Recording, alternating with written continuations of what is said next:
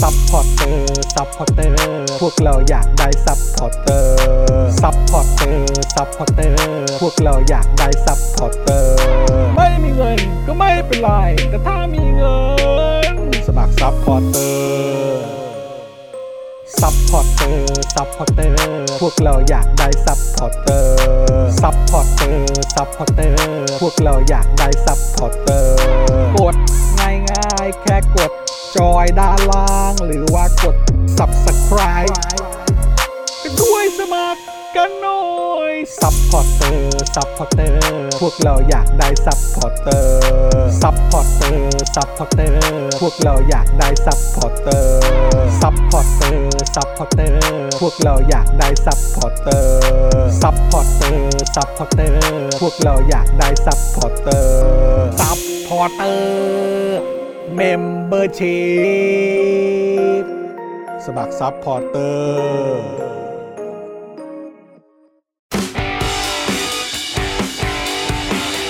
Daily t o p i c กกับจอห์นวินยู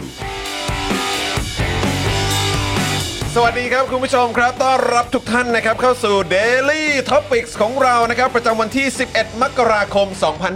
2566 นะครับผม ครับ วันนี้ไม่พลาดวันนี้ ไม่ ไม่พ พลาด ลาด เป๊ะ นะครับ เป๊ะเป๊ะ นะฮะต้อนรับทุกท่านนะครับเข้าสู่ไลฟ์ของเราประจำวันนี้นะครับอยู่กับผมนะครับจอมินเยลนะครับแล้วก็แน่นอนนะครับอยู่กับคุณปาล์มโทรผิดด้วย สวัสดีครับคุณผู้ชมครับ สวัสดีครับ ผมนี่แหละครับเป็นคนโทรผิดวันนั้นอ่ะ ผมโทรไปหาเฮ้ย เอ้ย อย่านะนึกว่าแต่พูดชื่อ เฮ้ย เออนะครับอ่ะแล้วก็แน่นอนนะครับวันนี้ดูแลการไลฟ์แล้วก็ร่วมจัดรายการเรานะครับ พี่บิวมุกควายนะครับ สวัสดีครับบิวครับ ส ส วั วั ส ส ดี ดี ครับ คุณ พี่บิ ผู้ ว ชมทุกท่านด้วยนะครับ ต้อนรับ นะครับ เข้าสู่วันพุธวันแห่งชาวเน็ตครับ เย้นะครับนะวันแห่งชาวเน็ตอย่างแท้จริง ชาวเน็ตของเราก็พร้อมเราด้วย ใช่ นะครับ เพราะว่าเราอาจจะสตาร์ทช้านิดนึงเพราะหมดแต่นั่งพิมพ์ อยู่ แขกเราคือใครแขกเราคือใครเออรีบโพสต์กันใหญ่เลยนะครับนะฮะอ่ะทักทายทุกท่านด้วยนะครับ สวัสดีคุณขอบคุณคุณเก๋เกสด้วยนะครับมาเป็นเมมเบอร์กับเรามา 14 เดือนแล้วนะครับ คุณผู้ชมก็สามารถมาเป็นเมมเบอร์แล้วก็เป็นซัพพอร์เตอร์ให้กับพวกเราทาง Facebook แล้วก็ YouTube ได้เลยนะครับนะฮะอ่าก็เป็นแบบรายเดือนกันไปนะครับ ครับ ใครสะดวกก็มาเป็นเมมเบอร์แบบรายเดือนกันนะครับ ครับ สนับ ผม สนุนพวกเรากันแบบรายเดือนกันดีกว่านะครับอ่ะแล้วก็แน่นอนนะครับวันนี้ก็ยังสามารถเติมพลังให้กับพวกเรานะครับ นี่เลยผ่านทางบัญชีกสิกรไทย กสิกรไทย ศูนย์หกเก้าแปดเก้าเจ็ดห้าห้าสามเก้า ครับผม ใหม่ ไม่ไม่เบอร์เดิม อ๋อใหม่ใหม่ก็คือเติมพลังให้ใหม่ในวันนี้ได้เลย ไม่ เออ คุณ ะ นายประดิบมาด้วยนะค ค รั รับ บสวัสดีครับคุณนายครับผมบอก เป็ ว่า นยังไงบ้างครับ สวัสดีค่ะคิดถึงคิดถึง ครับ ฟังไปปั่นจักรยานไป โอ้ า ครับ โอเ ผมเอายังไงก็ขอให้มี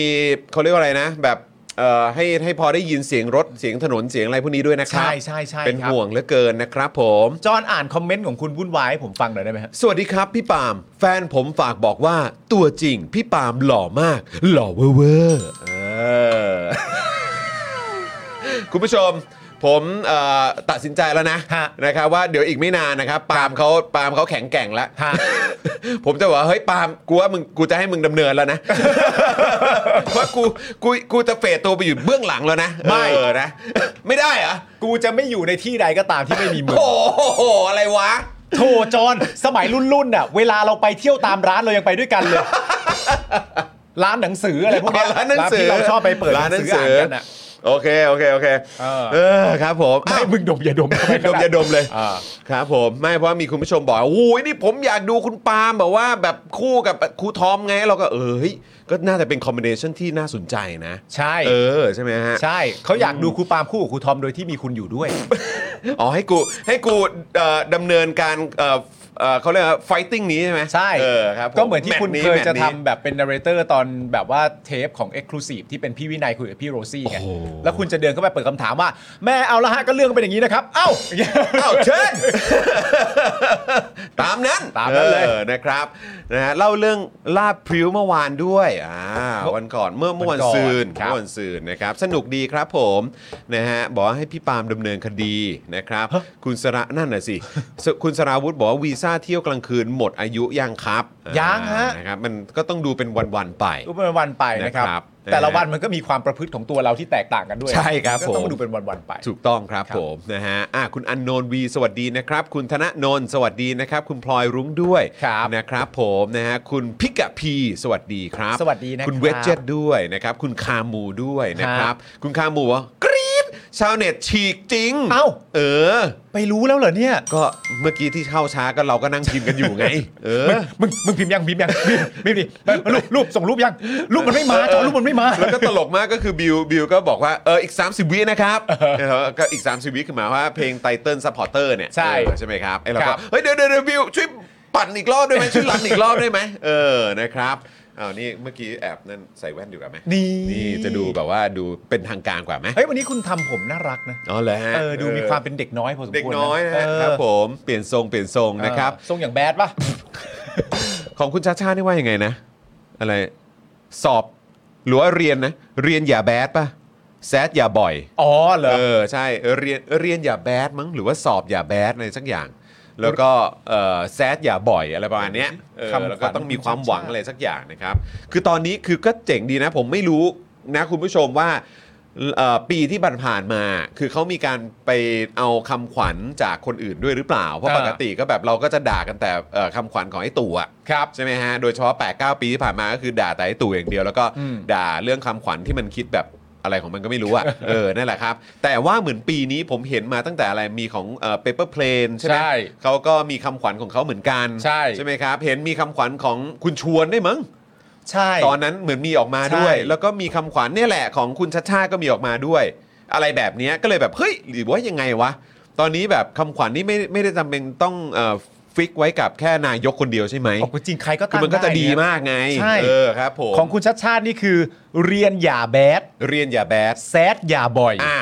สู้อย่าถอย เออ ค่อยๆสร้างพลังใจ โหแม่งอันนี้ก็ไม่ได้เข้าข้างนะ เออ แต่แม่งก็ดีกว่าไอ้ตู่เยอะ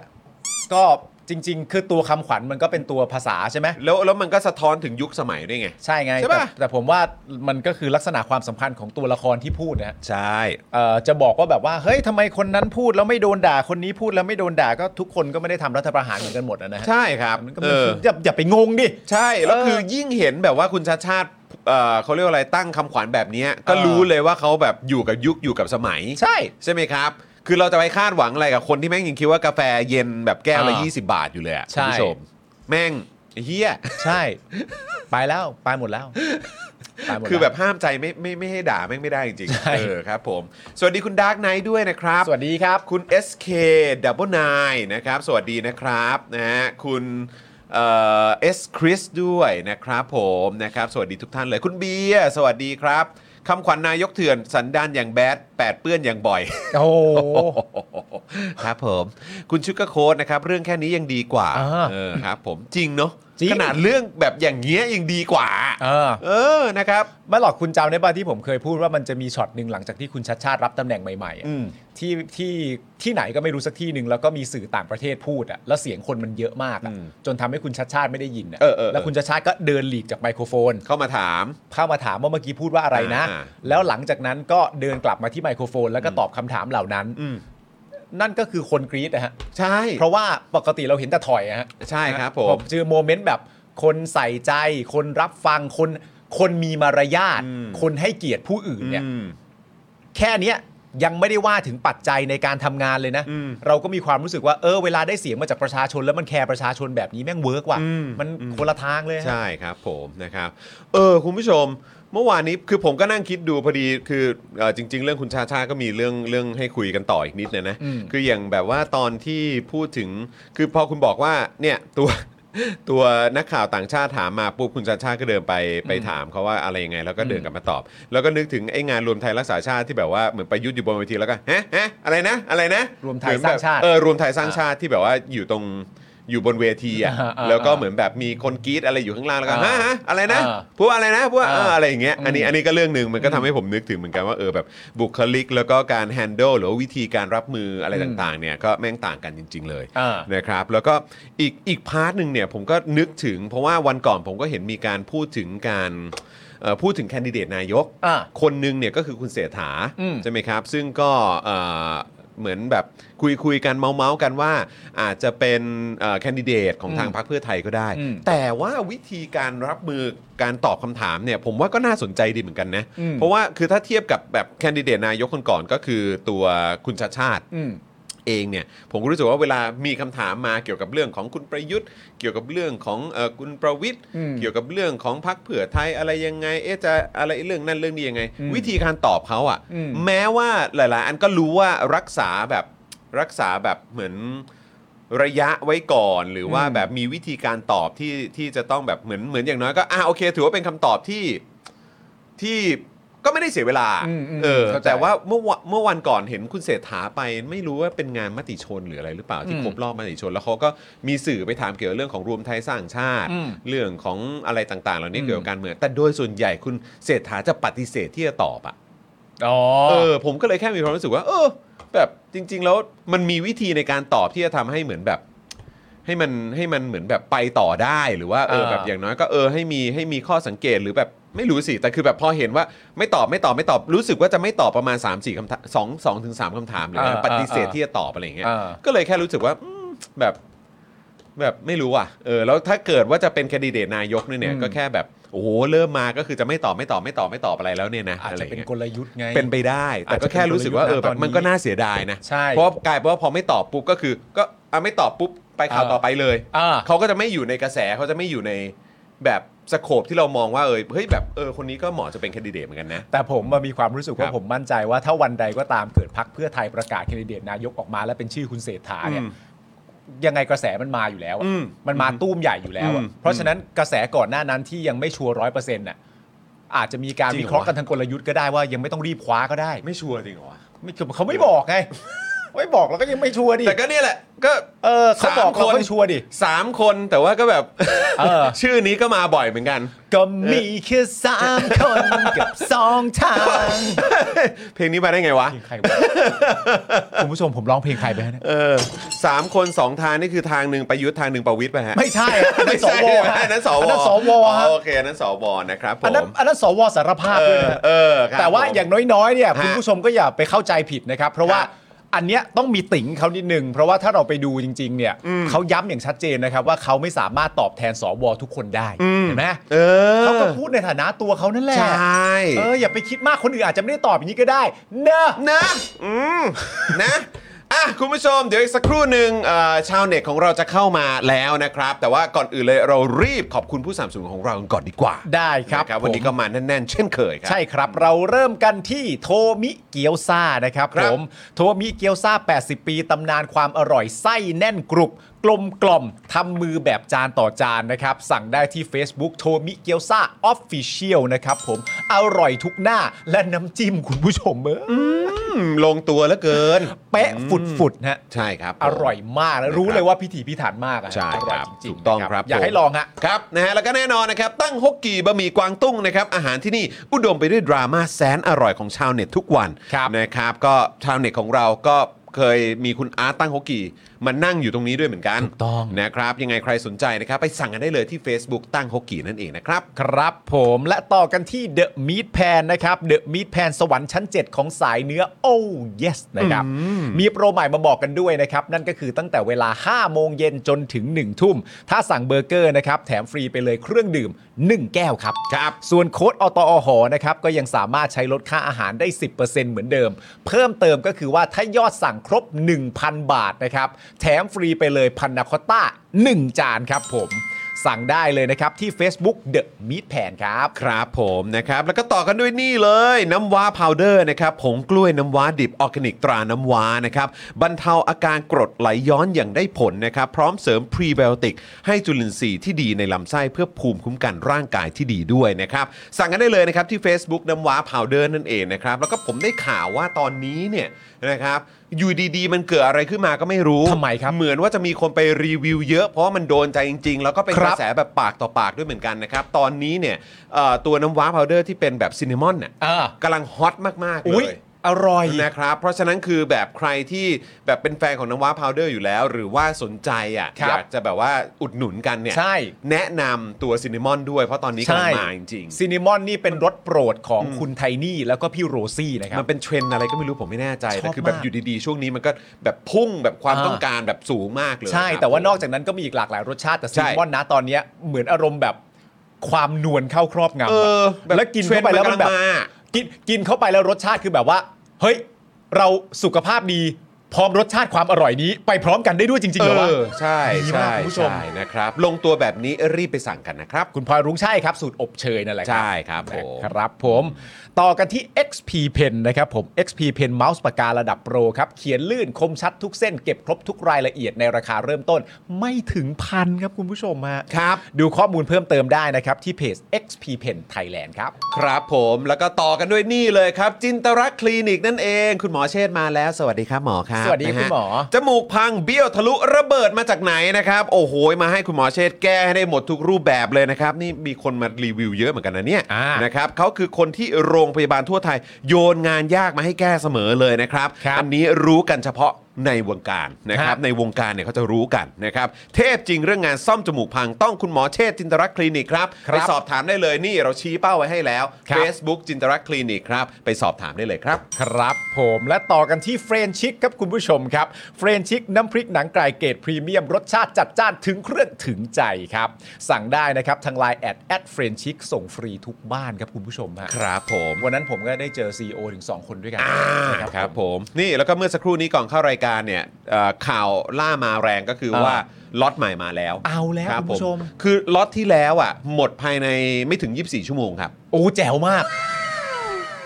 ไวมากครับ ไวฮะ ล็อตใหม่นี้ผมก็ไม่แน่ใจว่าว่าว่าจะแบบว่าพรวดพรวดพรวดพรวดแบบนี้หรือเปล่า เพราะฉะนั้น รี สั่ง บ เลย สั่งรีบสั่งนะครับ ครับ แล้วก็แน่นอนครับ normal steak นะครับสเต็กธรรมดาของคนไม่ธรรมดานะครับ มา ครับ พร้อม 2 เมนูเด็ด must try นะครับสเต็กเป็ดเนื้อนุ่ม หอมกลุ่นละลายในปาก และสเต็กไก่หมาล่านะครับเผ็ดร้อนหอมเครื่องเทศครับ พร้อมเสิร์ฟแล้วนะครับสามสาขาด้วยกันนะครับ ก็มีสาขาอนุสาวรีย์สาขาบางกะปินะครับแล้วก็ห้วยขวางด้วยนะครับ ก็ไปดูรายละเอียดเพิ่มเติมกันได้เลยนะครับ ที่นี่เลย Facebook normal steak นั่นเองนะครับ ครับผม ลงตัวทุกอย่างเลยนะ ใช่ ครับ ครับผมและช่องของเรานะครับผม ครับ พื้นที่โฆษณายังว่างอยู่เสมอนะครับลงโฆษณาอะไรก็ได้จริง ๆ นะคุณผู้ช ครั ม บ อะไรก็ได้จริง ๆ นะครับ เพื่อสนับสนุนพวกเรานะครับ โทรมาที่เบอร์นี้ได้เลยครับ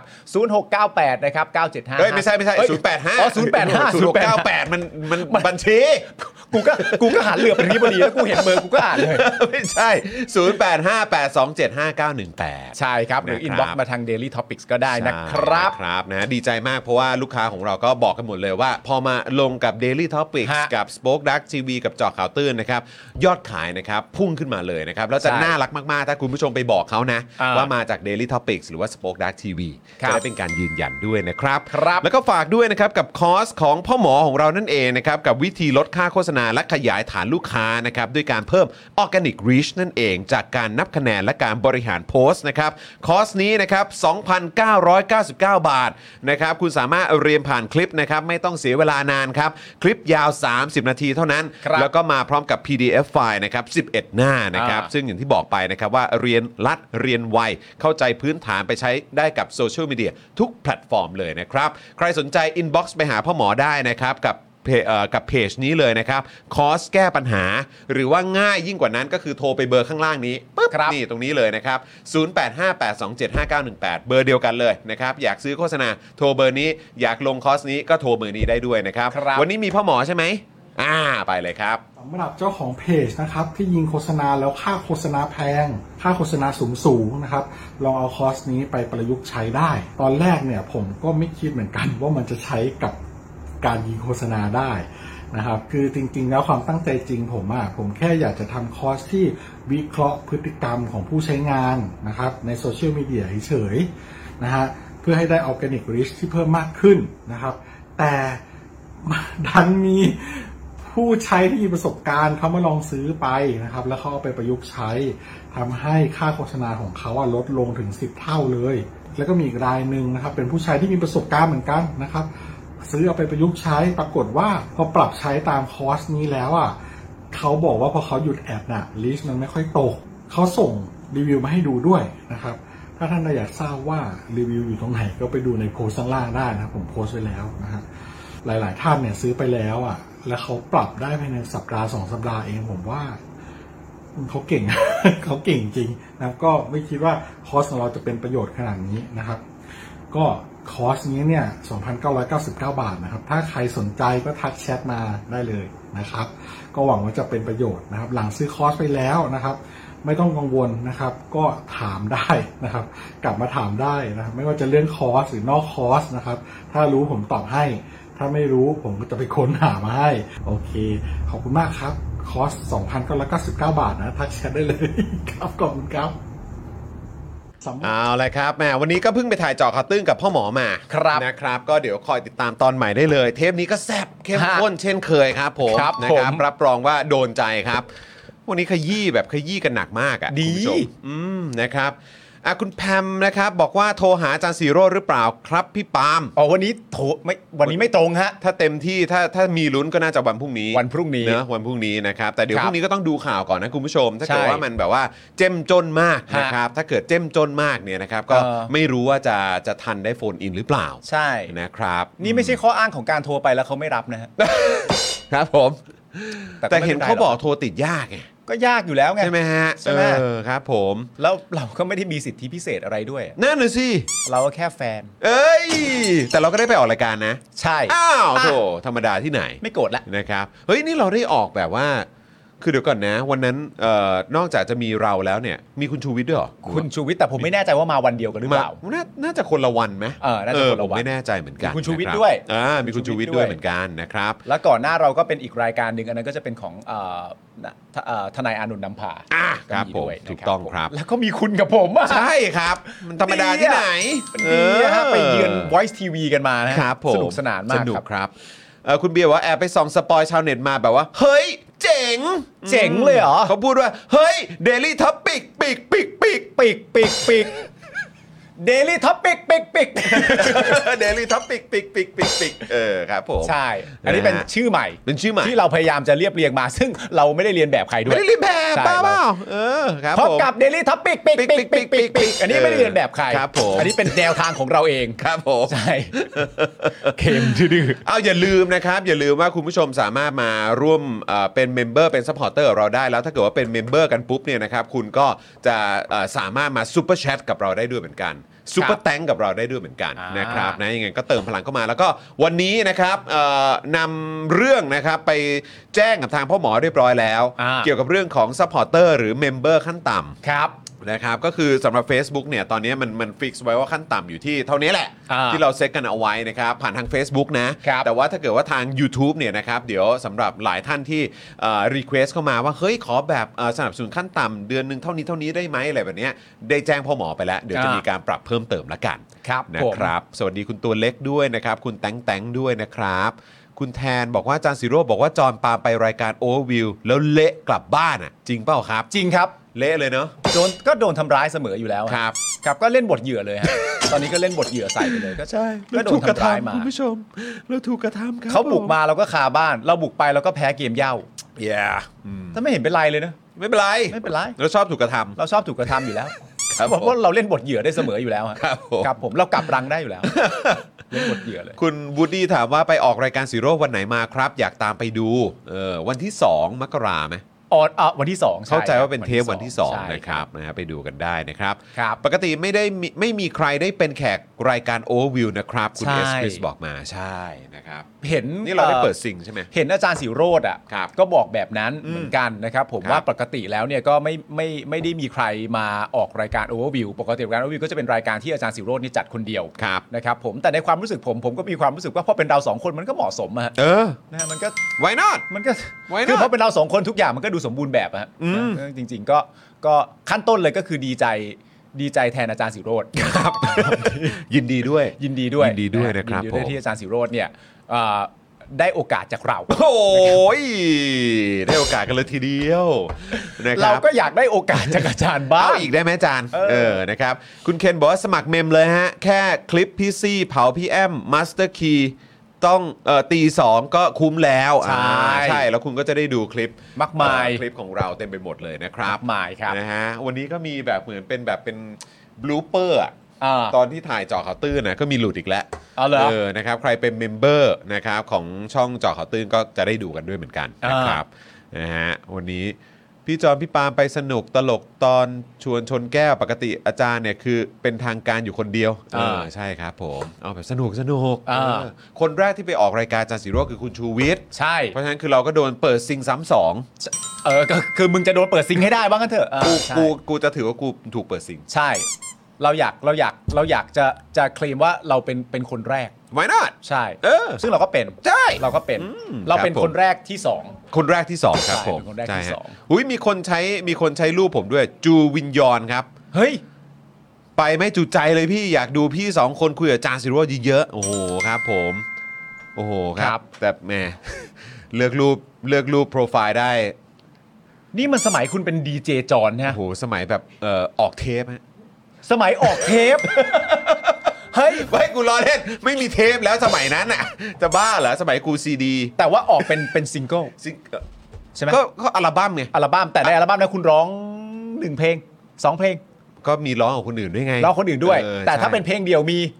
ช่างคือช่างมันเถอะอย่าไปพูดถึงมันเลย อะไรถามแล้วก็ไม่ตอบ ายเขา เนี่ยแล้วแล้วพี่โรซี่ก็ไปยืนโอ้ให้ตายแล้วรูปแก ไม่เพลงเดี่ยวมีกี่เพลงที่ร้องคนเดียวอ่ะ เออช่างมันเถอะ กู อยากรู้ ปล่อยมันไป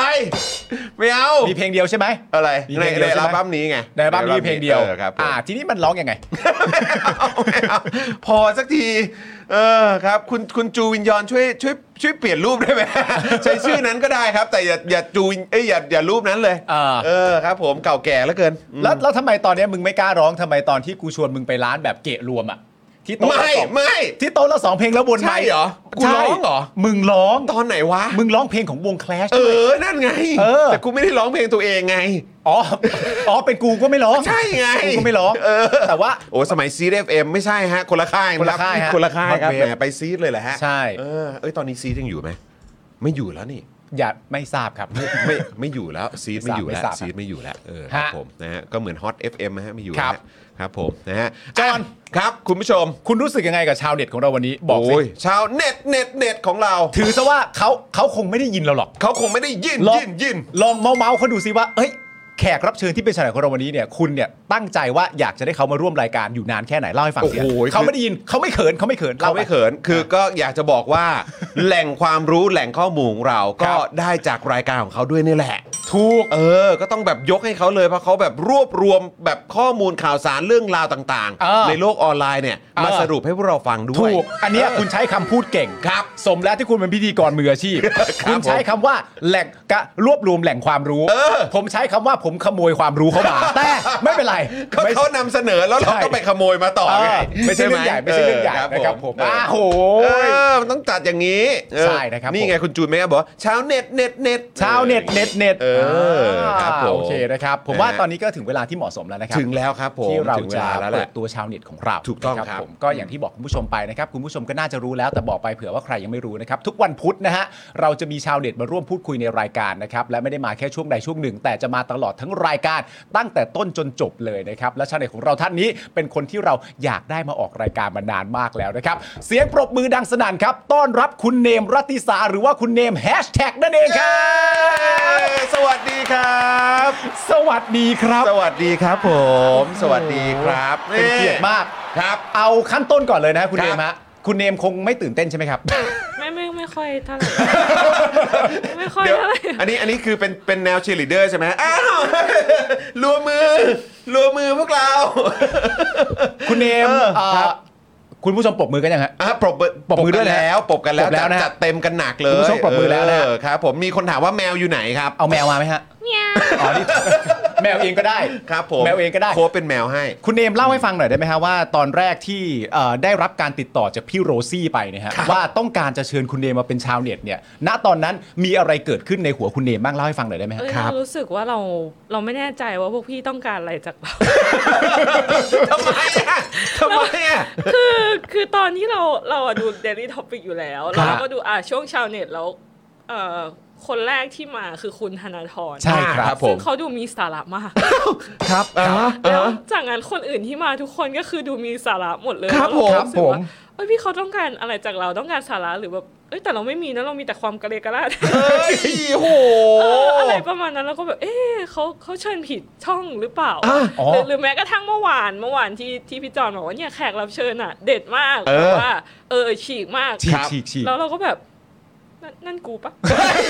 ใช่สิ ใช่ ใช่สิเอ ใช่ อ เหรออะไรอย่างเงี้ย ออ ใช่ใช่เราหรือเปล่าอะไร ฮะฮะฮะ เขาพูดผิดหรือเปล่า เออเอ เออ อ ก็ยังมีความแบบตื่นเต้นอยู่ ครับผมครับผมเฮ้ยแต่อันนี้คือสิ่งที่เราต้องการเลยนะ ใช่ ก็คือว่าเฮ้ยอยากจะให้เอ่อคุณเนมเนี่ยมาอยู่ในรายการของเราแล้วก็มาร่วมแชร์มาร่วมพูดคุยกัน เพราะว่าหลาย ๆ ครั้งก็คือพวกเราเองก็ติดตามรายการอยู่แล้ว ใช่ ไหม ครับ โอ้แล้วก็อีกอย่างต้องขอขอบคุณด้วย ฮะ ตอนนั้นคุณเนมก็ช่วยแบบว่าเอ่อเหมือนฝากให้กับแฟน ๆ รายการของเนมเองเนี่ยมาสนับสนุนพวกเราด้วย ขอบคุณมาก ขอบพระคุณมาก ขอบคุณมากครับขอบคุณมากตอนนั้นก็ไปไปเม้นอยู่ใต้คลิปอยู่ ใช่ครับ เออ ผม นะครับขอบคุณจริง ๆ เล ตอย น นะ นี้ ครับ แฟนๆ Daily Topic ก็อย่าลืมมาสนับสนุนนิว ถูกต้อง ใช่ ค ครั รับบ อย่าลืมไป ต้องช่ ติ วย ด กัน ตาม ฮะ กันนะครับ ต้องช่วย กับ กันฮะ รายการแฮชแท็กด้วย ครับ นะครับ ผม เออเดี๋ยวอันเนี้ยอันเนี้ยผมอยากถามส่วนตัวซึ่งผมอาจจะพลาดหรือผมอาจจะไม่ได้ติดตามหรืออะไรผมต้องขอโทษมาก ฮะ ๆ คือเนี่ยอย่างที่อย่างที่เราเมื่อกี้ผมคุยกับคุณปาล์มเออเนี่ยคุณเนมเอ่อคุณเนมชื่อจริงก็คือคุณเอ่อคุณ รั รั ตติ ติสา สา ใช่ไหม ครับ เออแต่ว่าทำไมถึงเป็นเนลเนมฮะ โอ้ เออ มันเป็นชื่อมาจากแฟนเก่าอะค่ะ อ๋อครับ อ๋อ ครับผมอ๋อต้องขออภัยครับแหมกูกูไม่น่าเลย ครับผม ครับ ครับผม ยังไงดีปาล์ม เดี๋ยว งอยากยังอยากรู้ต่อไหม โอเค เดี๋ยวผมขอโทษลงทวิตเตอร์ได้ไหม แล้วเดี๋ยวผมแท็กไป ขอโทษแทนไอจอนด้วย ที่ถามอะไรไม่คิดหน้าคิดหลัง แล้ว กู จ ก็ ริงๆ ไม่รู้เลย ถามก่อนเข้ารายการก็ได้ ก็ยังจะมาถามในรายการ มึงนี่มันชั่วจริง ๆ ประมาณนี้โอเคไหมฮะ ผมขอโทษครับผ ไม่เป็นไรครับ ม ไม่เป็นไร ผมขอโทษจริง ๆ ครับ โอ้โห นี่แบบว่าเป็นเป็นความสดของรายการของเราจริง ๆ นะ คุณเนม แล้วแล้วคุณเนมบอกด้วยก่อนเข้ารายการแบบพี่แบบโหแบบไม่ไม่ไม่ชินกับการออกรายการสดเลยพี่ ครับ ใช่ เรียบร้อย ใช่ฮะ กู ไร กูเปิดมากูครับผมกูปักธง แล้ว อันนี้ผม ปักธงแล้ว ผมขออนุญาตดีเฟนต์รายการสดนะฮะ ครับ คือรายการสดไม่ได้ผิดฮะ ฮะ ผิดที่มันนะ รายการสดไม่ได้ผิดฮะ เอง คุณเนม เรามาเรื่องของเราต่อ เออ แล้วแฮชแท็กนี่ช่วงนี้เป็นยังไงบ้างครับ เป็นยังไงเออไล่ไป ผมก็ไป ไล่ไป ติดตามอยู่ เออ เอ้ย ไล่ไป แต่ผมต้องบอกว่าประเด็นเรื่องของป้าย 33 ล้านนี่เข้มข้นมาก ใช่ฮะ อืมครับผม ใช่ ไม่รอดแล้วแหละมึงฮะ ไปไหนไม่ได้แล้ว ตามมึงรักช่วงต่อ ลาจอดไปเลย ครับผม นี่ ถ้าสมมติว่าจะถามชื่อรายการแฮชแท็กเนี่ย ก็กลัวจะไปตกประเด็นว่า อ๋อแฮชแท็กก็เป็นรายการ จะยังไงวะเนี่ย ไม่ใช่ไม่ใช่ อันนี้ไม่เกี่ยว อั อั น น นี้ นี้ คุณ ไม่เกี่ยวแล้ว คุณเนมเป็นคนตั้งชื่อรายการแฮชแท็กด้วยตัวเองไหมครับ ใช่ เออ ทำไมถึงเป็นชื่อรายการนี้ฮะมาจากมาจากยังไงฮะ เออเพราะว่าตอนแรกจริง ๆ รายการมันมาจากความแบบความขี้เผือกของเนมที่แบบว่า ครับ ไปส่องข่าวในทวิต แล้วเขาก็จะมีแบบไปดูลีลาทวิตเก่าๆ อ่า ที่นั่ง ครับ ขุดมันเสียเวลาอะไร อืม กว่าจะออกมาเป็นสรุปหนึ่งแฮชแท็กนี่มันโอ้โห ใช้เวลาบางทีแบบ เจอข่าวตอนตีหนึ่งกว่าจะได้นอนก็คือตีสี่ ะมันตามตามกันยาวฮะ ใช่ ครั ตา บ มยาวแล้วเราก็รู้สึกว่ามันควรจะมี ใครสักคนลุกขึ้นมาทำอะไรกับปัญหานี้สักอย่าง ครับผ มัน ม เป็นปัญหาใช่ไหมมัน ใช่ เป็นปัญหานะ แล้วเราเชื่อว่าแบบหลายคนก็แบบเออเนี่ยตามแฮชแท็กนี้กันจนแบบตาโหลทั้งๆที่ของจริง พอสรุปออกมาแล้วมันอยู่แค่แบบ 10 นาที 20 นาที อ่าเออใช่ เพราะเห็นเขาชอบพูดนะบอกว่าอุ้ยโอ้โหแฮชเหมือนแบบอารมณ์ว่าประเด็นนี้มาปุ๊บคืนนี้ไม่ได้นอนแล้วพวกเรา อ่า อะไรประมาณนี้ใช่ไหมครับ ใช่ อืมอืม ก็คือคุณเนมอยากให้คนได้พักผ่อน ก็เลยทำรายการนี้ เป็น ขึ้นมา ห่วงปัญหาสุขภาพ ใช่ สรุป เป็นเองใหญ่ ให้สรุปให้ เป็นเรื่องใหญ่ไง ตอนนี้ถ้านับถึงวินาทีนี้เนี่ยในในมุมของคุณเนมเองคิดว่าแฮชแท็กไหนที่มันแบบมาแรงสุดๆครับ แบบอาจจะแบบท็อป 3 ท็อป 5 หรือว่าอาจจะท็อป 1 เลยก็ได้นะครับ ว่าอันไหนที่เท่าที่เราทำมาหรือแม้กระทั่งปัจจุบันนี้ที่เรามองว่ามันเป็นแฮชแท็กที่แบบโหยมันแบบ ในแง่ของยอดวิวและการได้รับความสน เอ ใจ อหรือความแซบของมันอะไรอย่างเงี้ย เอ่อถ้าเป็นยอดวิวก็จะเป็นแฮชแท็กชอนบุรณะฮิรัน เป็นแฮชแท็กแจ้งเกิด ครับผม มีใครเกี่ยวข้องในประเด็นเล่าเล่าชื่อใครไปบ้างครับโทษที มีชื่อใครที่ถูกเล่าไปบ้างครับ เราชื่อคุณลุงน่ารักคนหนึ่งที่ อ่ะ ชอบไปปลูกต้นไม้ อ่าครับผม มูลนิธิ ครับผม อะไรสักอย่างประมาณเนี้ยนะ อ่า โอเคคน อ่า นี้ ที่เขาไปถางป่าเพื่อปลูกไร่ อือหืออือหือแล้วเป็นลุงน่ารักน่ารักคนหนึ่งด้วย น่ารักน่ารักตามคำพูดของคุณชรตอนนั้น ครับผม นะนะครับ ไม่ไม่ได้หมายความว่าเรารู้สึกว่าเขาน่ารัก ไม่ไม่ไม่ไม่ไม่ อันนี้บอกเล่าตามคำพูดเขา ใช่ใช่ใช่ เออครับผมอันนั้นคือหมายว่าคือเป็นเป็นอันที่ถือว่าฮอตมากๆเลยใช่ไหมครับแล้วแล้วแล้วถ้าเทียบจนถึง เขาเรียกว่าอะไรอย่างตอนเนี้ยในปัจจุบันเนี้ยที่คุณเนมกำลังตามตามแฮชแท็กอยู่เนี่ย ฮะ มีแฮชแท็กไหนที่ที่ที่แบบสนใจหรือว่ารู้สึกว่ากำลังมาแรงบ้างครับ ถ้าเป็นช่วงนี้เรื่องหวยก็น่าจะมาแรง เพราะมันดูแบบลึกลับซับซ้อนซ่อนหาเหลือเกินไม่จบสักที ฮะซึ่งตามแล้วใช่ไหมฮะ ตามแล้วจนจนจะเลิก ตามทำไมไม่จบสักที มันเหนื่อยมัน เรา เหนื่อ เรา ย เออเราควรจะ move on ไปประเด็นอื่นได้แล้วอะไร เฮ้ยแต่ เออ แต่ประเด็นหวยนี่มันก็เป็นเรื่องแบบเรื่องระดับชาตินะ เออ เออแล้วแบบช่วงยิ่งใกล้ๆวันปุ๊บเนี่ยมันยิ่งระดับชาติเข้าไปใหญ่เลยนะ เออ ถ้าเกิดว่าพูดถึงแบบตัวเลขเด็ด หรือว่าแบบเรื่องราวแบบที่มันเกี่ยวข้องกับแบบความเป็นไปได้ที่จะมาในงวดนี้อะไรอย่าง เกี่ เงี้ ยวย ข้องกับรายได้ครัวเรือน ใช่ใช่ ใช่ไหม ใช่ใช่ เออคือแบบคนก็คงไม่คาดหวังอะไรกันแล้วตอนนี้ เออ ก็ไปคาดหวังกับหวยดีกว่า แล้วแต่ผมอยากรู้วิธีการทำงานของคุณเดมคือว่าเอ่อการอย่างที่บอกไปคือการตามแฮชแท็กมันจะเป็นการตามไปเรื่อยๆใช่ไหม ใช่ แล้วแล้วคุณเดมใช้วิจารณญาณยังไงในการสรุปว่าประเด็นเนี้ยที่เราตามเนี่ยมันสิ้นแล้วมันสุดทาง เออ ของมันแล้ว จนกลาย เอ มา อ เป็นรายการของเอพิโซดนี้ดีกว่า มันมันมันจะเป็นยังไงฮะ เราก็อัปเดตถึงแค่ล่าสุดเท่าที่มันมี อ่า เพราะว่ามัน โอค มันมีให้เราไปแค่นั้นมันไปต่ออไม่ได้เราเราคงไม่สามารถไปดูในอนาคตได้ โอเคโอเค เราก็แค่ไหนก็พูดแค่นั้น โอเค แต่มันก็น่าจะมีเหมือนแบบคล้ายๆเป็นช่วงอายุไหมฮะ ช่วงอาอายุของแฮชแท็กเนี้ย มันจะอยู่ได้กี่วันกี่วันแบบว่าที่มันจะขึ้นแบบท็อปเทรนด์จริง ๆ อาจจะแบบได้สักเท่าไหร่ เป็นวันหรือแบบสักอาทิตย์หนึ่งหรืออะไรอย่างงี้ไหมฮะ โไม่ไม่ถึง ไม่ใช่ไหมฮะ ปกติแฮชแท็กมันจะสั้นมากมันจะแบบมาเร็วไปเร็วอะค่ะ อืม ใช่ยกเว้นแต่จะเป็นข่าวแบบอ่ะคุณตังโมที่ยาวนาน ต่อเนื่ อ อยู่ ง ในหน้าสื่อนาน ต่อเนื่อง ยู่ใหาสื่อนาน อืม ครับ อืม อ่า แต่จะเอาคือคือจะว่าไปแล้วอ่ะ คือพอคุณเนมเขาหยิบเอาเรื่องของแฮชแท็กมา อืม นำเสนออะ อ่า มันก็ค่อนข้างชัดเจนในระดับหนึ่งนะ ใช่ ว่าจริง ๆ ว่าคนไทยอ่ะก็ติดตามข่าวสารหรือสิ่งที่มันเกิดขึ้นในสังคมอ่ะก็เยอะพอสมควรนะ แล้วคนไทยขี้เสือก พยายามใช้คำที่ละมุนละม่อมที่สุดแล้ว หรือหรืออาจจะคิดว่าคนไทยใคร่รู้อะไรอย่างนี้ก็ว่าก็ได้เหมือนกันก็ได้เหมือนกัน แต่ขี้เสือกก็ถูก แต่ ค ขี้ รับ เสือกก็ได้ ขี้เสือกก็ถูกคบ เพราะว่าเราก็เป็น ขี้สือ เราก็เป็นเราก็ ถูกเป็นนะ เป็น เออ แต่ ฮะ ว่ามันมีเหตุผลที่คนไทยชอบชอบยุ่งเรื่องชาวบ้าน ครับ นะเพราะว่าเรารู้สึกว่าความสุขในประเทศเนี้ยมันหายาก เออ การการยุ่งเรื่องชาวบ้านมันเหมือนเป็นการที่เราได้ดูละครตอนหนึ่งที่แบบ ตอนจบมันจะหักมุมแค่ไหนก็ไม่รู้แล้วมันเป็นชีวิตจริงที่เราแบบสามารถอินไปกับเขาได้ มันก็เลยกลายเป็นเหมือนความสุขอย่างหนึ่งในการยุ่งเรื่องชาวบ้าน ครับผมและความสุขในประเทศนี้มันน้อยเพราะเพราะเพราะมันมันเอา เอา ช่างมันไม่เป็นไรฮะ ผมนึกว่าเขาคืนมาแล้วซะอีก ผมก็เพิ่งผมไปคิดว่าเขาคืนมาแล้วไง เออผมก็นึกว่าเขาคืนมาแล้ว ยังหายาก เออเราก็เลยต้อง ไม่ ติด แน่ ตาม ใจว่าคืนใครเหมือน ไม่รู้ว่าคืนใครใช่ไหมครับ คืนแล้วแต่ไม่รู้ว่าคืน เออ คืนใคร คือไม่มาถึงพวกกูเลยเออ มึงคืนใครทำไมกูไม่รู้สึก นั่นแหละสิครับ เออ นะฮะ อ่ะ คุณผู้ชม งั้นเดี๋ยวบอกหัวข้อข่าวให้กับเอ่อคุณเนม แล้วก็คุณผู้ชมของเรากันหน่อยดีกว่านะครับ ชาวเน็ตของเราก็น่าจะพร้อมที่จะมานั่งเมาส์ข่าวกับเราแล้วแหละนะครับ แล้วก็แสดงความคิดเห็นกับพวกเราด้วยนะครับ อย่างที่บอกไปนะครับ มาเป็นชาวเน็ตของเรานี่สบายๆ ชิวๆเต็มที่จริงๆเอ้ย โห นี่ยังไม่ได้เตรียมขนมขนมเข้ามาให้เหรอครับ หรือว่าเรียบร้อยแล้ว ว้ายตาย โอ้โห ต้องแบบเติมพลังด้วยของหวานหน่อยสิ เออ ใช่ไหม อ๋อต้องบอกคุณเนมก่อนนะครัคบรับ ว่าตลอดทั้งรายการเนี่ยคุณเนมสามารถที่จะพูดขึ้นมาตอนไหนก็ได้เลยนะครับ ครับ แม้กระทั่งระหว่างที่เราอ่านข่าวอยู่ ถ้ามีความรู้สึกว่าอยากพูดพูดได้เลยนะครั ใช่ และที่สำคัญก็คือว่าอยากไปเข้าห้องน้ำก็ลุกไปเข้าห้องน้ำได้ นะครับ อันนี้เป็นเรื่องเล็กมากในรายการเรานะครับ อยากทำอะไรได้ทำนะครับ เออ นะฮะ สรุปว่ามีหรือยังอะรายการเราที่มีคนมีมีแขกมีชาวเน็ตของเราเดินไปเข้าห้องน้ำอะ มีแล้วครับ ตอนนั้นใครนะ คุณวิโรธไม่ใช่เหรอใช่ คุณ ปะ วิโรจน์ไปเหรอ ไม่นะ ใช่คุณวิโรจน์เหรอ หรือก่อนหน้านั้นคุณ การ อาร์ เข้า ต ห้องน้ำนี่ดูเป็นประเด็นใหญ่ของรายการนี้ ใช่ ผ ครับ มเนี่ย ผม คือ เนี่ย ถ้า โดแซวเป็น นแฮชตแท็กล ได้ อด เราทำแล้วนะฮะ เออเพราะว่าคือเรื่องของเรื่องคือถ้าเกิดว่าเดินไม่เข้าห้องน้ำจะโดนเมาส์ จะโดนบาป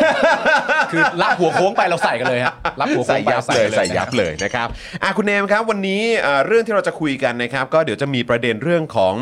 เอ่อการจ่ายยาต้าน HIV ด้วย ซึ่งเมื่อวานนี้เราก็เพิ่งนำเสนอกันไปนะครับในรายการซึ่งเห็นคุณเนมบอกว่าก็ได้ได้ได้เอ่อติดตามรายการของเราอยู่บ้างนะครับแล้วก็ผมก็คิดว่าคุณเนมติดตามข่าวนี้ประมาณหนึ่งอยู่แล้วแหละ ครับ นะครับซึ่งเดี๋ยวเราจะมาคุยกันในประเด็นนี้ เพราะว่าคุณสุประชัยใจสมุทรนะครับนะก็ออกมาชี้แจงนะครับในนามของพรรคภูมิใจไทยด้วยอะไรแบบนี้นะครับแล้วก็ในฐานะที่อยู่พรรคเดียวกับ ใช่ รมวสาธารณสุขอะไรแบบ ใช่ นี้ด้วยนะครับนะฮะแล้วก็เดี๋ยวก็จะมีประเด็นที่ภูมิใจไทยอีกแล้วครับ ครับ นะฮะพรรคที่เขาบอกว่าเขาพูดแล้วทำครับ อ่าน นะฮะเขาก็ได้ยื่นกกต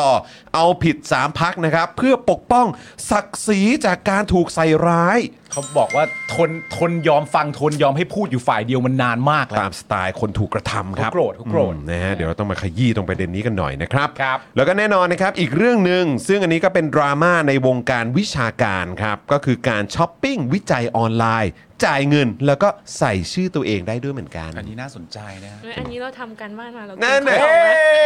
เตรียมไว้เตรียมเตรียมเตรียมเรารีบแบบว่า ข้อสอบมา เออเราต้องแบบว่า อืมะ งั้นเรา คุณ เอา เนมขอข้อมูลหน่อยนะครับ งั้นเราเอาขึ้นข่าวแรกเลย เฮ้ย เดี๋ยวขึ้นข่าวแรกเลยไหมเออนะครับ แล้วก็อีกเรื่องหนึ่งนะครับ ก็คือประเด็นของเพจรถไฟไทยครับ ฮะ เผยข้อมูลพบหัวรถจักรรุ่นใหม่จากจีน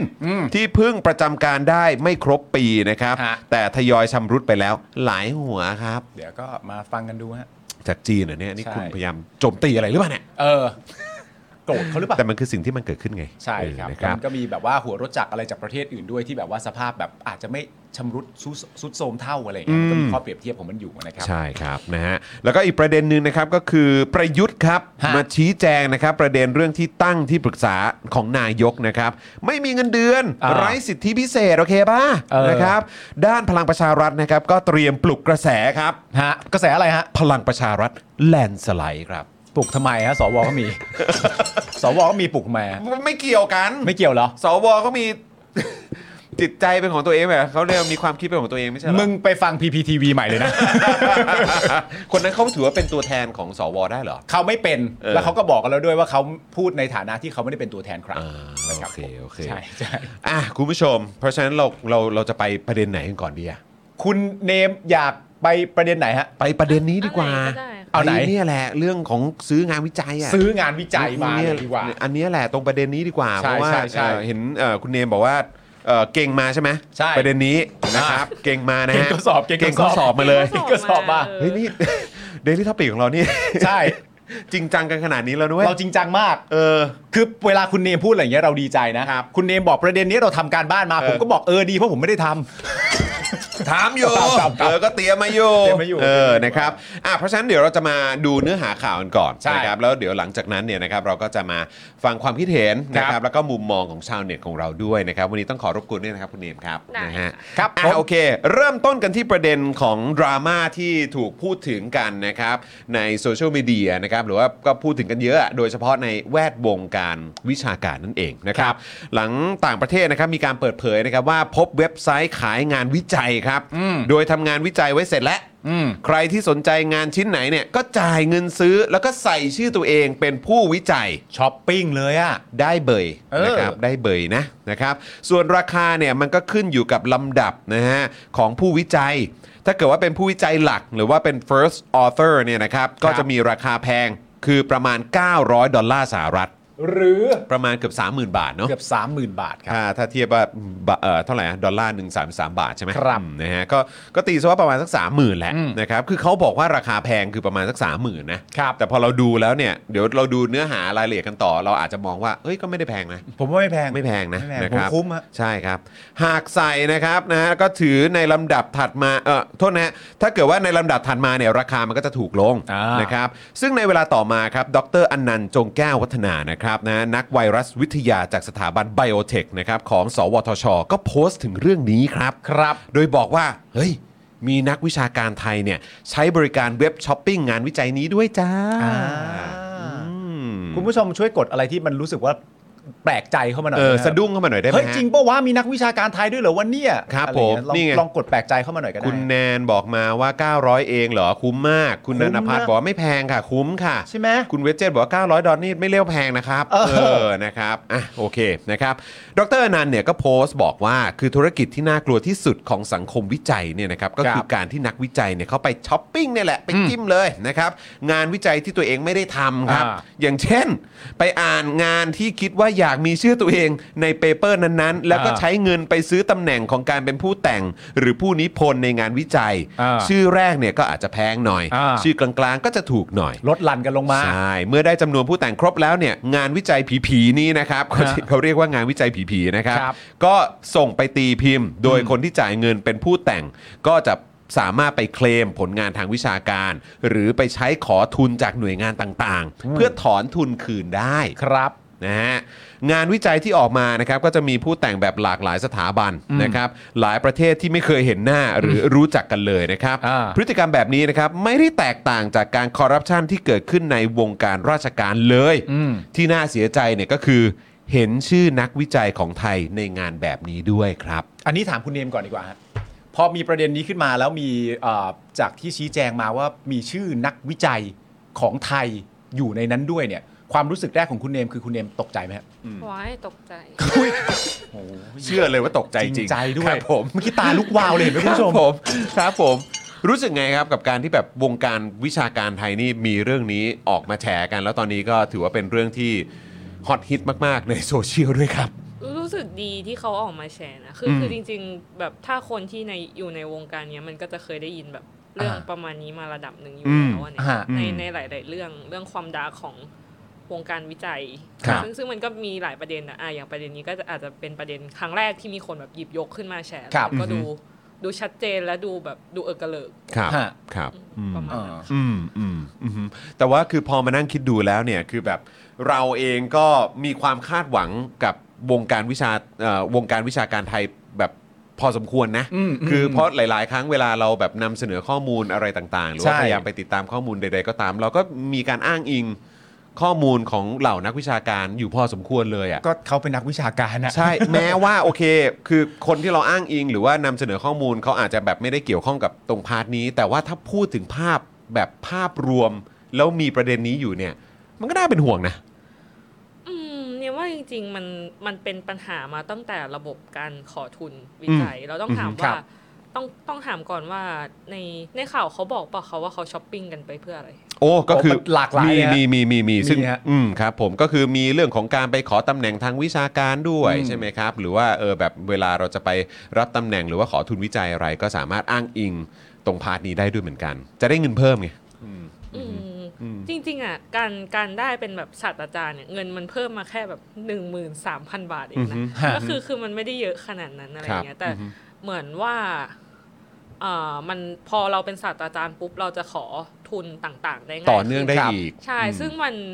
มันเกิดจากการที่ว่าคนให้ทุนน่ะไม่ได้ดูรายละเอียดของงาน อืม วิจัยว่าว่าเขาอยากได้งานวิจัยนี้จริงๆไหมงานวิจัย ฮะ นี้มันมันมีประโยชน์จริงๆไหมแต่ อือฮึ ให้ทุนจากชื่อคนที่เป็นแบบศาสตราจารย์ชื่อดัง ๆ อะไรประมาณเนี้ยค่ะ ฮะ อืม แล้วก็จริงๆ การช้อปปิ้งงานวิจัยอ่ะมันจะมีข้อดีก็คืองานวิจัยเวลาที่เราจะเป็นศาสตราจารย์อ่ะเขาจะกำหนดไว้ว่า คุณจะต้องมีงานวิจัยระดับ A A บวก B ฮะ B บวกกี่อัน ก็คืองานวิจัยระดับ B A อะไรเงี้ยมันขึ้นอยู่กับว่างานวิจัยนั้นอ่ะโดนใช้เป็น reference ของ อ่าง งานวิจัยอื่นเยอะไหม ครับ ถ้าโดนใช้เยอะก็หมายความว่างานวิจัยนั้นก็จะแบบขึ้นมาระดับท็อปๆได้เกรดดีอะไร อ่า อย่างเงี้ยค่ะ แล้วก็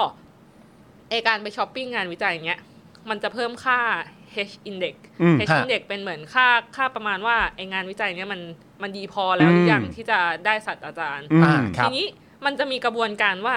เราซื้องานวิจัย A ไปใช่ไหม อืม ฮะ คนที่เขาเขาปล่อยงานวิจัย A ออกมาขายเขาก็ปล่อยงานวิจัย B แล้วเขาก็ใช้วิธีอ่ะอ้างอิงงานวิจัย A ต่อเนื่องกันไปอีก ใช่ อ่า ก็คือคือทำให้ค่าไอตัว H index อ่ะมันสูงขึ้นเรื่อยๆเรื่อยๆ โดยการ อ่า ที่แบบเหมือนอ้างอิงของตัวเอง แล้วก็ไปอ้างอิง C ซึ่ง C ก็มาจากนักวิจัยคนกลุ่มเดียวกัน อืม C ก็อ้างอิง A ด้วย D ก็อ้างอิง A ด้วย ยิ่งอ้างอิงกันไปเรื่อยๆ มันทำให้ค่าตรงเนี้ยมันสูง แล้วมันก็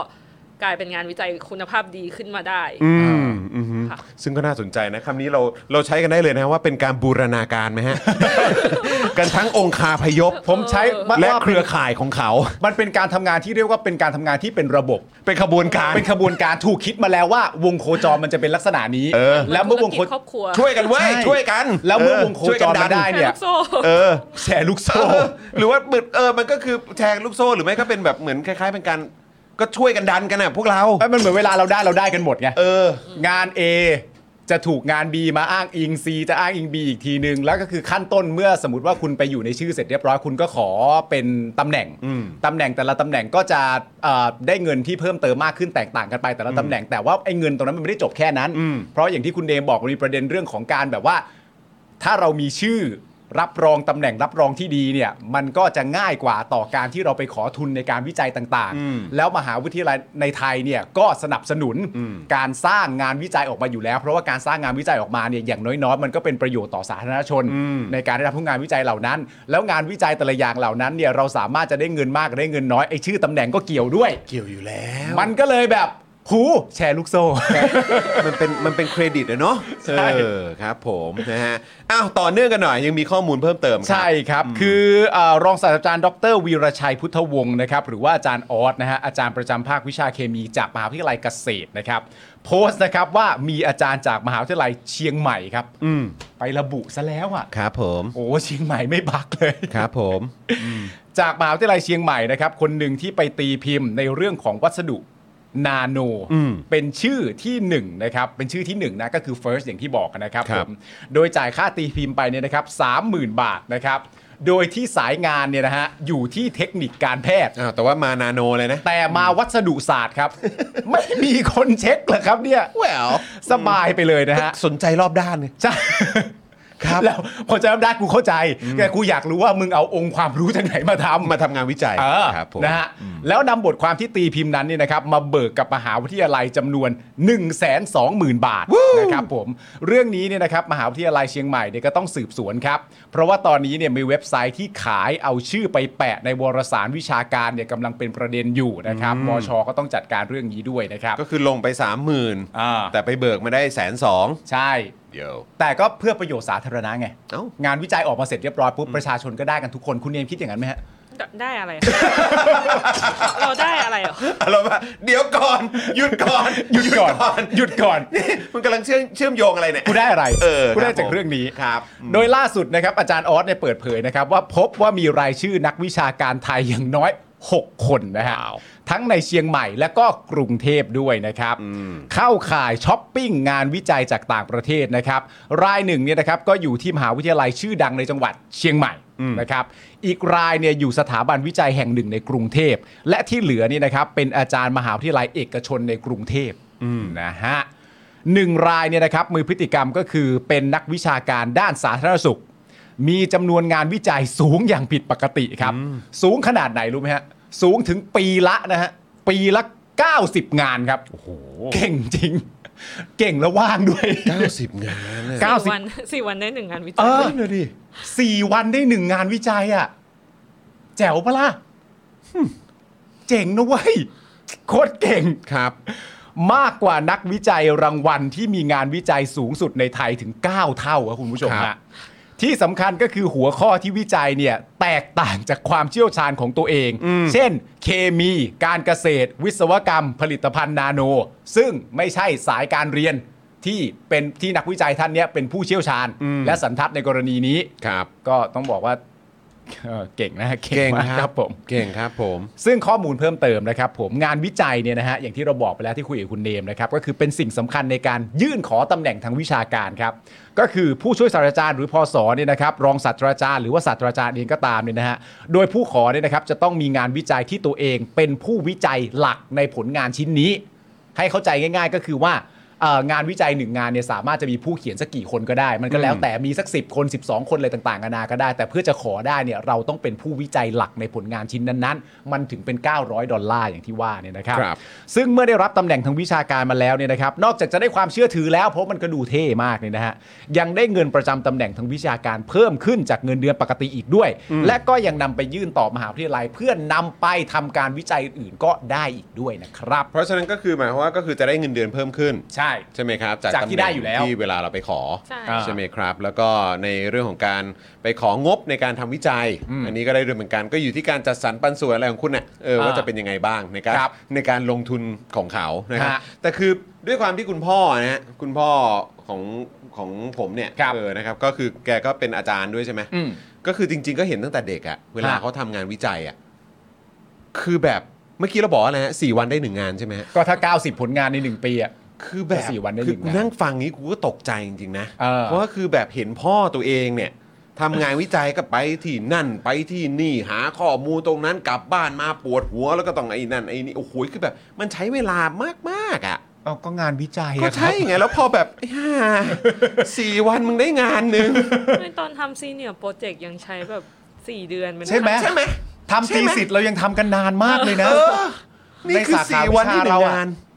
แต่ว่าคุณนัทวัฒน์เนี่ยให้ความเห็นมาน่าสนใจ มันอาจจะเป็นอย่างนี้ได้ไหมคุณเนมก็คือว่า เขาอาจจะดองงานไว้ 10 ปีแล้วปล่อยทีเดียว มันเลยได้แบบพรวดเลย มีประโยชน์อะ ใครได้ประโยชน์อะไรจากตรงนั้น อารมณ์ว่าทำไม ทำทำแบบนั้นทำไม ทำไม มึงดองทำไมมึงเป็นมะม่วงเหรอดองทำไมฮะ เออ นะครับ ก็อย่างที่บอกไปครับ คือเวลาเราเห็นแบบเราเห็นอะไรแบบนี้ออกมาเราก็เราก็สะเทือนใจ แล้วยิ่งมันเป็นอะไรที่ที่เราก็คุ้นเคยเห็นด้วยก็คือแบบอ่าไม่ว่าจะเป็นคุณพ่อไม่ว่าจะเป็นคุณแม่ อ่า ใช่ไหมเออพี่สาวพี่ชายของเราเนี่ยเออเขาก็แบบหรือคนที่เรารู้จักที่อยู่ในแวดวงวิชาการที่เขาทำงานวิจัยกันอยู่จริงๆอ่ะ อ่า คือเรา ใช่ มาฟังแบบนี้ก็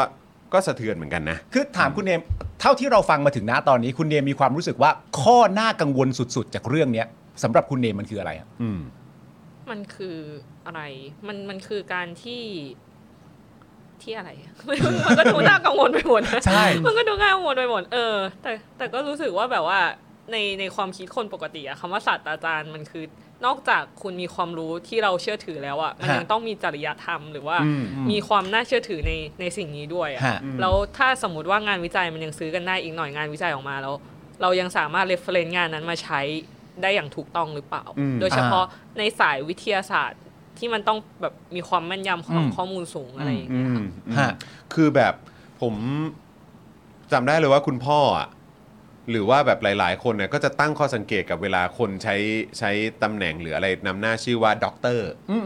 ก็จะมีเหมือนกันว่า เอ้ย แบบด็อกเตอร์ยังไง เออแบบคือ อเหรอ คือแบบเอ่อไปเอ่อเขาเรียกว่าอะไรจากที่ไหน อืม สาขาไหนอะไรยังไงด้วย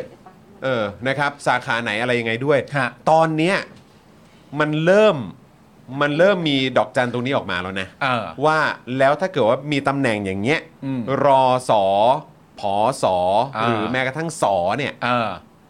แบบ มามายังไง จะมีความน่าเชื่อถือขนาดไหน เออ ใช่ไหมอะครับ ฮะ เออนะครับผมคิดว่าประเด็นเนี้ยเป็นเป็นเรื่องที่ที่น่ากังวลด้วยเหมือนกันเอ้ยบิวเอ่อจอตรงนี้ดับไปเป็นไรปะ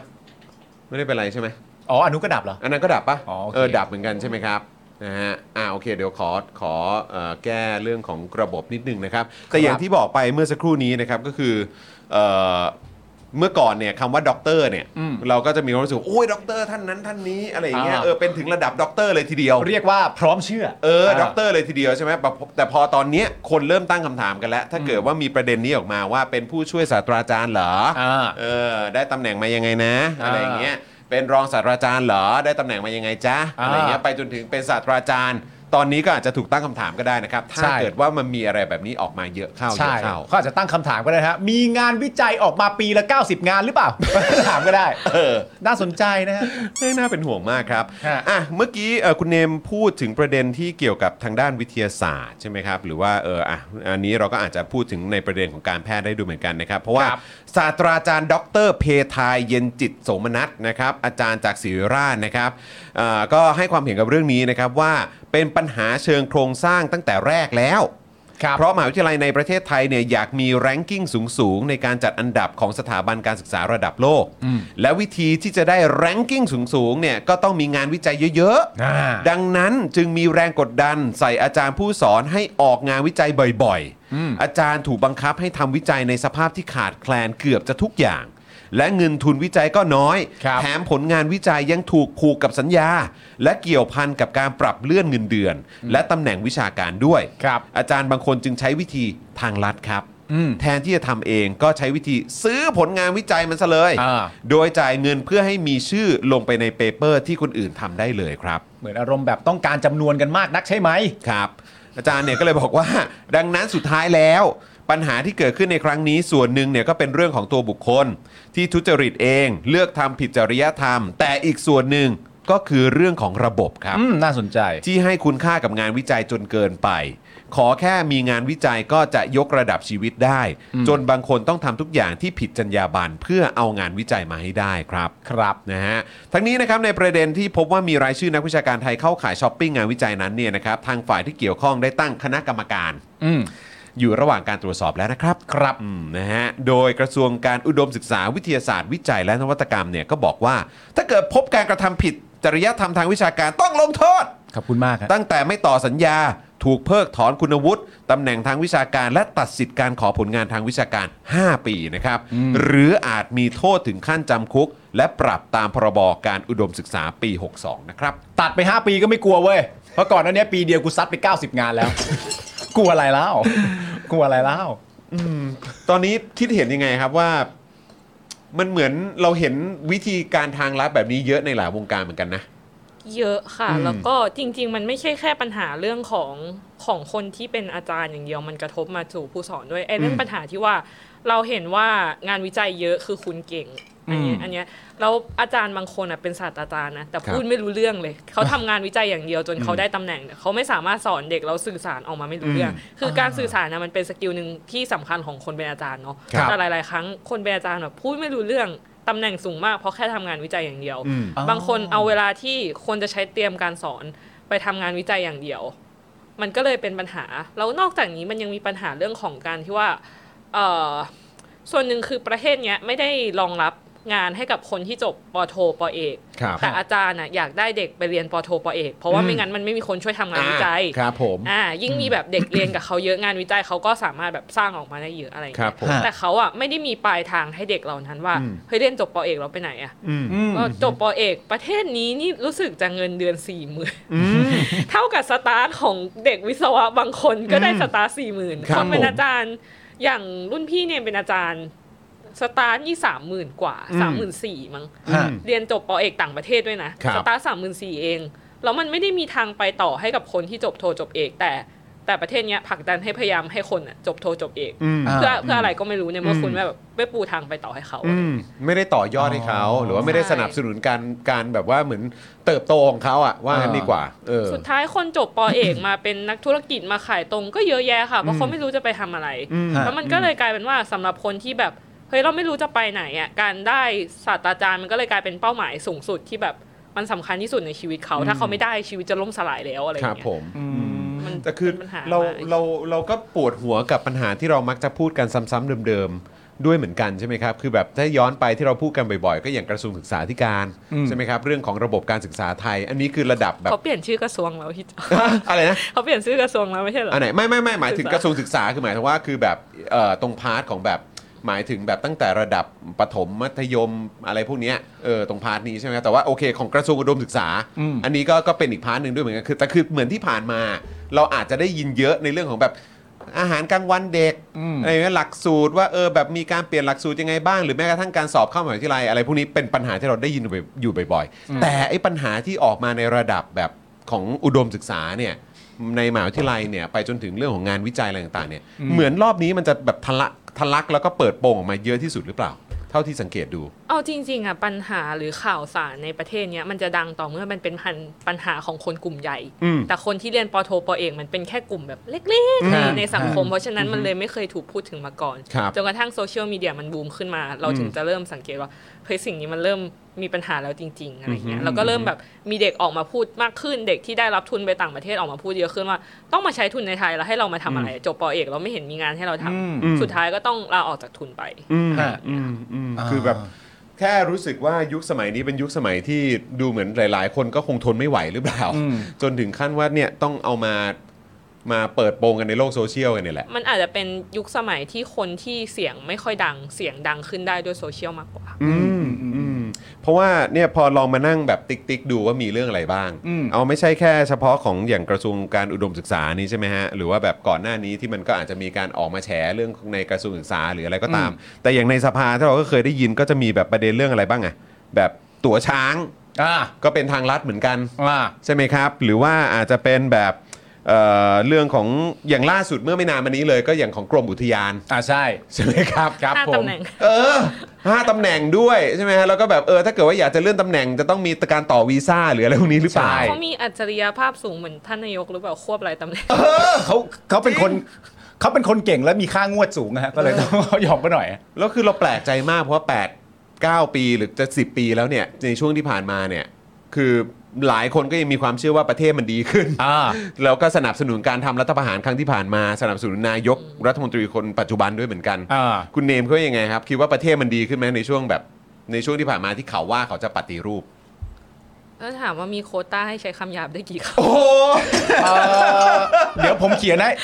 เอ่อ28 ครับ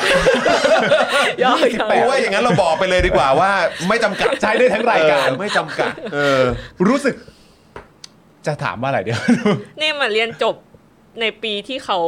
อ่าตอนเนมอยู่ปีสามอ่ะเขาปฏิวัติ อืมเขายึดอำนาจ ยึ เอ ด อ อำนาจ เขายึดอำนาจ ทำรัฐประหาร เพราะฉะนั้นน่ะตลอดเวลาการช่วงเวลาการทำงานของชีวิต ก็คืออยู่ในช่วง หลังมันมา มันมันไม่เคยได้อยู่ในช่วงแบบทำงานหรืออยู่ในช่วงเศรษฐกิจที่แบบก่อนการปฏิวัติเลยอะไรอย่างเงี้ย อืม เพราะฉะนั้นเนี่ยก็อาจจะยังไม่ได้เห็นความแตกต่างในในช่วงของเชิงก่อนหน้านั้นสักเท่าไหร่แต่ว่าอ่าถ้าอย่างถ้าอย่างธุรกิจของคนรู้จักเนมเขาทำเขาทำเรือเรือประมง อืม อ่ะเป็นเป็นแฟนเยมแล้วกัน ครับ สมมุ ผ ติ ม แฟนเยมทำเรือประมง อืม แล้วเขาบอกว่า เนี่ยตอนตอนที่คบกันเป็นแฟนอ่ะก็คือตอนปีสี่ อืม เขาก็บอกว่าเนี่ยเดี๋ยวคบเนมชอบกินกุ้งมากเลย อืม ก็แบบ ฮะ คบกับเราอ่ะเดี๋ยวเราพาไปลงเรือประมง แล้วแบบไปจับกุ้งกินแบบสดๆกลางทะเลเล ส ย ดๆเลย คบมา 8 ปียังไม่ได้กินกุ้งวันหนึ่งเป็นเมนร้องไห้เลย ครับ พี่ ผม ผิดสัญญากับหนูหนูคบพี่มา8ปีหนูไม่เห็นได้กินกุ้งเลย เราท ำพี่เขาทำอะไรไม่ได้เขาบอกเอาก็รัฐบาลมันยังเป็นคนเดิมอยู่พี่ก็เอาเรือออกให้ไม่ได้ เออเฮ้ย สุดท้ายมันก็เป็นปัญหาครอบครัวนะ เออเออเออเออ คือแม้กระทั่งเรื่องแบบนี้มันก็กระทบเหมือนกัน ก็มันก็จะน่าตกใจนะครับ ถ้าแฟนคุณเดนบอกว่า จะมาโกรธอะไรกับ 8 ปีเรื่องนี้ ไอ้นั่นก็ 8 ปีมัน เออมันคืออะไร เออจุด สัญญา แบบ สัญญา เออสัญญา สัญ ไง ญา คบก็แต่แบบคบกันตอนแรกไง เออ ไหนไหนกุ้งสดๆไหน เออ บอกว่าเรือจะออกได้ไง เออฮะ ไม่ เอ เห็ อน ฮะ ได้เลย เดี๋ยวเราจะต้องเมาส์กันหลังรายการนะครับ กับแฟนคุณเนมว่าเหตุใดกันหนอ เรือจึงไม่ได้ออกนะฮะ อันนี้เรื่องใหญ่นะฮะ ไม่อันนี้อันนี้ มัน เป็น มัน เป็นจริงจังจริง เอ จั องเออ เรื่องว่าอ่าที่เขาไม่ให้ออก เออ เพราะว่าเหมือนเหมือน UN ก็จะไม่สนับสนุนประเทศ อ่าโอเค ผ ประเด็ ด็จ นนั้ กานรเขาจะมีการ อืม บีบกดดันมาทางบบ ตั้งแต่ตอนนู้นแหละ เรือผิดกฎหมายนู่นนี่ เรื่องข นั่ อน งการค้ามนุษย์เรื่องของอะไรพวกนี้ ใช่ประมาณนั้น อืมแรงแรงงานทาสอะไรพ แร วก งงา นี้ น ก็มี ทาสพวก ด้วย เทียนั่นเทียนี่อะไรพวกนี้ ใช่ ใช่ไหม ใช่ใช่เออ อ่า คือแบบฟังดูแล้วก็แค่บอกว่ารู้สึกว่า คือผมเชื่อว่าตั้งแต่เอ่อคุณเนมแบบอาจจะติดตามรวบรวมข่าวสารมาสรุปให้ฟังเนี่ย ผมว่าช่วงนี้มันก็คือแบบที่ผ่านมามันก็คงมีอะไรให้แบบ ว้าวนี่คือประเทศไทยเหรอเนี่ย ไม่แต่จริง ๆ นะเพื่อนคือการที่ได้ยินคุณเนมบอกว่าคุณเนมเริ่มต้นชีวิตการทำงานก็คือเริ่มต้นในยุคของไอ้นี่เลย เออ มันเศร้านะครับ เออเออมันแซดสตอรี่มากเลยอะ เคยเคยจินตนาการไหมว่าถ้าเกิดว่าไม่ใช่ไอเนี่ยแล้วเราไม่ได้อยู่ในสถานการณ์ เค แบบเนี้ย ยอย่าง เ น้อยเราก็จะต้องได้นั่งแบบรถไฟฟ้าในราคาที่แบบดีกว่านี้ อะไรอย่างเงี้ยเดี๋ยวครอบคลุมกว่านี้ อืมอืม เรื่องใกล้ๆตัว คุณภาพชีวิตอะไรต่างๆ ใช่ ด้วย ซึ่งคุณภาพชีวิตเป็นเรื่องใหญ่ ใช่ นะฮะ อืมนะครับ โอ้โห โอ้นี่เพิ่งข่าวแรกนะคุณผู้ชม เฮ้ยแต่ว่าในประเด็นข่าวเนี้ยเราสามารถมองในแง่ดีได้ไหมฮะ ว่าหลังจาก ว่า หลังจากนี้เป็นต้นไปเนี่ยนักศึกษาทุกคนไล่มาตั้งแต่ระดับประถมมัธยมแล้วก็นักศึกษามหาลัยปอโทปอเอกก็ตามเนี่ย หลังจากนี้เนี่ยเขาจะไม่เชื่องานวิจัยโดยทันที อืม เขาจะต้องทำการศึกษาก่อน ว่าแต่ละคนเป็นยังไงกันบ้าง มันก็สามารถเป็นการพรูฟหรือตรวจถูกผิดได้มากขึ้น นี่ไงซิลเวอร์ไลนิ่งข้อดี ขอบคุณมากเพื่อน ไม่ไม่ใช่แบบ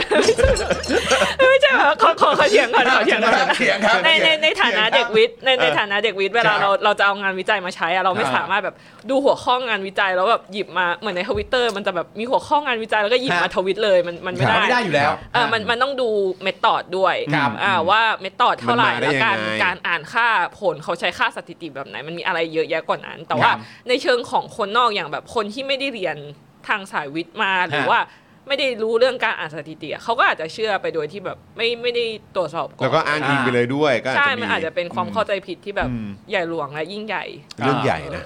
แล้วมันก็จะส่งผลแบบเยอะเหมือนกันก็คือว่าอ่ะในแง่ของว่าอ้าวคนนี้ไม่ได้ทำงานวิจัยจริง ความน่าเชื่อถือเครดิตเอ่อเครดิตอะไรต่างๆ มันก็อ่ะอันนี้ก็อีกประเด็นหนึ่ อั ง นนั้น ด้วย อันนั้นเป็นเรื่องส่วนตัวเขาแห ค ละ ราวนี้ ใช่ใช่ใช่ เรื่องของการหยิบเอานำมาใช้เอามาอ้างอิงอันนี้ก็เป็นเรื่องใหญ่ด้วยเหมือนกัน ใช่มันก็ต้อง เออ ไปตรวจสอบดูอีกว่าอะไรยังไง อืมแล้วก็ในระบบการศึกษาด้วยนะ อ่า ว่ามีคนแบบนี้อยู่ในระบบการศึกษาเนี่ยมันจะส่งผลกระทบกับ ใช่ แบบแวดวงยังไงบ้าง อืมแต่เมื่อกี้เมื่อกี้ที่พี่ปามบอกว่าแบบอ่ามันที่ที่มีคนที่ทำงานวิจัยเยอะๆไอ้เก้าสิบงานวิจัยต่อปีมันเป็นไปไม่ได้หรอก แต่บางทีมันจะมีเหมือนเหมือนเหมือน อาจารย์บางท่านที่เขาชื่อเสียงใหญ่โต ชื่อเสียงใหญ่ ฮะ แล้วถ้าสมมติแค่ใส่ชื่อเขาลงไปในงานวิจัยอะงบมันก็จะได้ง่ายขึ้น อาจารย์ท่านนั้นอ่ะ อ๋อ ก็อาจจะมีงานวิจัยแบบเยอะกว่าท่านอื่นเป็นพิเศษ เพราะว่าใส่แค่ชื่อลงไปก็ก็ได้งบแล้วอ่ะเออก็อาจจะ มันก็จะเป็นผล อย่าง ดีต่องานวิจัยชิ้นนั้น ใช่ ๆ ถ้ามีชื่อบุคลากร ใช่ ผู้ เขา ยิ่งใหญ่คนนี้เข้า เขา ไป ก็อาจจะเข้าไปดูงานวิจัยแบบบ้าง อาจจะเข้าไปดูแบบนานๆทีบ้าง แต่ส่วนใหญ่คนที่เป็นแบบเนี้ยก็จะเป็นงานวิจัยที่อยู่ในฟิลเดียวกันมหาลัยเดียวกัน เพราะว่าเขาก็คงไม่สามารถแยกร่างไปได้นะ อ่า แล้วแล้วโดยมากลักษณะนี้เขาจะถูกใส่ชื่อเป็นชื่อประมาณลำดับที่เท่าไหร่อะ เพราะอันนี้เนี่ยไม่แน่ใจเลยอะ อ๋อโอเค แต่คงไม่ใช่เป็นอันดับหนึ่งอะไรไป ใช่ เลย ใช่ ก็คง คง ไม่ถึง ค ข ง นาด ไม่ได้ นั้น ใช่ ใช่ไหม อันดับหนึ่ง อืม อ่า อืมแต่ถ้ามีชื่ออยู่ เออ ก็ช่วยได้เยอะ งานวิจัยก็จะเออเป็นที่ปรึกษาโดยศาสตราจารย์ท่านนี้ อ่า อะไรอย่างเงี้ย โอเค เขาจะแบบอ่าเป็นที่ปรึกษาของศาสตราจารย์ท่านนี้เหรออะไรคนที่ให้ทุนวิจัยที่จะให้งบอ่ะมันก็เป็นเพื่อนเพื่อนๆศาสตราจารย์ด้วยกัน เออวงการงานเดียว เอ กั อน เออเออมันก็จะแบบว่าเป็นคอนเน t ชันนิดหนึ่งว่าอ่าศาสตราจารย์ท่านนี้ขอมาก็อ่ะงบไปง่ายหน่อยละกันนู่นนี่นั่น เรื่องพวกนี้คิดว่ามันจะมีโผล่มาอีกเยอะไหมฮะ น่าจะเรื่อย เพราะว่าคุณเนมมาบอกตอนแรกว่าจริง ๆ แล้วในสายวิชาการประเด็นนี้เป็นแค่ประเด็นเดียว ๆใช่ ตามที่คุณเนมรู้มามันก็ยังมีประเด็นอื่นที่ไม่ใช่เรื่องงานวิจัยอ่ะอีกเยอะแยะมากมายในสายวิชาการ มี เช่นเดียวกัน มีมี อืม อีกเยอะค่ะ ซึ่งจะเล่าไหม แต่เนี่ยว่าส่วนใหญ่แต่เนี่ย เออ ว่าว่าเมนหลักจริงๆอ่ะมันเป็นเรื่องของการขอทุนวิจัยเนี่ยแหละมันเป็นปัญหาสืบเนื่องมาว่าถ้าสุดท้ายแล้วทุนวิจัยคุณมีเพียงพอประเทศนี้แบบส่งเสริมทุนวิจัยเพียงพอ เราก็ไม่จำเป็นจะต้องไปกระวนกระวายว่าเอ้ยถ้าชีวิตนี้ฉันไม่ได้เป็นศาสตราจารย์เงินเดือนฉันจะอยู่ไม่ได้อ่าไม่ต้องกังวลว่าจะไม่มีทุนวิจัยทำต่อในงานสายที่ตัวเองอยากทำ เพราะว่าประเทศเนี้ยตั้งแต่ตั้งแต่เปลี่ยนรัฐบาลมา ครับ นะคะเขาก็มี policy ในการให้ทุนวิจัย ส่วนใหญ่เขาจะให้ทุนวิจัยกับงานวิจัยที่สามารถประยุกต์ใช้ได้ในประเทศ ที่เขามองว่าเป็นประเทศอุตสาหกรรมและเกษตรกรรมอ่ะถ้าเป็นงานวิจัยอย่างแบบเป็นเพียวไซก็คือจะขอยากมาก ฮะ อืมแล้วก็กระบวนการในการขออ่ะเนี่ยเคยคุยกับอาจารย์ท่านหนึ่งแบบว่าขอขอเบิกงบสิบบาทอ่ะ ครับ ทำเอกสารปึ้งเท่าเนี้ยก็คือค่าเอกสารอ่ะ เออ เยอะกว่าค่างบที่จะเบิกแล้ว โอ้ อะ โหเออตรง เออ ตรงที่คุณเนมบอกว่าเป็นแบบเอ่อ pure เอ่อ pure science นี่คือยังไงฮะ คือคือแล้วแล้วคือถึงได้ยากมากเนี่ย คืออย่าง เพราะ อย่าง เพราะ สม เขา มุติ มองว่ามันมันไม่ได้จำเป็นหรือ ใช่ ว่า ใช่ อย่างเงี้ย ใช่ ฮะอืม เหมือนอย่างสมมติถ้าเขาเป็นอ่างานวิจัยด้านดาราศาสตร์ แล้วเราไป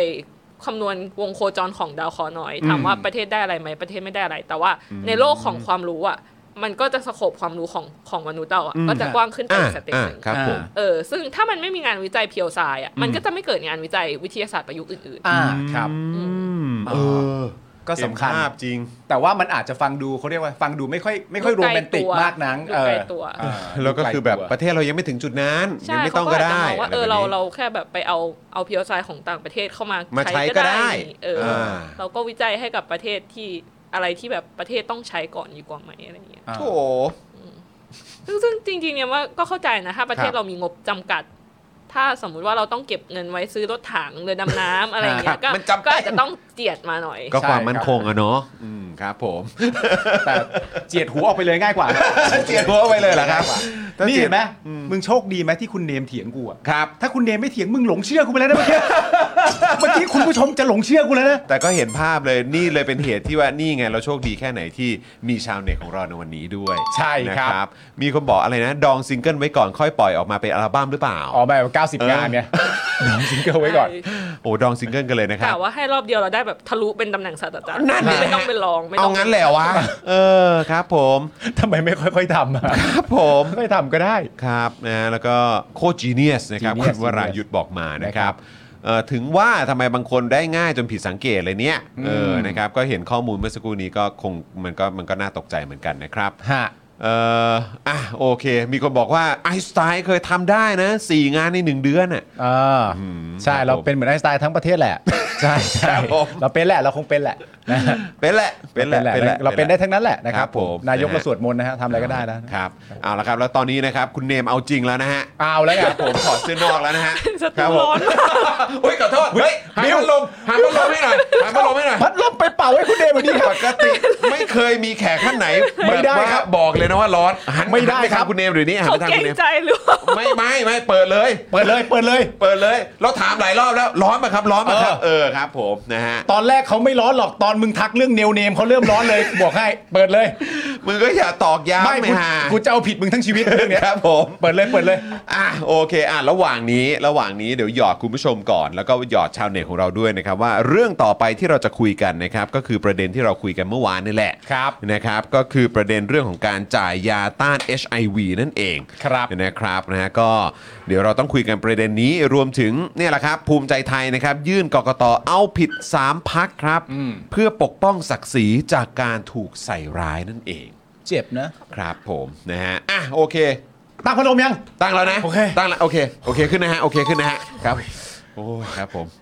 เออหรือว่าที่ผ่านมาคุณวิโรธอย่างคุณวิโรธเนี่ยเขาเกรงใจเปล่าวะ ไม่ เห็น หรอก คุณวิโรจน์ใส่สูตรแบบแน่นมากลย เออจริงจังมากเลยอะแต่เห็นเขาเขาอ๋อแต่ว่าถ้าเป็นคุณอาร์ตเนี่ย คุณ อ่า อาร์ตเอ่อที่เขาบ่นอย่างเดียวคือโอ้ปวดฉี่มากเลยครับ ใช่ใช่ใช่อ๋อเรารู้แล้วนะคนที่ออกไปสี่คือคุณจ๋าย คุณจ๋าย คุณ เอ จ๋าย อใช่ใช่ใช่ใช่เออคุณจ๋าย ยังคงเป็นเรื่องใหญ่ ครับ เป็น ผม เรื่อง เรื่อง ให ให ญ่ ญ่ครับเรื่องใหญ่ครับ อ่ะเรามาประเด็นนี้นะครับ ตามติดต่อจากเมื่อวานนะครับโห ครับ เมื่อวานคุณผู้ชมได้คุยกับเอ่อแพทย์หญิงนิตยาดีมากนะฮะ คุณหมอนะ คุณหมอนะครับ ครับผม มาเรื่องประเด็นนี้ครับ คุณสุภชัยใจสมุทรเนี่ยนะครับผม แจงเรื่องจ่ายยาต้าน HIV ครับ ยังทำได้ปกติ ชี้ภูมิใจไทยยื่นกกตครับ เอาผิด 3 พักปกป้องศักดิ์ศรีจากการใส่ร้ายครับ ครับผม เขาบอกว่าเขาถูกหนูถูกใส่ร้ายหนู เขาถูกใส่ร้ายครับ นะ เขาถูก ผ ใส่ ม ร้ายครับเขาเป็นเขาเป็นเหยื่อได้ด้วยเหมือนกัน เป็นเหยื่อเป็นเหยื่อ ครับผม นะครับผมคุณสุภชัยใจสมุทรนะครับจากพักภูมิใจไทยนะครับ กล่าวถึงกรณีที่พักภูมิใจไทยเนี่ยนะฮะได้ยื่นกกตเพื่อเอาผิดกับพักเพื่อไทย พักก้าวไกล และก็พักเสรีรวมไทยนะครับ เนื่องจากบอกว่าทั้ง 3 พักนี้เนี่ยนะฮะให้ข้อมูลที่บิดเบือนใส่ร้าย ด้วยข้อมูลอันเป็นเท็จทำให้หลงผิดต่อคะแนนนิยม พร้อมชี้แจงด้วยนะครับ เรื่องการจ่ายยาต้าน HIV เฉพาะสถานพยาบาลรัฐเนี่ยนะครับว่าให้ไปฟังที่นายแพทย์พงษ์เกษมไข่มุก รองปลัดกระทรวงสาธารณสุขที่ออกมาบอกแล้วว่า การให้บริการในเรื่องนี้นี่นะครับ ยังเหมือนเดิมทุกประการไม่มีข้อติดขัดอะไร คุณผู้ชม คุณผู้ชมมาร์กอันนี้ไว้ก่อนนะฮะว่า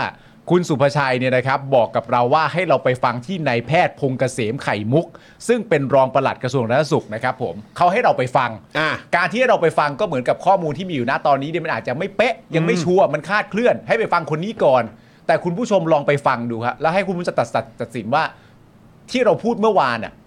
กับที่นายแพทย์ท่านนี้พูดเนี่ย มันมีข้อมูลใหม่ไหม อืม นะฮะลองดู นะค ค รั รั บบ ก็คือตัวนายแพทย์พงษ์เกษมเนี่ยเคยออกมาชี้แจงถึงกรณีที่คุณหมอวายโยนะครับนะนายแพทย์วายโยจากก้าวไกลเนี่ยพูดเรื่องที่คุณอนุทินไม่เซ็นงดเอ่อไม่เซ็นงบส่งเสริมสุขภาพป้องกันโรคนะครับ5,146 ล้านบาทนะค ครั รับบ ว่าเรื่องนี้เนี่ยไม่ถูกต้อง สาเหตุที่คุณอนุทินเนี่ยยังไม่ได้ลงนามเนี่ยเพราะงบส่งเสริมสุขภาพป้องกันโรคเฉพาะส่วนที่นำไปให้บริการนะฮะประชาชนนอกสิทธิบัตรทองเนี่ยนะครับ อาจเป็นการดำเนินการที่ผิดกฎหมาย ครับ จึงยังไม่ได้มีการลงนาม เพราะต้องรอความชัดเจนในการตีความทางกฎหมาย จากคณะกรรมการกฤษฎีกาและคณะรัฐมนตรีก่อน ครับ ซึ่งเรื่องนี้เราก็ เราก็พูดไปเมื่อวานนี่ใช่ไหม ครับ นะครับ และเอ่อคุณหมอพงษ์เกษมเนี่ยก็ยังบอกด้วยนะนะครับว่า แต่เพื่อไม่ให้เกิดผลกระทบต่อประชาชนและหน่วยบริการ บอร์ดสปสช จึงมีมติเมื่อวันที่ 14 ธันวาคม 65 เห็นชอบประกาศหลักเกณฑ์การดำเนินงานและบริหารกองทุนปี 66 จัดสรรงบผู้ป่วยนอก ผู้ป่วยในและงบสร้างเสริมสุขภาพและป้องกันโรค เฉพาะสิทธิ์บัตรทองนะครับ ซึ่งเป็นการใช้งบประมาณที่ถูกต้องตามกฎหมายออกมาก่อน อืม ดังนั้นบริการสร้างเสริมสุขภาพป้องกันโรคในส่วนของสิทธิ์บัตรทองเนี่ยจึงดำเนินการได้ตามปกติ ไม่มีข้อติดขัดใด ๆ ส่วนสิทธิ์นะฮะของข้าราชการและก็สิทธิ์ประกันสังคมเนี่ยนะครับที่อยู่ระหว่างรอความชัดเจนทางกฎหมายเนี่ยจะได้รับการดูแลด้านการส่งเสริมสุขภาพ ป้องกันโรคตามปกติไปก่อนครับเขาว่าอย่างเงี้ยครับ แล้วผมถามคุณผู้ชมฮะเมื่อวานคุณผู้ชมก็ติดตามรายการเรา ครับ จากข้อมูลที่เรารายงานไป อืม รวมถึงประเด็นที่เราพูดคุยกับแพทย์หญิงนิตยาด้วยคุณหมอด้วย อันที่คุณสุภชัยพูดกับอันที่ในแพทย์พงษ์เกษมพูดนะตอนเนี้ยมันเป็นข้อมูลที่เราถกเถียงไปแล้วไม่ใช่เหรอฮะ อืมแล้ว แล้ว คืออะไร แล้วทำไมอะฮะ แล้วข้อมูลเหล่านี้ เอามาเถียงกับอะไรฮะเนี่ย อืม แฮชแท็กเนมจะไม่ทนมาแล้วนะ แฮชแท็กเนมจะไม่ทนมาแล้วครับ เออ คุณผู้ชม คือแบบ มันอะไรฮะเนี่ย ก็เราพูดเรื่องนี้กันไปหมดแล้วอะฮะ เออ ฮะ ก็ชอบก็ชอบบ่นวนๆเนอะ อะไรวะเนี่ย เออบ่นวนๆจริง อ่ะแต่ว่าประเด็นนี้ก็ยังไม่จบนะฮะ ๆ ครับ โดยที่คุณสุภชัยนะครับได้ยกประเด็นเรื่องที่ก้าวไกลเนี่ยอภิปรายถึงเรื่องการจ่ายยาต้าน HIV นะครับว่าเป็นการพูดเน้นเอาสะใจนี่ เน้นเอาสาใจ ยัดไปให้อีกแล้วนะครับ ครับ ได้อารมณ์กองเชียร์มาบอกว่าอนุทินไม่เซ็น งบส่งเสริมสุขภาพป้องกันโรค เนื่องจากติดขัดเรื่องกฎหมายที่ยังไม่ชัดเจนทำให้ประชาชนเข้าถึงยา HIV ลำบาก ไปเขียนในเว็บพักว่า รู้หรือไม่ 2 เดือนที่แล้วสังคมไทยเสี่ยงเชื้อ HIV เพราะรัฐมนตรีว่าการกระทรวงสาธารณสุข ไม่ยอมเซ็นงบป้องกันโรคของกองทุน สปสชทำให้สังคมตื่นตระหนก ทั้งที่ความเป็นจริงนายแพทย์พงษ์เกษมที่ว่าเนี่ยนะครับ ซึ่งเป็นรองปลัดกระทรวงสาธารณสุขเนี่ยนะฮะก็ออกมาชี้แจงแล้ว แต่ข้อความบิดเบือนเนี่ยยังเวียนว่ายอยู่ในโลกออนไลน์ทำให้คนเข้าใจผิดนะครับ ขอบคุณมากนะครับ ครับ ดีครับ นอกจากนี้นะครับคุณสุภชัยยังบอกด้วยนะครับว่า พักภูมิใจไทย อดทนกับการถูกใส่ร้ายด่าฟรีมานานแล้ว ทั้งเรื่องการกล่าวหาว่าพักการเมืองใช้เงินดูดนักการเมือง เป็นพักการเมืองที่มีแต่การทุจริต อันนี้เนี่ยเขาบอกว่ามาจากพักเพื่อไทยและก็เสรีรวมไทยรวมกันนะฮะแต่หลักฐานอยู่ที่ไหน ข้อเท็จจริงอยู่ไหน แต่ที่แน่ๆคือพักภูมิใจไทยเนี่ยได้เสียชื่อเสียงไปแล้ว ครับ เรื่องดูดเนี่ยนะครับก็เป็นการใส่ร้ายและหมิ่นประมาทต่อพักและสสผู้ย้ายพัก ถ้ามีจริงป่านนี้เอาหลักฐานออกมาแล้ว ท่านเองก็รู้ว่าความจริงพักภูมิใจไทยเราไม่ได้เป็นแบบนั้น แต่คนที่มาร่วมงานกับพักเรามากเนี่ย เพราะล้วนแล้วแต่เบื่อหน่ายกับความขัดแย้ง และต้องการโอกาสในการทำงานรับใช้ประชาชน ซึ่งพักภูมิใจไทยสามารถมอบสิ่งเหล่านี้ได้นะครับผม ครับผม ในประเด็นตรงนี้เนี่ยก็มี2อสามประเด็นที่น่าสนใจหนึ่งก็คือว่าเอ่อการที่คุณสุภชัยบอกว่าทั้งทั้งที่ท่านเองก็รู้ความจริงว่าพักภูมิใจไทยเราไม่เป็นแบบนั้นเนี่ย ก็อยากรู้ว่าท่านเองเนี่ยคือใคร ใครที่รู้ความจริงแน่ๆว่าพักภูมิใจไทยไม่ได้เป็นแบบนั้นนะครับอีกประเด็นหนึงที่น่าสนใจก็คือว่า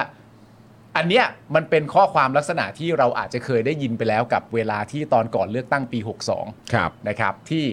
มีพักพักหนึ่งนะตอนนั้น ซึ่งก็เราจะตั้งชื่อว่าพักประชาธิปัตย์แล้วกันนะ เออ เราไม่ใช่ ครับผม ชื่อจริงเราเรียกว่าพักประชาธิปัตย์ ครับผม นะเดี๋ยวไม่ใช่ชื่อจริงเดี๋ยวเขาเดือดร้อนนะฮะ ครับ ณตอนนั้นเนี่ยก็มีกองเชียร์มากมายรวมถึงการวิเคราะห์การนำเสนอว่า ถ้าใครก็ตามที่เดือเบื่อพักเพื่อไทย เบื่อคุณยิ่งลักษณ์เบื่อคุณทักษิณแล้วเนี่ยและที่สำคัญเนี่ยก็ยังเบื่อความเป็นรัฐประหารเผด็จการของประยุทธ์ด้วยเนี่ยประชาธิปัตย์เนี่ยเป็นทางออก อืม ณตอนนั้นเนี่ยเคยพูดไว้แบบนี้ ครับ และณตอนนี้ภูมิใจไทยก็ใช้คำพูดลักษณะเดียวกันก็คือการใช้คำพูดว่า ถ้าสมมติว่าเบื่อหน่ายกับความขัดแย้งเนี่ยภูมิใจไทยเป็นทางออกที่ดี เห็นด้วยไหมครับ ฮะ เห็นด้วยไหมครับว่า ภูภูมิใจไทยนี่เป็นทางออกที่ดีเพื่อที่จะได้แบบว่า ออกไปทางไหน จากความขัดแย้งไง เพราะเขาอะพูดแล้วทำ เขาบอก มี พูด อะ แล้ ไร วทำ เขาก็ทำหมดเลย เขาบอกว่าถ้าสมมติว่าเบื่อการขัดแย้งที่เกิดขึ้นระหว่างอะไรต่างๆกันานาฝ่ายค้านรัฐบาลเขาตั้งตัวว่าเป็นจุดที่ประชาชนน่าจะคิดว่าเขาเป็นจุดที่เบื่อความขัดแย้งมาจบที่เขาได้ เขาคิดเอาเองหรือเปล่า ตั้งแต่ตั้งแต่เมื่อกี้ที่พี่ปาล์มบอกแล้วอะ เออ ว่า เออ แบบอะไรนะบอกว่าแต่พักภูมิใจไทยชื่อเสียงเสียหายไปแล้วอะ เอ เออ ที่จริงเนี่ยมาสงสัยว่า มันก็เสียหายแล้วแต่คุณอนุทินมาเป็นหัวหน้าพักแล้วหรือเปล่า แล้วก็คือคุณเนมคุณเนมมองว่าการที่เขาไปร่วมไปร่วมรัฐบาลเป็นพรรคร่วมรัฐบาลตอนปี 62 เนี่ย คือคิดเห็นว่ายังไงครับ แล้วคือเนี่ยอย่างเนี่ยผมผมลองดูแบบว่าย้อนย้อนดูรายการใช่ไหมก็อ่ะก็แน่นอนก็มีพูดถึงประเด็นเกี่ยวกับเรื่องของเรื่องในกระทรวงสาธารณสุขด้วย อ่า เรื่องของการอภิปรายไม่ไว้วางใจทั้งคุณอนุทินเอง หรือว่าคุณศักดิ์สยามเองอะไรแบบเนี้ยคือแบบจากที่เราติดตามข่าวสารอะไรต่างๆ มา หรือว่ากระแสในโซเชียลเนี่ย ตัวเราตัวคุณเนมเองเนี่ยรู้สึกยังไงกับแบบเหล่านี้ครับ คืออย่างนี้พี่ คือเนมอะอ่านหนังสือเรื่องหนึ่งชื่อว่าอ่าการตัดเค้กที่ทำนายว่าคนไหนจะเป็นอาชญากรหรือเปล่าเขาเขาพูดถึงว่าคนที่มีแนวโน้มว่าจะเป็นอาชญากรเนี่ยคือคนที่อาจจะมีการรับรู้ทางด้าน การฟังแล้วก็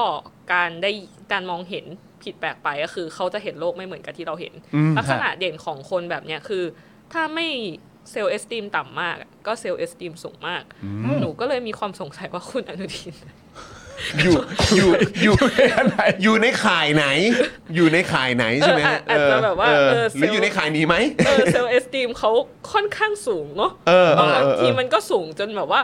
ว้าวเราคนเราไปไกลได้ขนาดนั้นเลยเหรออะไรอย่างเงี้ย อ่า ก็เลยแอบสงสัยว่าเอ๊ะเขาเขาเข้าข่ายในแบบหนังสือเล่มนี้หรือเปล่า อ๋อเออว่ะ เพราะว่าคือมันก็มีหลายประเด็นเนอะเออโดยเฉพาะอย่างของพรรคของคุณอนุทินเองในฐานะหัวหน้ารัฐเอ่อในหัวหน้าพรรคเอ่อในฐานะหัวหน้าพักด้วยใช่ไหมครับแล้วก็เป็นรัฐมนตรีสาธารณสุขด้วยก็คือ ใช่ มีประเด็นตั้งแต่โควิด มีประเด็นเรื่องของวัคซีน โควิดวัคซีนนี่คือชัดเจนมากแบบว่าคนเรามันเซลล์เอสติมสูงได้ขนาดนั้นเลยเออ แต่ละอย่างที่เขาออกมาพูด แต่ละอย่างที่เขาออกมาให้สัมภาษณ์ด้วยใช่ไหมครับ ใช่ใช่ใช่ใช่ ความมั่นใจการสามารถใช้คำพูดกับอะไรบางอย่างที่เป็นโรคระบาดระดับโรคว่า เนี่ยสำหรับในมุมมองฉันนะไอเนี่ยกระจอก ใช่ นั่นแปลว่าต้องเป็นคนที่มีความมั่นใจตัวเองแบบ ล้นล้นไปไหมวะ ว่า วัคซีนที่ดีคือวัคซีนที่มีอะไรอย่างนี้ด้วย เออมันมันแบบทะลุเกินไปก็เลยไม่แน่ใจว่าเขาแบบเขาเข้าข่ายในหนังสือที่อ่านมาหรือเปล่าก็เคยเคยตั้งคำถามกับตัวเองอยู่ ครับ ก็ก็ไม่แน่ใจว่าจะตอบดีไหม แล้วก็ยังมีเรื่องกัญชาด้วยใช่ไหม ใช่ มีเรื่องกัญชาเสรีด้วยการปลดล็อกอะไรต่างๆ เหล่านี้ แต่เขาก็มีแบบการทำโพลไม่ใช่เหรอ ว่าแบบก็มีคนก็พูดถึงเหมือนกันนะว่าคุณอนุทินก็อาจจะเหมาะกับการเป็นแคนดิเดตนายกอ่ะคุณเนี่ยว่าไงครับ คนที่มีความมั่นใจในตัวเองสูงแบบนี้ สูงขนาดนี้ ดูจากแทร็กเรคคอร์ด วัคซีน กัญชาทำ โควิด บลาบลาบลา ถ้ามาตรฐานของนายกเท่ากับนายกคนเดิมก็อาจจะเหมาะ อืม ถ้าถ้ามาตรฐานของนายกคนคนใหม่ ต้องการเท่ากับนายกคนปัจจุบันก็อาจจะเหมาะ อ่าโอเค เออไม่ไม่หนีกันเท่าไหร่ เราควรจะต้องเซตมาตรฐานใช่ไหมครับ แต่แต่จริงๆอ่ะคนเราชีวิตคนเราหรือประเทศชาติมันมันควรจะก้าวไปข้างหน้ามากกว่า มากกว่าก้าวถ มาก อยหลัง มากกว่าอยู่ที่เดิมหรือว่า ใช่ ถอยหลังใช่ไหมครับ อืม คุณผู้ชมฮะเมื่อสักครู่เนี่ยผมจดลงไปบนกระดาษสั้นๆว่า ครับ คลิปสั้นนะฮะ แล้วก็เออแฮชแท็กเมื่อกี้อะไรนะฮะเนมเนมอะไรนะฮะ อะไร เน ฮะ มเนมจะไม่ทนไหมฮ เนมจะไม่ทเนนมจะไม่ทนนะค เน รับ มจะไม่ทน ฮ ถ้าสมมติว่าสแตนดาร์ดคือนายกปัจจุบันนี้ ครับ คนคนนี้ก็อาจจะเข้า ครับ นี่คุณคามูบอกว่าเออนี่เราบาร์ต่ำกันจังค่ะ อ่าบาร์ตามครับอยากดื่มก็อยู่ใต้ถุนนะฮะบาร์ตามบาร์ตามฮะบาร์ตามบาร์ตาม คุณเคนบอกว่ามีนต่ำเกิน เออ ไม่ไหวนะแบบเนี้ยอืม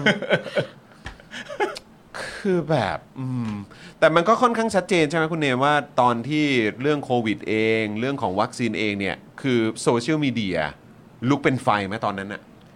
เป็น เป็นเลยใช่ไหม พราะว่ามันมันเกี่ยวกับความเป็นความตายของคนแม้กระทั่งชนชั้นกลางที่ปกติจะไม่ค่อยแบบ อ่า เทคแอคชั่นอะไรก็ อ่า ก็แบบไอ้เคียชีวิตกูชิบหายแล้วอ่ะ มันถึงตัวแล้ว เออ อืมอืม ใช่ อืมอย่างตอนนี้ที่มันมีอีกประเด็นหนึ่งที่โอเค อาจจะเริ่มซาซาไปนิดหน่อย ก็คือประเด็นเรื่องของกัญเอ่อกัญชาเสรีเนี่ย ค่ะ คือ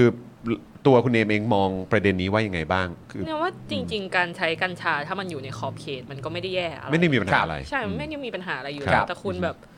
คุณออกมาเสรีแล้วคุณค่อยออกกฎหมายมาบล็อกมันมันตลกอะ ซึ่ง ขั้น ตอนนี้ ขั้น กฎตอน หมายยังไม่ออกด้วยนะ เออแล้วกฎหมายก็ยังไม่ออกแล้ว ครับ แล้วมันก็ตลกแล้วมันก็ชัดเจนว่ามันมีอ่ารีพอร์ตเยอะแยะมากมายว่ามีเคสแบบเด็กหรือว่าคนธรรมดาแบบไฮป์กัญชาเกินขนาดแล้วเข้าโรงพยาบาลเยอะแยะ แล้วคุ ค ณ รับ ก็บอกว่าเฮ้ยมันไม่มีอะไร is normal normal พอ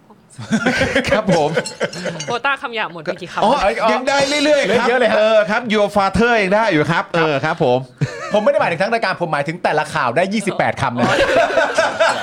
กลัวจะไม่พอ โอ้ยสบายครับสบายเลยสบายเลย อ่า ครับ ก็นั่นแหละ ผมว่าเดี๋ยวต่อไปคงจะมีแฮชแท็กพูดเราท เออ ำนะครับนะเดี๋ยวคงจะได้กลายเป็นแฮชแท็กที่คุณเนมอาจจะได้ได้ได้นำเสนอหรือติดตาม ใช่ บ้างนะ แต่คุณสุภชัยเนี่ยยังกล่าวไม่จบนะฮะ ยั ที่ งไม่ เราเมาส์กันเมื่อกี้ จบครับ นี่ยังไม่จบนะฮะ ยังไม่จบครับคุณผู้ชม คุณสุภชัยนี่เขาก็ยังคงต้องการจะเล่นบทเหยื่อต่อไปนะคุณผู้ชมตั้งใจฟังนะฮะแล้วก็ถ้าสงสารคุณสุภชัยก็กด กด อะไรเข้ามาก็ได้ กดเข้ามาเลยครับ อยากกดอะไรว่ามา สงสารคุณสุภชัยอยากกดไลค์ก็กดเข้ามานะครับคุณสุภชัยเนี่ยยังกล่าวทิ้งท้ายให้คุณจรคุณเนมครับว่า ครับ มันควรจะเลิกได้แล้วนะครับไอการเมืองที่แบบว่าสาดโคลนใส่กันแบบนี้เนี่ยนะฮะ โอ้ เขาแนะนำให้ทุกคนเนี่ยมาสู้กันด้วยนโยบายดีกว่า การเข้าถึงประชาชนกันดีกว่า การที่พักยื่นคำร้องต่อกกตเนี่ยเราทำตามกฎหมาย ใช้สิทธิ์อันพึงมีปกป้องตัวเราเอง เพราะถ้าไม่ทำอะไรเลยเนี่ย อีกฝ่ายก็จะโจมตีเราแบบนี้ไปเรื่อย จ้ะ ๆ และเรานิ่งเฉย bro และเรานิ่งเฉย ประชาชนส่วนหนึ่งก็อาจจะหลงเชื่อ แล้วมันก็จะมีผลต่อคะแนนนิยมซึ่งสร้างความเสียหายเนี่ยก็ย่อมเกิดแต่พักภูมิใจไทยอย่างแน่นอน ส่วนจะยุบพักหรือไม่เนี่ย มันก็เป็นเรื่องการพิจารณาของผู้มีอำนาจ ให้เป็นเรื่องของกกตหรือศาลตัดสิน เราเพียงแค่ต้องการปกป้องตัวเราเองเท่านั้นน่ะ เสียงพี่ปาล์มเป็นอะไรหรือเปล่า ผมอยากใส่ ครับ แอคชั่นของความแบบคนมันเจ็บมา ให้มันมี feeling คนมันโดน ให้มันมี feeling คน ตอ มัน นโดน ตอน สาด ที่เขาบอกว่าเอานโยบายมาสู้กันนี่เขาเอาจริงปะเขาพูดจริงคพูดจริ รับผมงคุณพระ พูดจริงนำมาหนึ่งเลยก็คือกัญชาที่พูดไปเมื่อกี้ ว้าว เออเพราะคือเราก็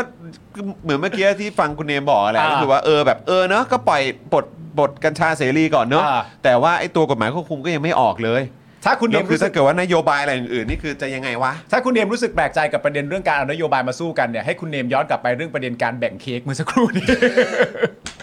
เซลล์เอสติมสูงกันทั้งพักเลยนะคะ มากมาก อันอันนี้อันนี้มันถือว่าเป็นเป็นยุคสมัยของคนเซลล์สตีมสูงสูงเกินพิกัดหรือเปล่าฮะ ที่ ไม่น่านะ อยู่ใน หอำนูว่า นาจ ส่ตวนอนนี้ บุคคลนะ ส่วนบุคคลแล้วแต่คนใช่ไหม หนูว่าส่วนบุคคลนะ แล้วแต่คนใช่ไหมเออแต่เท่าที่เห็นตอนนี้ก็ก็ก็มีอยู่ ก็มีแหละ หลาย ก็มีอยู่ คน มี เออนะครับมีคนที่เพิ่งเปิดเปิดตัวเดบิวต์พักไป ใช่ ไหมแล้วก็เนี่ยแหละคนในข่าวเมื่อสักครู่นี้ด้วย ใช่ ออ คนเดบิวต์ก็น่าสนใจ คนเดบิวต์นั้นก็ตัวลั่นตัวหนึ่งเหมือนกัน เออตัวลั่นครับ แคป ผม ชั่นนายกเดือนหน้าต่อ เดินหน้าต่อครับ ต้อง ผม ต้องมีคำว่าแคปชั่นด้วย ครับผมนะฮะคือตอนนี้เราก็มีเป็นอะไรนะ เป็นแบบเอ่อแคปชั่นในในในเจอข่าวตื้อวันนี้เราพูดว่าอะไรนะ แค แคปชั่นอะไร เอ่อเดินหน้าด้านอะไรนะ เดินหน้าด้านต่อ เดินออกแคปชั่นเดินด้านด้านต่อ เดินหน้าด้านต่อ เดินหเออน้าด้านต่อ ครับผมส่วนของคุณลุงอีกคนหนึ่งที่ต้องหิ้วปีกก็คือว่า ใช่ เดินหน้าด้านต่อไปด้วยกัน ใช่ ครับผม ไม่ทิ้งกันนะไม่ทิ้งกัน ครับผม ไม่ทิ้งกัน เออนะฮะ ก็เป็นเรื่องที่ดี ฮู้นะฮะ แต่ก็ย้ำอีกครั้งหนึ่งนะครับ ประเด็นเรื่อง HIV นี่เอ่อเราคุยไปแล้วเมื่อวานนะครับ อืม แล้วเราก็วิพากษ์วิจารณ์ประเด็นนี้ไปแล้วตั้งแต่เมื่อวาน ซึ่งการที่ไปฟังในแพทย์เพิ่มเติมก็ไม่ได้คำตอบใหม่อะไร ไม่ได้ไม่ได้ไม่ได้เกิดอะไรขึ้นสักเท่าไหร่นะครับ ครับ แต่ว่าเท่าที่ได้รับฟังฟีดแบ็กมาจากคนในแวดวงที่เขาก็พยายามจะให้ความช่วยเหลือแล้วก็ผลักดัน อืม เอ่อในแล้วก็ให้ให้เขาเรียกว่าอะไรแบบเรื่องของยาอะไรต่างๆ ให้มันสามารถเดินหน้าต่อไปได้เนี่ยอย่างในส่วนหนึ่งก็คือทางคุณหมอเมื่อวานด้วยเนี่ย ครับ ก็คือก็บอกว่าเฮ้ยจริง ๆ เมื่อมีคนออกมาพูดมากยิ่งขึ้นเนี่ย อืม มันเริ่มแบบว่าเหมือนเป็นกระแสที่มันชัดเจน ใช่ มากยิ่งขึ้น แล้วเพราะฉะนั้นถ้าเป็นไปได้นะครับคุณผู้ชมก็ช่วยกันส่งเสียงเรื่องนี้กันเยอะๆกันหน่อย ใช่ครับ นะครับนะฮะก็ประเทศนี้มันก็เหมือนขับเคลื่อนด้วยการด่าไหม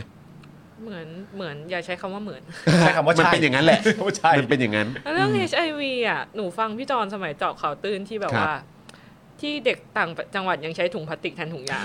ใช่ จำได้ปะ คือแบบกูไม่อยากเชื่อเลยเนาะไม่อยาก เอ เชื่อ อเออ จ หนู ริง ฟังเออสมัย เลยเราแบบเราอุตส่าห์มาไกลได้ขนาดนี้แล้ว ใช่ อะเราเรา อืม จะไปแบบถดถอยอะรู้สึกแย่ แล้วณ ทั้งๆ ตอน ที่ นี้เรามีการป้องกัน ๆ นะครับ เอ่อป้องกัน HIV ที่มากกว่าการใช้ถุงยางไปแล้ว อื อะ มมี นั่นก็คือ PrEP กับ PEP เนี่ย เออ นะก็ก็ไม่รู้จะเดินถอยหลังทำไม ไม่แล้วก็คืออย่างที่คุณหมอเขาบอกหรือว่าข้อมูลที่ที่เราคาดเอ่อที่เขาคาดการณ์กันเอาไว้ก็คือว่าน่าจะควบคุมหรือว่าแม้กระทั่งแบบทำให้แบบเหมือนเหมือนหมดไปอ่ะ อืม ภายใน 8 ปีได้อ่ะ อันนี้ความหวังของทั้ง ถ้า โลก แบบนี้เนี่ยคือดูทรงแล้วเนี่ยคือแบบประเทศไทยก็คงแบบอีกยาวนานนะครับ ใช่ เพราะฉะนั้นคือตอนนี้เรายังมีเวลาเรื่องนี้มันเพิ่งเกิดขึ้น เท่านั้นเองช่วยกันส่งเสียงหน่อยครับเพราะส่งเสียงปุ๊บดูสิขนาดรายการแบบเนี้ยมันยังดูมีฟีดแบ็กเลยแล้วก็วันนี้ผมก็เห็นหลาย ๆ สื่อหลาย ๆสำนักข่าวเนี่ยก็เอาไปนำเสนอด้วย เพราะฉะนั้นก็ช่วยกันผลักดันให้มันแบบว่าให้มันเป็นเรื่องที่คนเนี่ยได้ยินกันเยอะๆกันหน่อยนะครับ ช่วยกันครับช่วยกั ใช่ครับ เพราะว่าจริง ๆ แล้วในประเด็นเรื่องนี้มันก็มากกว่าประเด็นเรื่องผู้ติดเชื้อ HIV นะ ครับ มันคือเรื่องโครงสร้างโดยรวมของการแจกจ่ายยาโครงสร้างโครงสร้างโดยของโมเดลของคลินิกชุมชน อืม โครงสร้างโดยรวมของการทำงานของภาคประชาสังคม อืม แล้วมันก็กระทบเรื่องอื่นด้วยนะฮะ ครับ ถ้าสมมติมันไอ้ขโยงนี้มันพังมันพังหมดนะฮะ แต่พอคุณเนมพูดถึงแบบโอ้โหสมัยนั้นที่เราพูดถึงเรื่องถุงก๊อบแก๊บเนอะ อืม แล้วเรามาถึงจุดที่เขาแบบมีการแบบแจกจ่ายยาเพล็บเอ่อหรือว่าเพล็บอะไรพวกนี้กันแล้วเนี่ย ฮะ เราก็มาไกลนะ มาไกล แล้วก็มาไกลนะ เออที่เมื่อวานอ่ะพี่จอนบอกว่าอะไรนะถุงยางขอได้เฉพาะโรงพยาบาลที่มีสิทธิ์บัตรทอง เออ อะไร อะไรก็ไม่รู้ แบบเดินไปถึงแล้วแบบโชว์ถุงยางอันแน่ เออ ถุงยางครับอะไร เออเออ โชว์โชว์บัตรทองแล้วแบบขอถุงยางครับอะไรอย่างเงี้ยเหร เนาะ อ เออเออแล้วอีกอย่างหนึ่งถามในฐานะเป็นคนรุ่นใหม่ด้วยละกัน คือแบบตอนสมัยที่ทำเจาะข่าวตื้น หรือว่าแบบแม็กเออก็ทุกวันนี้ก็ยังทำอยู่นะแต่คือไอ้ตอนที่พูดเรื่องนี้กันน่ะมันก็จะมีประเด็นเกี่ยวกับเรื่องของแบบ การมีตู้ขายถุงยางอนามัยในโรงเรียนอะไรแบบเนี้ย แล้ว คื ก็ อ ผิดศีลธรรม เออคือคิดคิดว่ายังไงฮะในฐานะเป็นคนรุ่นใหม่ด้วยอืม ตอนตอนเด็กๆเลยใช่ไหม จนแล้วจนถึงปัจจุบันนี้คิดเห็นว่ายังไง มันก็ยังเพ้อเจ้ออยู่นะ ที่จะมานั่งแบบจับผิดกับปัญหาแบบนี้ทางทางเทนที่แบบการเรียนการสอนคุณทำได้ดีมากกว่านี้หรือยัง อืม สุขศึกษาตอนสมัยเนมเรียนน่ะ ครับ เนมจำได้ว่าตอนป .4 อ่ะเขามารณรงค์เรื่องโรคเอดส์อะ ฮะ เขาบอกว่าถ้านอนด้วยกันเราจะติดเอดส์ ว้ายจริงปะเนี่ย เขาบอกว่าอ่านอนด้วยกันแล้วจะติดเอดส์เนมอ่ะเข้าใจว่านอนข้างๆกันแล้วติดเอดส์เนมยังไม่เข้าใจคำว่าแบบเซ็กเลยด้วย อ่า ซ้ำเขา โอ เขา เค ไม่พูดถึงลย โอเคโอเค ด้วย แล้วก็คือมาบอกเราตอนป .4 เราก็ต้องเข้าใจว่าอย่างนั้นนะเนาะ ใช่เขาบอกแล้วตอนป .4 เนี่ยถ้านอนถ้าชายหญิงนอนด้วยกันเนี่ยมีสิทธิ์ที่จะติดแบบเราคู่นอนเป็นเอดส์มีสิทธิ์ที่จะติดเอดส์แต่เราเข้าใจว่าเป็นการนอน นอนใกล้กัน ข้างๆ ข้างๆกัน เออ ก็จะติดได้แล้ว เออ อเออเออ แล้วแล้วตอนนั้นน่ะก็ไม่กล้านอนใกล้พ่อตัวเอง ทำไมล่ะ ไม่ได้มีความไว้ใจใน คุณพ่อ อ๋อก็คือณตอนนั้นคือเพศตรงข้ามแล้วก็ ใช่ กังวลหมด เขาเขาบอก เพราะ ว่า เขาจะว่านอนข้าง เพศตรงข้าม เออเขาเขาไม่ได้บอกอย่างอื่นเลย เออ เขาบอกแค่ว่าแบบการนอนกับเพศตรงข้ามมีสิทธิ์ที่จะติดเอดส์แต่ ว่า ไม่กล้านอนใกล้พอตัวเอง โอ้โหแต่ก็บอกแล้วว่านี่เรามาไกลนะ ใช่ใช่ แต่นี้เราจะมาหยุดอยู่แค่นี้ไม่ได้นะ อันนี้ถามอยากรู้ต่อเลย เออ แล้วการไม่นอนใกล้พ่อเนี่ย พ่อก็จะไม่ทราบเหตุผลใช่ไหมฮะว่ามันเกิดอะไร พ่อ ขึ้ ก็ น ไม่รู้ ตอนนั้นพ่อรู้ไหม ไม่รู้ เพราะคิดว่าเด็กป พ่ไม่รู้ .4 คงไม่อยากอธิบาย เออ ไม่ไม่อยากบอกว่าแบบเออกลัวกลัวติดเอดส์อะไร โถ่ ย่างเงี้ย คุณพ่อ โถ โถ่เอ้ย ใน เหตุผล ฐานะ มันเป็นอย่างนี้นะครับ คุณ คื พ่อ อ ครับ คือในในฐานะที่เราก็มีลูกสาวใช่ไหม เออใช่อยู่ดีๆเอลิสไม่นอนข้างกู เป็นอะไร โรงเรียนสอนอะไรมาเคลียร์เดี๋ยวนี้ ออต้องถามนะเว้ย ใช่ เออ โดยเฉพาะช่วงปฐมนี่ โทร ไม่แน่ หาโทรหาครูก่อนเลยอะวันนี้มีหน่วยงานไหนมาโรงเรียนบ้างถามเลย ไม่ไว้ใจแล้ว ขอเคลียร์ๆหน่อย ข ข อ อ เค เคลียลียร์ร์ๆหน่อย ฮะ โอ้ยนะครับอ่ะ คุณพลอยรุ้งบอกอีกคนหนึ่งว่า ครับ เป็นเหมือนกันก็เข้าใจแต่ตอนเด็ก ๆ เหมือนกันว่านอนใกล้กันกับเพศตรงข้ามแล้วจะเป็นเอดส์ เออ ใช่ก็เขาไม่สอนอะไรเลยอะแต่เด็กผู้ชายอาจจะรู้เยอะกว่า อาจจะรู้เยอะกว่าแต่ก็วันก่อนผมก็ไปติดตามเขาว่าเออจริง ๆ แบบไอ้เหมือนแบบแหล่งในการเรียนรู้เรื่องเซ็กซ์เรื่องเพศสัมพันธ์เนี่ย ก็เอาตรงๆผู้ชายซะเยอะมันก็จะได้มันก็จะไปได้มาจากการดูหนังโป๊แหละ อืม ซึ่งมันก็ไม่ใช่ว่าเป็นข้อมูลที่ถูกต้องนะครับ อืม เออนะฮะเรื่องของความรุนแรงที่มันเกิดขึ้นต่อเนื่องจากการแบบบริโภคหนังโป๊เนี่ย หนังผู้ใหญ่เนี่ยมันก็มีได้ด้วยเหมือนกันนะครับเออนะฮะคุณมีนบอกว่าเราไม่ได้หยุดครับ เราถอยหลังครับ ใช่ครับ นะฮะก็ถ้ามันยังดำเนินต่อแบบนี้มันถอยหลังแน่นอนครับคุฮะณผู้ชม คุณนัทกรบอกว่าอะไรถ้าบอกเหตุผลพ่อ แม่อาจจะถือมีดรอพ่อหน้าบ้านก็เป็นไปได้นะ ออกทำ อะไรมาถ้าไปบอกแล้วเหมือนบอกไม่เคลียร์อีกอะ เออบอกไม่เคลียร์ เขาวุ่นวายอีก เออนะครับ คุณเกมเอยคุณภูมิบอกว่าเออนี่ผมเออนอนกับคุณแม่เนี่ยตลอดเนี่ยเอดกินไปนานแล้วนะครับ ก็คือถ้าเอาตามความรู้ที่ได้มาตอนเด็กๆกันนะ ครับ ฮะ ผมนะฮะคุณพลอยรุ้งบอกว่าเราเพิ่งมารู้จักคำว่าเซ็กส์ก็จากสื่อประเภทซีรีส์นี่แหละ อ๋อ เอนะครั นะครับ บ คุณราหัวก็สอนแหละ แต่มันก็ไม่ชัดเจนนะนะอืมนะครับ คุณลิสคิง บอกชื่อคุณครูด้วยเหรอครับ อ๋อคุณครูครับ ครับ คุณครู ครับ แน่นะอ่ะโอเค งั้นไหนๆเมื่อกี้เราพูดเรื่องภูมิใจไทย อ่า อะไรกันไปแล้ว เราเราคุยเรื่องแลนด์สไลด์ไหม โอ้ยได้ดิ ของอีกพักหนึ่งอ่ะ เออ นะ แล้วเดี๋ยวเราค่อยวนกลับมาเรื่องเรื่องรถไฟแล้วกันเนอะ พักใหญ่ พักใหญ่เขาจะแลนด์สไลด์ พักใหญ่ใจของนี่ง ตอนนี้เริ่มเริ่มมีกระแสมีเอ่อประเด็นหรือว่าเริ่มรู้สึกสัมผัสได้ถึงความตื่นตัวตื่นเต้นในเรื่องของการเลือกตั้งไหมครับ คุณเนมครับ สัมผัสย้ายพักกันแบบปุ๊บปั๊บปุ๊บปั๊บเลย ค รับ ปั๊เลย เออพลังดูดเหรอครับเออนะฮะ อุ้ยเดี๋ยวเขาถือว่าศาสตร์โครนใส่เขานะต้องระวังนะ เพราะฉะนั้นคือหมายความว่าคือความตื่นตัวที่เราสัมผัสได้ก็คือจากในพาร์ทของพวกเอ่อพรรคการเมือง ใช่จากพักการเมืองมากกว่า อืม อือฮึแล้วจากในแบบในพาร์ทของภาคประชาชน ยังไม่ค่อยค่ะ ยังไม่ ยั ค่อย ไม่ค่อยมีแฮชแท็กยังไม่ค่อยมีการพูดคุยกันเท่าไหร่ อืมคือมันต้องใกล้จริงๆเนอะหรือว่าต้องรอยุบสภา เอะ ไม่แน่ เขาอาจจะรอยุบสภาเป็นสัญลักษณ์ไง ก็ถ้าเกิดยุบสภาไม่แน่คือเสียงของแบบประชาชนในโซเชียลมีเดียหรือว่า อ่า คนในโลกออนไลน์ก็อาจจะแบบแบบเขาเรียกว่าอะไร เข้มข้นมากยิ่งขึ้นไหม ใช่ เออ ก็เป็นไปได้แต่จริง ๆ มันน่าจะเข้มข้นเป็นสัญลักษณ์หลัก ๆ ตั้งแต่เอ่อคุณชวนพูดถึงคุณชัดชาติแล้วนะ อ๋อ เอออันนั้นก็น่าจะเป็นสัญลักษณ์แล้วนะ เรื่องว่า แบบ ถนน โ ใต้ไม่ดี ถนนใต้ไม่ดีอ๋อถ้ามาประเด็นนี้เข้าใกล้เลือกตั้งแล้ว ใกล้แล้วแหละ เออ เออก็เป็นไปได้ ได้ นะครับอ่ะคุณผู้ชมเมื่อกี้พูดถึงภูมิใจไทยไปงั้น ค ก็ รับ ต่อกันอีกสักหน่อยละกันเกี่ยวเรื่องของพรรคการเมืองต่าง พักพลังประชารัฐครับ ครับ ก็เป็นพักที่ดีครับผม ๆ โอ้นี่ คนละพัก นี่อันนี้ไม่ใช่แต่ว่า อันนี้เออ เราไปได้ธงมา บรรยากาศมันก็เริ่มมาแล้วนะ เห็นไหมวันนั้นก็งานใหญ่นะอะไรอย่างเงี้ยแล้วก็เป็นพักที่แบบเราแบบใช่ป่ะ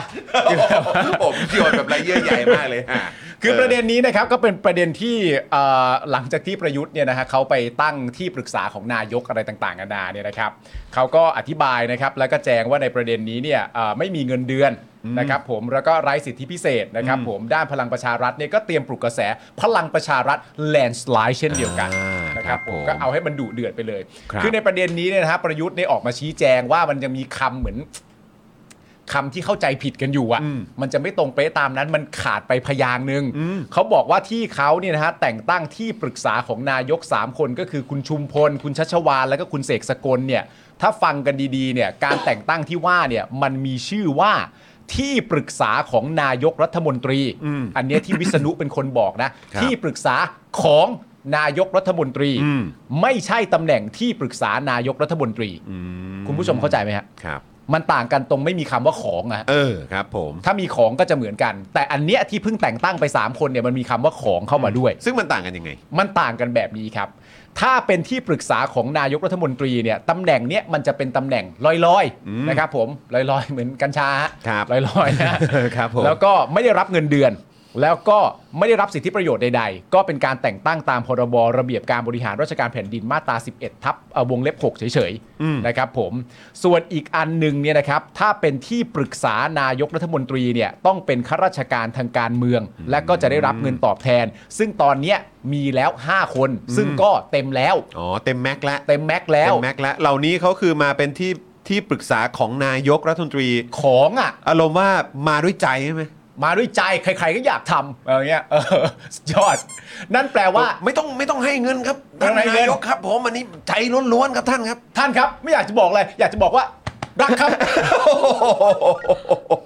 นั่นแต่ประเด็นก็คือว่านั่คนรับ แปลว่าถ้าเรารวม 2 อย่างเข้าด้วยกันก็คือที่ปรึกษาของนายกรัฐมนตรี อืม กับที่ปรึกษานายกรัฐมนตรีเนี่ยเท่ากับว่ารวมเนี่ย อืม มี 8 แล้วนะ อ่ะใช่ ถ้ารวม 2 อันเนี่ยมี 8 แล้วนะ ใช่ใช่ แต่ประเด็นที่คุณวิษณุพูดมาเนี่ยยังขาดแค่เรื่องเดียว เออ ก็คือเรื่องที่ว่า แล้วเขาทำหน้าที่ต่างกันไหมเนี่ยไม่ไม่รู้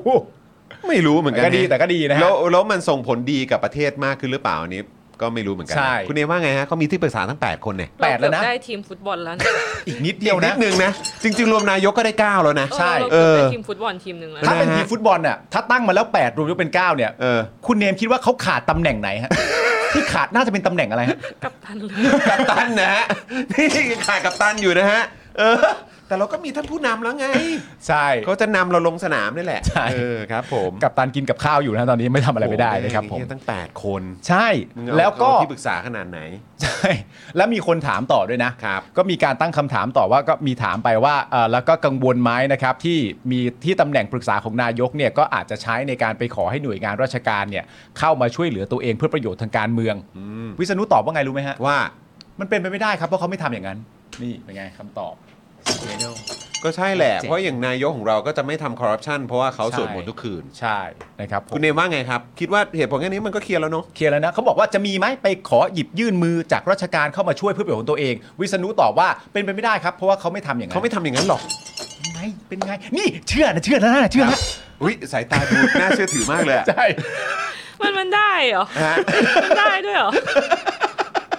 เหมือนแบ มัน บ มันเหมือนเราพูดว่าแบบว่าเออไว้ใจเราเถอะเราจะไม่คอร์รัปชันนะ แต่ว่าเรา เออ แบบเราคอร์รัปชันแล้ว เออ เราก็พูดว่าเอ้ยแต่แต่เชื่อใจกูนะสัญญาด้วยเกียรติของลูกเสือ เออ เอาเกียรติของลูกเสือมันไม่มีค่าแหละครับคุณเนม คุณเวจเจ็ต คำ พิ พู ม ด พ์ ขอ เข้างมา ชายชาติทหารออ คุณเวจเจ็ตพิมพ์เข้ามาไม่รู้ตั้งแต่แต่ว่าเออกูสบายใจเลยสัตว์ ไม่รู้เหมือนกันว่ายังไง แต่เพื่อความสบายใจมากกว่านั้น อันนี้เป็นประโยคที่สบายใจจริงๆ เพราะว่าคุณวิษณุอันเนี้ยตอบว่าในประเด็นที่ว่าเนี่ยทำเช่นนั้นไม่ได้ ครับ พอบอกว่าทำเช่นนั้นไม่ได้เนี่ย ค ผ รับ มเชื่อว่าคุณจองคุณเนมและคุณผู้ชมเนี่ยก็สบายใจ ครับ แต่ประโยคต่อมาไม่น่าสบายใจฮะเพราะคำต่อมาคือ ยกเว้น อ้าวมียกเว้นด้วยเหร ย อก เว้น เอาฮะมียกเว้นด้วยว่ะ มียกเว้นว่า เออ ถ้านายกมอบหมายให้คนที่เป็นที่ปรึกษาของนายกไปติดตามเรื่องการแก้ไขปัญหาใด ๆ เนี่ย หรือเรื่องที่นายกมอบหมายมาให้ได้ตามสมควร อืม ก็ไม่ได้บอกด้วยว่าตามสมควรมีอะไรบ้าง แปลว่าคือจะไปจะไปทำอะไรก็ตาม อ่า หรือว่าไปติดต่อหน่วยงานอะไรต่าง ๆ เนี่ย เพื่ออา เป็นประโยชน์ อ่า ที่จะส่งผลไปถึงเรื่องของการเลือกตั้งอะไรหรือเปล่าเนี่ยคุณวิษณุบอกว่ามันเขาไม่ทำหรอก เขาไม่ทำแล้วก็ทำเช่นนั้นไม่ได้ ทำไม่ได้หรอก ด้วย แ ตัวเขาเองอะ แต่ยก ยกเว้ เว้น นว่า ถ้าเกิดว่านายกเขาแบบว่ามีความห่วงใยในประเด็นนี้ อ่า เออแล้วก็บอกว่า เออเออท่านที่ปรึกษาของนายกรัฐมนตรี ครับ ช่วยลงไปดูหน่อยได้ไหม ใช่ อันเนี้ยทำได้ ใช่ ตามสมควรครับ ตามสม ตาม คว ส ร มควรนะครับเพราะ เห็นไหมความรู้สึกเปลี่ยนไหมฮะพอเจอยกเว้นเข้าไป อ่ะเห็นไหม สบายใจกันทั่วหน้านะฮะ แต่ว่าดูดูสีหน้าและหน้าตาของคุณเนมดูดูไม่เปลี่ยนนะฮะ มันเหมือนเดิมนะฮะ ดูจากบนจอนี่แบบ เจอยกเว้นเข้าไปอ๋อแล้วนี่ด้วยฮะมีประเด็น อารมณ์ เมื่อถามว่า อะไรของมึง มีประเด็นเมื่อถามว่าการแต่งตั้งที่ปรึกษาของนายกในครั้งนี้เนี่ยเพื่อช่วยเรื่องการเตรียมการเลือกตั้งครั้งหน้าใช่หรือไม่เนี่ยวิษณุตอบทันทีว่าไม่ใช่นะครับขอบคุณ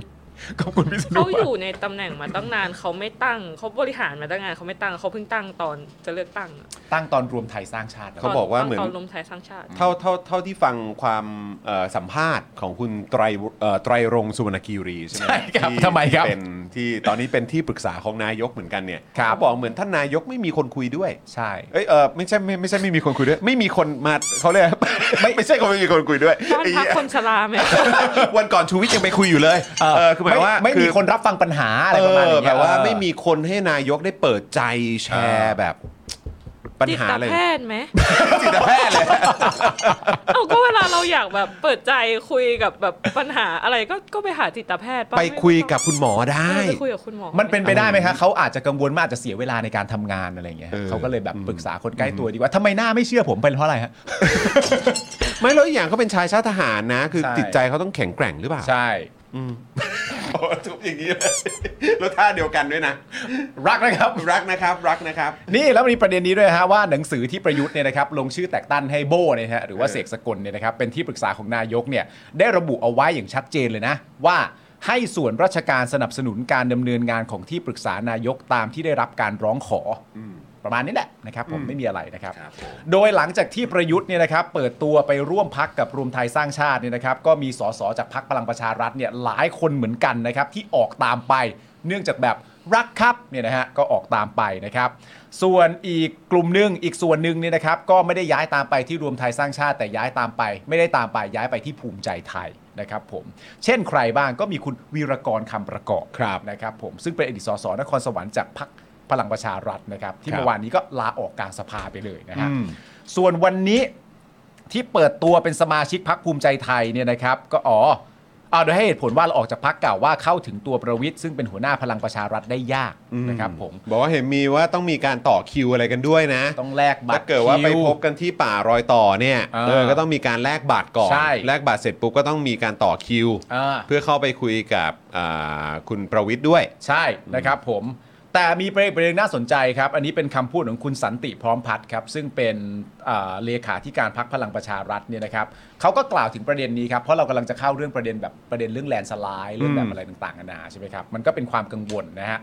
เขาก็ถามนะครับว่ากล่าวถึงการลาออกในสสในพักว่าพลังประชารัฐเนี่ยมีผู้สมัครในแต่ละเขตเนี่ยนะครับมากกว่าหนึ่งคนอยู่แล้ว จริง ๆ แล้วสสเก่าที่ไปเนี่ยส่วนใหญ่ก็เป็นสสสมัยแรกนั่นแหละครับ ซึ่งพักพลังประชารัฐเนี่ยก็ได้คนดีๆ กลับมาก็เยอะนะฮะ และส่วนจะสามารถแทนคนเก่าได้หรือไม่เนี่ยอันนี้คุณสันติตอบอย่างแม่นยำเลยว่า แทนได้แน่นอนมั่นใจและมั่นใจมากครับ ว้าว ยอดนะครับผม มั่นใจขนาดนั้นเลยเหรอ มั่นใจมาก แล้วมาว่าประเด็นนี้กันบ้างฮะไปถามนะครับว่าคุณสันติเนี่ยคิดยังไงกับเรื่องนี้นะครับคุณสันติยังบอกว่าพักพลังประชารัฐเนี่ยจะเสนอชื่อของประวิทย์เนี่ยนะครับเป็นแคนดิเดตนายกของพักแค่คนเดียว เมื่อถามว่าจะต้องแข่งกับประยุทธ์หรือไม่ คุณสันติตอบแบบนี้ครับว่าอย่าเรียกว่าแข่งครับ เรียกว่าให้ประชาชนเลือก นวลไหมนวลถามต่อไปครับว่า แล้วระหว่างประยุทธ์กับประวิทย์เนี่ยใครเหมาะจะเป็นนายกมากกว่า คุณสันติตอบว่าประวิทย์ครับส่วนเรื่องจับมือกับตั้งกับเอ่อส่วนเรื่องการจับมือตั้งรัฐบาลเนี่ยนะครับ คุณสันติบอกว่าคุณประวิทย์เนี่ยเป็นคนที่มีสัมพันธ์ที่ดีกับทุกคน เมื่อมีคำตอบแบบนี้มาจากคุณสันติว่าคุณประวิทย์เนี่ยนะครับเป็นคนที่มีความสัมพันธ์ที่กับทุกคนคำถามต่อไปมันก็เลยต้องมาครับคุณผู้ชมฮะคำถามว่า ถามว่าจะไปจับมือกับเพื่อไทยหรือไม่ก็บอกว่าความสัมพันธ์ดี ครับผม ก็ต้องถามหน่อยว่าจับมือกับเพื่อไทยหรือไม่ คุณสันติตอบแบบนี้ครับ หลังจากตอบแบบมั่นใจมาตลอดโบ๊ะโบ๊ะโบ๊ะโบ๊ะโบ๊ะพอเป็นเพื่อไทยคุณสันติตอบว่า อย่าเพิ่งไปคิดถึงตอนนั้น ให้พี่น้องประชาชนเลือกเราให้มาก ๆ ก่อน เลือกพักพลังประชารัฐเป็นอันดับหนึ่ง ได้สอสอเกินครึ่ง ก็ไม่มีความจำเป็น จะต้องร่วมกับใคร ส่วนจะสามารถปลุกกระแสพักพลังประชารัฐเป็นแลนด์สไลด์ได้หรือไม่ คุณสันติบอกว่าก็พยายามอยู่แต่ไม่อยากจะคุย อืมหันกลับมาครับ ที่ชาวเน็ตของเราครับ คือคอมบิเนชันหรือส่วนผสมที่เอ่อคุณเนมอยากจะเห็นเนี่ยในรัฐบาลต่อไปอะ่ะ ครับ คุณเนมแบบอยากจะเห็นแบบมีพักไหนหรือว่ามีมีใครอยู่ในรัฐบาลหน้าบ้างครับ เราตอบว่าเราไม่อยากเห็นใครอยู่ได้ปะ ไม่อยากไม่อยากเห็นใครอยู่เลย คือหมายว่า อันนั้นชัดเจนอ่ะ เอ เอ่อ เรว่ อย่างอย่างเช่นใครบ้างฮะ คือที่เราพูดชื่อมาเมื่อสักครู่นี้หรือเปล่า ประวิทย์ประยุทธ์เอ่ ก็ อ อาจจะ หรือว่า มีอาจจะมีคุณลุงบางท่านที่แบบว่า เรารู้สึกว่าเอาเอาเขาขาดคนคุย อืม ก็บ้านพักคนชราก็มีคนคุยให้เยอะอยู่ ลองครัดูบผมไป หรือ พัก ว่า ก่อน ห ไห รื ม ว่าบางครั้งที่แบบจะจะต้องหิ้วป่งหิ้วปีกต้องมีลิฟต์ขึ้นขึ้นเวทีอะไรอย่างเงี้ย ก็พักบ้าง พักบ้าง อ๋อ พักบ้างทำงานหนักแล้วก็ก็พักบ้าง ครับผม อะไรประมาณนี้ ครับผม หรือว่าแบบใครบางคนอาจจะอยากอยากแบบเราออกไปแบบปลูกไร่กัญชาอย่างเดียวหรือเปล่า อืม อะไรประมาณนั้น อืม ก็ก็แล้วแต่เขาก็ไปก็ไปได้ใช่ไหม เพราะฉะนั้น ไม่มันก็ไม่ค่อยอยากเห็นหน้าเท่าไหร่ ไม่ก็อยากเห็นหน้าเท่าไหร่ แต่คือตอนนี้มันก็มีประเด็นแล้วก็มีกระแสในเรื่องของการที่บอกว่า เออ แล้วถ้าเกิดว่าเป็นสูตรนั้นสูตรนี้ คือหมายความว่าพักนั้นเอ่อพักที่เป็นรัฐบาลในปัจจุบันนี้ บางพักสามารถจับมือกับบางพักในฝ่ายค้านได้ไหม เพื่อตั้งรัฐบาลหรืออะไรต่าง ๆ เหล่านี้คือคือเอ่อขึ้นมาเนี่ย คุณเนมโอเคไหมในฐานะประชาชนคนหนึ่งหรือว่าก็แบบอืม มัน ก็ ไม่มีสิทธิ์ไม่โอเค อื ปะ ม เพราะว่าเรา ก็ต้องตามนั้น เออเราเรามีเสียงแค่เสีย หนึ่ ง งเสี เดี ย ย ง วในการ อ่า เลือกตั้งสุดท้ายมันไม่ ครับ มีสิทธิ์ว่าเราจะโอเคหรือไม่โอเค อือฮึแล้วเราจะรู้สึกยังไงกับกับเอ่อเหมือนแบบสูตรต่างๆ เหล่านี้ครับ สุดไหน ก็มีสูตรแบบว่าเหมือนแบบอ่ะ ถ้าเกิดว่าในพักรัฐเอ่อในในรัฐบาลปัจจุบันบางพักจับมือกับพักฝ่ายค้าน หรือว่าเรามองว่าจริง ๆพักที่เหมือนแบบเขาใช้เขาว่าเป็นตัวแทนของพักประชาธิปไตยอ่ะก็ควรจะไปกันเป็นหมู่เป็นก้อนอย่างนั้นเลยดีกว่า คืออย่างคุณเนมมองว่ายังไง หรือว่าถ้ามองตามความเป็นจริงมันก็ต้องมีการ เออแล้วว่า ตกลงกัน มั อืม มันออกได้หลายหน้านะ อืม แล้วก็มันจะโอเคหรือไม่โอเค มันไม่ได้ขึ้นอยู่กับแค่ตัวตัวชื่อพักอย่างเดียว อืม ถึงแม้ว่าบางครั้งตัวชื่อพักอาจจะการันตีผลงานที่ออกมา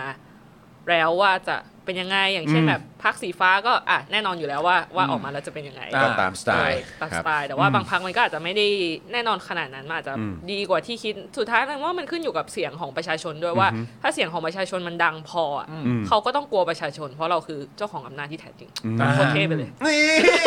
ชอบตรงที่ว่าเฮ้ยท้ายที่สุดแล้วเมื่อเป็นเสียงของประชาชนเขาก็ต้องมีความเกรงใจ ใช่ นะเขาก็ต้องแบบว่ามีความแบบเออนึก ใช่ ถึงสิ่งที่ประชาชนเขาออกมาแสดงออกกัน ใช่ฮะถ้าประเทศเป็นประชาธิปไตยรัฐบาลก็จะเห็นหัวประชาชน ครับ นะครับผมซึ่งตอนนี้ก็ แต่ครับแต่ แต่ตอนมันไม่เป็นนะครับ แต่ครับแต่ค แต่ รับ อะไรอีกอะแต่อะไร แต่ไงแต่เนี่ยแต่เนี่ยเออแต่เนี่ย ก็กูอ่านไปแล้วอะ ก็รู้แต่ก็คือหมายถึง เออ ว่า อันเนี้ยต้องถามคุณเนม ตรงพาร์ทของแบบ 250 คนไง อันนี้มันทิ้งไม่ได้ครับเพราะยังไงก็แล้วแต่เนี่ยเขาก็ยังอยู่ต่อไปยั้งยืนยงนะครับผมมีอีกประเด็นหนึ่งนะครับก็คือประเด็นที่พูดถึงประเด็นเรื่องสวนะครับก็คือ ครับ คุณเสรีสุวรรณพานนท์ ค ค รั รั บบ เมื่อกี้หยอดหยอดๆไป แต่ขอ ใช่ แบบละเอียดละเอียด อันนี้ละเอียดนะคุณผู้ชมแสดงความเห็นเข้ามาได้นะฮะ ครับ ซึ่งให้สัมภาษณ์กับทาง PPTV นะครับโดยยอมรับว่าสวเนี่ยนะฮะตอนนี้ก็มี 2 ฝั่งด้วยกัน ฝั่งหนึ่งก็คือฝั่งของประวิทย์และฝั่งหนึ่งก็คือฝั่งของประยุทธ์นะครับเมื่อถามว่าสวสายของใครจะเยอะ โอ้โหนี่ถอนหายใจได้ยินเสียงถอนหายใจชัด มีสอง เลย ฝั่งไงสวนะส เรา ว เรา สอง มี ฝั่ง แค่สองฝั่งจริงๆหรอ สำหรับสว สำหรับเขาอะ สำหรับส ทำไม ว ทำไมสำหรับเขามีแค่สองฝั่งเองอะ ก็เป็นเป็นเพื่อนลุงมาก ปอก็อยากมีเพื่อนเป็นลุงอยากมีเพื่อนเป็นลุง เพราะว่ายังไงกูก็แก๊งพริกเกลืออยู่แล้วอะไรอย่างเงี้ยกูสายจิ้มมาอยู่แล้ว สายจิ้ม สายจิ้มอ สาย แล้ว จิ้มสายจิ้ม กูก็คือซีฟู้ดนี่เองอะไรอย่างเงี้ย แล้วคือเมื่อกี้แบบเสียงต่อในใจคือจัดมากอะ ประวิทย์นะกับประยุทธ์นะครับ อ่าครับผม แล้วก็ถามต่อไปว่าเอ้าแล้วสวในสายของใครก็เยอะกว่ากันนะครับผมคุณเสรีก็ตอบว่าสายประยุทธ์เนี่ยก็ยังเยอะกว่าอยู่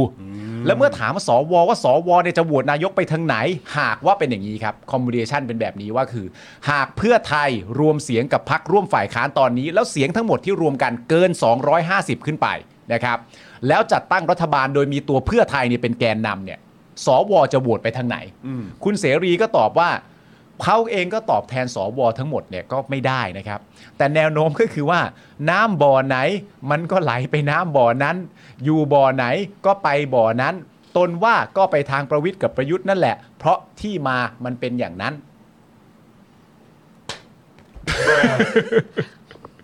เขาสามารถยอมรับกัน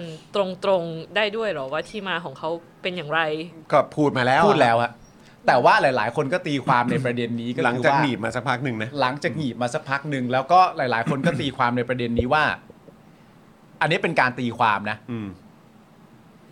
ในโซเชียลอะก็พูดถึงประเด็นว่ามันเหมือนอารมณ์แบบเหมือนมีใบสั่งมา อืม เหมือนมีใบสั่งมาในแง่ของการที่ว่าณตอนนี้พูดอะไรพูดเลยนะ อืม เพราะว่ามันเข้าใกล้การเลือกตั้งแล้ว อืม เพราะอย่างนั้นคือเราเนี่ยกำลังตีความในประเด็นว่าแม่งแบบ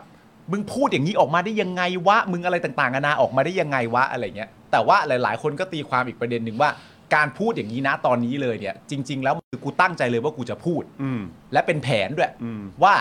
ยืนยันอีกครั้งหนึ่งนะครับ ว่าเราจะเปิดเพลง Body Slam เพลงความซื่อสัตย์ให้พวกคุณฟัง ครับผม นะผมบอกตรงๆเลยว่ายังเหมือนเดิมฮะ อืม ยังไงก็ยังอย่างนั้นฮะ อืม เวลาก็ไม่เคยเปลี่ยนชั้นที่มันยังมีอยู่เธอทั้งใจด้วยฮะ ใช่ครับ ก็คือย้ำกันตรงๆเลยว่า ณตอนนี้ใครจะทำอะไรสำหรับประชาชนที่จะออกไปเลือกตั้งอะไรต่างๆกันานาก็ให้รู้ไว้นะว่าพวกกูยังเหมือนเดิม อืม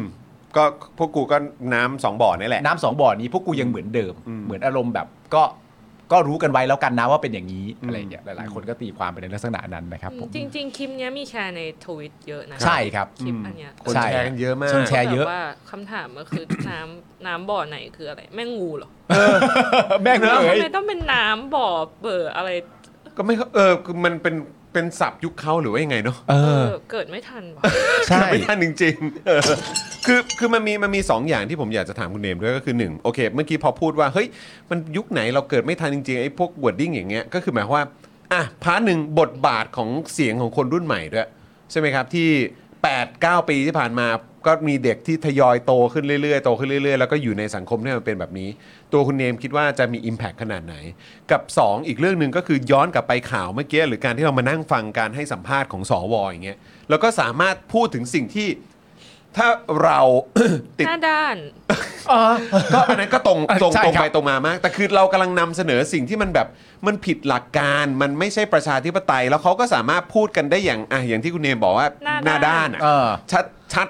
ชัดถ้อยชัดคำชัดเจนได้ขนาดนี้ออกสื่อที่คนเห็นกันทั้งประเทศอ่ะ นี่เราอยู่ในเราอยู่ในสังคมแบบไหนฮะเนี่ย คืออย่างนี้พี่จอน อืม มันจะมีหลักการของสิ่งที่เรียกว่าอ่าจิตวิทยาพัฒนาการ อืม ครับก็จะบอกว่าผู้ที่เป็นผู้สูงอายุเนี่ย ครับ มัจะมีอยู่2เวคือ ครับ ไม่น่ารักไปเลย เพราะรู้สึกว่าฉันเนี่ยใกล้ตายแล้วไม่มีอะไรจะเสียละฉันจะต้องถ่ายทอดความรู้ให้กับคนบนโลกใบนี้ อ่ากั กับกับเห็นแก่ตัวไปเลยรู้สึกว่าฉันจะกอบโกย ให้มากที่สุด ให้มากที่สุดเนี่ยว่า อ่า เขาอาจจะเป็นแบบวัยแบบวัยใกล้ เป็นแบบไหน เกษียณเวลา ใช่ไหมฮะ เออเอาเป็นเป็นเวลาหลังมันมันคงไม่เป็นแบบแรกอะพี่เออมันมันชัดเจนแล้วมันคงไม่เป็นแบบแรกมันคงเป็นเวลาหลัง ดูจากสิ่งที่พูดแล้ว แบบแรกน่าจะไม่ไม่ค่อยเข้าทางเท่าไหร่ มันดูไม่มีอะไรดีๆเนาะ เออ แล้วคือท้ายสุดมันก็วนกลับมาที่คำพูดเดิมๆที่เราก็มักพูดกันเนอะแบบว่าไดโนเสาร์หรือว่าแบบเฮ้ยแบบ หน้าด้าน อะไรเออน่าจะอะไรอย่างเงี้ย สี่รอบแล้วฮะสี่รอบแล้วสี่รอบแล้ว คือมันก็จะวนอยู่แค่นี้อ่ะ ใช่ งั้นแล้วกลับมาอีกหนึ่งคำถามที่เมื่อกี้บอกไปว่าเด็กก็โตขึ้นเรื่อยๆ มีคนรุ่นใหม่เกิดขึ้นมาเรื่อยๆ แล้วก็ใช้ชีวิตอยู่ในช่วงเวลานี้ คุณเนมเองก็ก็แบบว่าอยู่ในช่วงตอนช่วงที่เขาทำรัฐประหารตอนนั้นก็แบบแหมกำลัง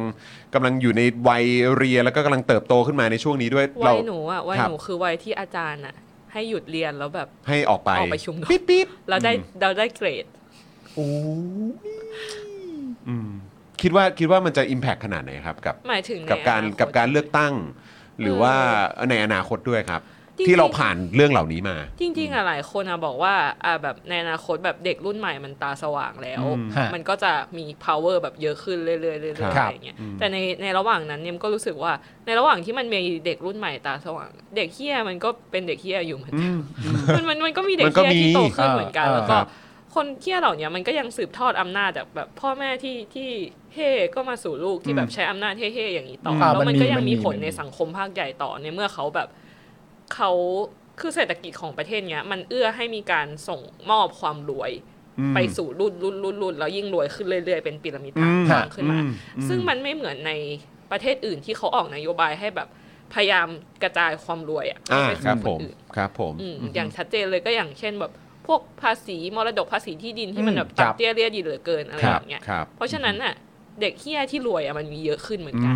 ก็เลยไม่แน่ใจว่า ที่จะมาสืบทอดต่อนี้ เออ เวลามันจะอยู่ข้างเราจริงไหม เออเพราะเด็กเหล่านี้อย่างไรก็ดีก็เติบโตไปพร้อมกันนั่นแหละ ใช่แล้วมันก็มีอำนาจเยอะกว่าใน อืม หลาย ๆ เดินในในในหลาย ๆ ด้าน อืม ด้าน อ่า ธุรกิจด้านสังคมด้านเป็นนักการเมืองเป็นเป็นผู้พิพากษา ด้านอำนาจ ด้านอำนาจ อะไรแบบ นิ นี้ ติ การ ศาเข้าสตร์ ถึง นี่ ทรัพ ชัด ยากร เจนมากเลยเรื่องการการสอบผู้พิพากษาสนามจิ๋วอะ อืม อืม อืมเคยได้ยินไหมคะ อืมอืม เอออันเนี้ยคือแบบโคตรชัดเจน แต่ผมว่าดีนะ คือที่คุณเนมทักมา ใช่ มันก็เป็นการเหมือนเอ้ยเอ้ยเอ้ยเดี๋ยวเดี๋ยวเดี๋ยวเดี๋ยวเดี๋ยวเดี๋ยวเดี๋ยวเดี๋ยวสะกิดกันนิดนึง ใจเย็น เออ ๆมัน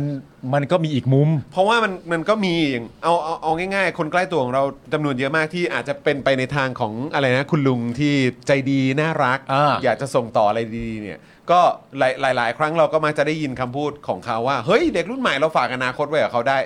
แต่ว่าเหมือนว่าจะเป็นการบอกว่าทั้งหมดอะสามารถฝากได้แต่สิ่งที่คุณเนมกำลังสะกิดบอกเนี่ยก็คือว่า อ่า เฮ้ยแต่ว่ามันก็จะมีกลุ่มนี้ด้วยเหมือนกันนะ อ่า ที่เราก็ต้องจับตามอง ก ด้วย ลุ่ เห ม มือน ก กัน ลุ่มเด็กเปรตที่โตขึ้น ใช่ ครับ เป็นเด็กเปรตที่โต เออ ที่โตขึ้นแล้วก็จะตัวสูงด้วยเพราะเป็นเด็กเปรต เดี๋ยวคนละเปรตกัน โทษโทษ พ โท ลั ษ งแห่งการตีพ่อตีแม่ โอ้ย นั่นแหละแต่ก็แต่ก็เป็นเรื่องที่น่าสนใจ ก็เลยเลยเลยกลายไปเป็นเปรตใช่ไหมครับ เออ เออครับผม เด็กเหล่านี้ก็จะเติบโตขึ้นไปพร้อมกันแล้วจริง ๆ ถึงเวลานั้นก็ค่อยวัดกันอีกที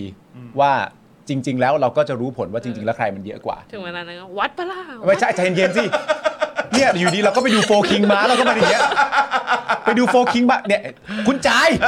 ตามดิ คุณ ตามดิ สาย เออ เดี๋ยวตอนจบรายการเราจะให้คุณเนมพูดว่าอินเว้ย เพื่อความมันนะครับผม ครับผม โอ๊ยมีอีกประเด็นหนึ่งที่น่าสนใจครับ เพราะว่า ครับ คุณเสรีเนี่ยพูดประเด็นเรื่องบ่อน้ำบ่อนู้นบ่อนี้เรื่องสวก็คงไปทางฝั่งประวิทย์ประยุทธ์นั่นแหละนะครับ แต่มันมีอีกอันหนึ่งที่น่าสนใจมากนะฮะก็คือว่าการที่คุณเสรีเนี่ยนะครับยอมรับกับพีพีทีวีอย่างตรงไปตรงมาเลยนะครับ ว่ากำลังศึกษาหรือมีแนวคิดในการแก้รัฐธรรมนูญมาตรา 158 อยู่คุณผู้ชมอะที่ว่าด้วยการดำรงตำแหน่งนายกเกิน 8 ปี ครับ โดยบอกว่าที่ทำเนี่ยต้องการจะแก้เนี่ยต้องการจะแก้ให้ทุกพักนะ ไม่ได้ต้องการจะแก้ให้กับตนคนเดียว โดยเมื่อเดือนพฤศจิกายนปีที่แล้วเนี่ยนะครับ คุณเสรีเคยพูดเรื่องนี้มาแล้วนะครับ ว่าต้องแก้ไขมาตรานี้ เพราะแบบนี้ครับ ครับ ตั้งใจฟังนะครับ ครับ เพราะหากบ้านเมืองไปเจอคนดีมีความรู้ ความสามารถสร้างความเจริญให้ประเทศได้ เขาจะถูกจำกัดด้วยระยะเวลา 8 ปี ถ้ามีคนดี 8 ปีก็ไม่จำเป็นครับ อยู่ดีๆก็ อยู่ดีๆ มา ก็ ทรงนี้ได้เลยเนาะ ใช่ครับ อืม ผมถึงบอกไงว่าในความเป็นจริงแล้วอ่ะการสัมภาษณ์ของ PPTV ครั้งนั้นน่ะสำหรับคุณเสรีทั้งตัวประเด็นเรื่องสวเองด้วย ทั้งเป็นประเด็นเรื่อง 158 ด้วย ผมมีความรู้สึกว่าเขาตั้งใจมาจัด เขาตั้งใจมาพูด อืม เขาตั้งใจจะมาพูดเลยว่า อันนี้กูจะพูดอย่างนี้ กูจะกูกูจะมาเวเนี้ย กูจะมาเวนี้กูจะพูดอย่างนี้ แล้วโหวตเตอร์ก็ดูกันแล้วกันนะว่า ณตอนเนี้ยในฐานะสวพวกกูคิดกันแบบนี้นะ ให้คุณผู้ให้แบบว่าให้ให้โหวตเตอร์ได้รับรู้ว่าแบบก็จะทำอะไรก็ก็ให้รู้ไว้พวกกูยังเหมือนเดิมอะ อืมซึ่งก็เมื่อกี้อย่างที่คุณเนมบอกก็คือแบบเออแบบเวลาเราได้ยินอะไรแบบนี้เราก็จะมีความรู้สึกว่าโอ้โหคนพูดทำไมหน้าด้านจังวะ เออ แต่คือมันก็เป็นเหมือนการแบบเหมือนเขาเรียกว่าอะไรอ่ะ เหมือนจะใช้คำว่าทิ้งไพ่เลยได้ไหมแบบเอาให้ชัดเจนไปเลยให้รู้ๆกันไปเลยว่าเออพวกมึงจะคิดอะไรกันก็ตามแต่กูเวนี้นะ ใช่ อืม คือจริง ๆ มันเป็นวิธีการ อืม มันเป็นวิธีการ แต่ว่าวิธีการที่ใครจะทำแบบนี้ได้เนี่ย เราต้องมีสารตั้งต้นเป็นความหน้าด้านก่อน ถ้าเราไม่มีสารตั้งต้นเป็นความหน้าด้านเนี่ยวิธีการนี้มันก็จะไม่เหมาะกับเรา คงจะทำไม่ได้ จริงคนธรรมดาทำไม่ได้นะ ไม่ได้ เอ เอ อ อมันคนอะไรมันจะหน้าด้านขนาดนั้นวะ เออ คือคิดไหมว่าแบบถ้าเราโตขึ้นไปเราเราเราจะมาเวเนี้ย คิดคิดว่าถ้ามีพ่อมีแม่อย่างงี้คงอายอะ คือเราก็เห ถ้า นื่อย ปลาปลามาเป็นอย่างงี้คงไม่เอาปลามา ไม่เอา เออคิดว่าลูกหลานเตือนไหมฮะ ลูกหลานน่าจะไปเวเดียว หรือคือคือก็ น่า ค จะ งเว ได้ เดีย รั ว บ กั แบ น บประโยชน์ อืม อัถประโยชน์จากการ ใช่ ที่แบบ อืม คุณพ่อคุณแม่เป็นแบบนี้ คือบางที อืม เราก็ไม่ไม่ไม่แน่ใจในแง่ของอำนาจนิยมในแต่ละบ้านด้วยใช่ไหมว่าแต่ละบ้านปลูกฝังด้วยอำนาจนิยมมาขนาดไหนใครต้องเคารพใครขนาดไหนนะ บางบ้านเขาอาจจะแบบ วันนี้ฮัทเวลาเขาว่า ตามนั้น เออ กลับมาบ้านลูกไหว้อะไรเงี้ยสวัสดีครับ คุณพ่อก ลับ คุณ มา แม่ บ้าน ไหว้ทำไมวัดยาติอย่างเงี้ยเลย ทานเข้าสิวะ การเข้าเข้ามา ก่อนกินข้าวก็นะ เออ จาก นิดหนึ่งนะครับ อ่าโอเค คุณผู้ชมจริง ๆ แล้วมีอีกประเด็นหนึ่งที่เดี๋ยวเราอยากจะคุยกันด้วยนะครับ แต่ดูจากเวลานิดนึงนะอ่ะ ครับ เดี๋ยวเดี๋ยวผมเราขอไปไวๆนิดนึงแล้วกัน อ่า คือจริง ๆ แล้วเนี่ยเราก็จะไปแวะย้อนนิดนึงเกี่ยวเรื่องของอาตัวป้ายสถานีกลางกรุงเทพอภิวัตรมูลค่า 33 ล้านบาท แต่จริง ๆ แล้วก็อยากให้คุณผู้ชมเนี่ยนะครับที่อาจจะยังไม่ได้ตามเรื่องนี้นะครับหรืออยากจะทราบรายละเอียดที่มันรอบด้านมากกว่านี้ ก็ทำแบบเราก็ได้ ไปตามดูแฮชแท็กเนี่ยแหละครับนะฮะนี่เพิ่งออนมา 4 วันที่แล้วเอง โอ้ย นะครั สบายแล้ว สรุปจบแฮชแท็กสถานีบางซื่อเปลี่ยนชื่อ 33 ล้าน เพราะรอฟอทอเคยมีคดีอะไรกับยูนิคนะครับ อ่า อันนี้ก็เป็นเอพิโซดที่ 388 ครับ อุ๊ย นนี้ก็ไปดูได้เลย สามร้อยแปดสิบสา สาม มารถไปดูได้นะครับนะก็อันนี้คือคือรับรองว่าคุณจะได้ข้อมูลที่แบบครอบคลุมแบบสุดๆแล้วบันเทิงมาก ครับ นะครับ คุณเนมนี่ก็แบบว่าสรุปออกมาได้แบบเจ้มจ้นจริง ฮะ นะครับผม คุณเนมฮะเราจะมาเล่นเกมแฟนพันธ์แท้รายการตัวเองนะครับ ครับ แอปแอพิโซดแรกชื่อตอนว่าอะไรครับ เออโอ้โหกูจะเลื่อนไปยังไงวะเนี่ย รู้ ฮะ รู้เอ่อแฮชแท็กรูปน้ำชานม อ่ะโอ้โห อ่ะแล้วเล่นเกมต่อนะฮะคุณจรครับเจอข่าวตื้นเทปแรกนี่ ชื่อตอนว่าอะไรครับ ก็เจาะข่าวตื้นตอนที่หนึ่งไง ถุย เออเอาเอาเอาเอาเอา คุณเนมเนี่ยเขามาเตือนสติเรื่องไอ้ถุงก๊อบแก๊บนะเว้ย ใช่ คือจริงๆนี่คือเอาตรงๆคือกูกูลืมไปแล้ว แล้วพอ ใช่ คุณเนมเขาทักขึ้นมาเออว่ะเฮียกูเคยพูดเรื่องนี้ด้วย ตอน นี่ห เป็น ว่า เด็กประโยคนี้คืออิมเพรสมาก ว้าว ถุงก๊อบแก๊บ Amazing ถุงก๊อบแก๊บ เราเรามีความแบบจินตนาการว่า เอ๊ะเขาจะรู้สึกยังไง อ้ายต้องถามว่า เออว่ะ เป็นเป็นเป็นถุงก๊อบแก๊บชนิดไหนด้วยฮะ เออถุงถุงใส่ ถุงขุ่น ถุงหนา ถุงบาง ใช่ครับผม ออ เป็นถุงแบบว่ารักสิ่งแวดล้อมหรือเปล่า ย่อยสลายได้ไหม ย่อย ล่ะ สลายได้อะไรอย่าง ใช้ เงี้ย ซ้ำอย่างเงี้ยเหรอ แบบ กูแบบกูพูดอะไรของกูไปเนี่ยเออนะครับอ้าวแต่อย่างที่บอกไปถ้าอยากจะทราบเรื่องนี้ไปติดตามเลยนะครับสำหรับรายการ Hashtag นั่นเองนะครับนี่คนดูกันไปแบบว่าถล่มทลายนะครับ ค ต รั อบ นที่ 388 ไปดูกัน แต่ว่าตอนนี้เนี่ยมันมีอีกหนึ่งดราม่า ฮะ ที่เขาไปแชร์กันในแวดวงของคนรักรถไฟ ครับ นะครับก็คือมีการแชร์กันนะครับในกลุ่ม Facebook รถไฟไทยนะครับเทรนไทยแลนด์เนี่ยเขาคุยเกี่ยวกับเรื่องของหัวรถจากรุ่นใหม่ที่ไทยซื้อจากจีน อืม ไทยซื้อจากจีนนะครับ ครับ เอ๊ะเราซื้ออะไรบ้าง เรามีแผนจะซื้ออะไรจากเขาบ้างนะครับ ฮะ ซึ่งซื้อได้ไม่ถึงปี แต่กลับพบว่าหลาย ๆ หัวนะครับ คือหมายถึงตัวรถไฟเนี่ยเริ่มชำรุดแล้วครับ ครับ โดยมีการแชร์ข้อมูลว่าอย่างน้อย 10 หัวครับ ที่ชำรุดครับ และยังมีการเปรียบเทียบกับหัวรถจากรุ่นอื่นที่เป็นของฝรั่งเศส เออ สหรัฐอเมริกา เออ หรือญี่ปุ่น พวกประเทศประชาธิปไตยนะ อ่าครับผมนะฮะ เบื่อว่ะ ที่ ยังที่ยังคงใช้งานได้ดี แม้ว่าจะมีอายุการใช้งานเกือบ 50 ปีแล้วก็ตามครับผม เอ้า นี่เราจะดีใจเรื่องไหนดีครับคุณเนมครับ ว่าอ๋อนี่ดูสิรถเอ่อจากฝรั่งเศสสหรัฐญี่ปุ่นนี่ยังดีอยู่เลย ใช่เทคโนโลยี เออ เขาไปไกลเหมือนกัน แม้ว่าจะอายุ 50 ปีแล้วก็ตามนะ อ่า เราใช้อยู่มันก็ยังดีอยู่เลยนะ ห้าสิบปีแล้วก็ยังใช้อยู่ก็ยังดีอยู่ ก็ดีก็ดี ก็ดี ก็ดีก็ดี ก็ดีก็เหมือนเสียงเสียงคุณเนมเขาแห้งๆนะ เขาอาจจะจริงๆเขาอาจจะเป็นคนประชดประชันกัน เอ้ยหรือว่าต้องให้เขาจิบน้ำหน่อยไหม ก็ห้าสิบปีแล้วยังใช้อยู่ก็ ก็ก็ ก็ โอ ดี เค ก็ดี เออก็ก็ทนดิ ก็ทนดี อืมนะครับ ก็ทนดี อย่างไรก็ดีครับ มีสมาชิกในกลุ่มเนี่ยเขาให้ข้อมูลนะครับว่าอาจเป็นเพราะประเทศไทยใช้หัวรถจักรหนักเกินไปหรือเปล่า อ๋อ เป็นเรื่องการใช้งานหนักเหรอ เพราะว่ามันมีเส้นทางระยะยาวอย่างกรุงเทพหาดใหญ่ อ่าก รุงเทพเชียงใหม่ อืม แล้วคนในเพจในเฟซในกลุ่มนี้เนี่ยก็แนะนำด้วยนะครับว่า เฮ้ยมันควรจะมีจุดพักไหมสับเปลี่ยนหัวรถจักรในแต่ละภาคไหมจะได้ไม่ใช้งานเกินกำลัง อ่า อืมครับผม แทนที่เราจะหาหัวรถจักรทนๆแต่เขาเลือกที่จะให้เราใช้จุดพัก เป็นวิธีแก้ปัญหาที่ก็ดีก็ดี อันนี้แล้วอันนี้เนี่ยเป็นเป็นคำคำแนะนำจากคนในเพจเนี่ยนะฮะ อ่า หรือหรือว่าทางวิศวกรรมแล้วเราเราต้องควรพักหรือเปล่า อันนี้ไม่รู้เหมือนกัน คือหรือว่าเราเราเป็นชาติที่จะต้องประหยัดครับ เราไม่ใช่ชาติที่ร่ำรวย ประชาชนก็ควรจะใช้อะไรแบบประหยัดประหยัดหน่อย เพราะเราใช้ถ้าใช้หนักไปก็ไม่ได้ ใช่ ต้องพัก เนี่ยต้องมีที่พักด้วยนะ ใช่ แล้ พัก ว และซ่อมพักและดูแล แล้วไอ้ที่ผมงงนิดนึงเนี่ยก็คือว่าไอ้จุดพักของเขาเนี่ยคือมันจะไปกระทบกับเรื่องของเวลาของผู้ใช้บริการด้วยหรือเปล่า เออ เราไม่รู้ไง มันก็ต้องกระทบอยู่แล้วแหละ ก็ใช่ไง แล้วคือ อยู่ ยัง แล้ ไง ว เวลาของผู้ใช้บริการไม่มีความสำคัญหรือไง เออ เออแล้วเราไม่สามารถใช้แบบหัวเดียวยาวๆได้ เออแล้วเราไม่สามารถจะใช้ของดีของทน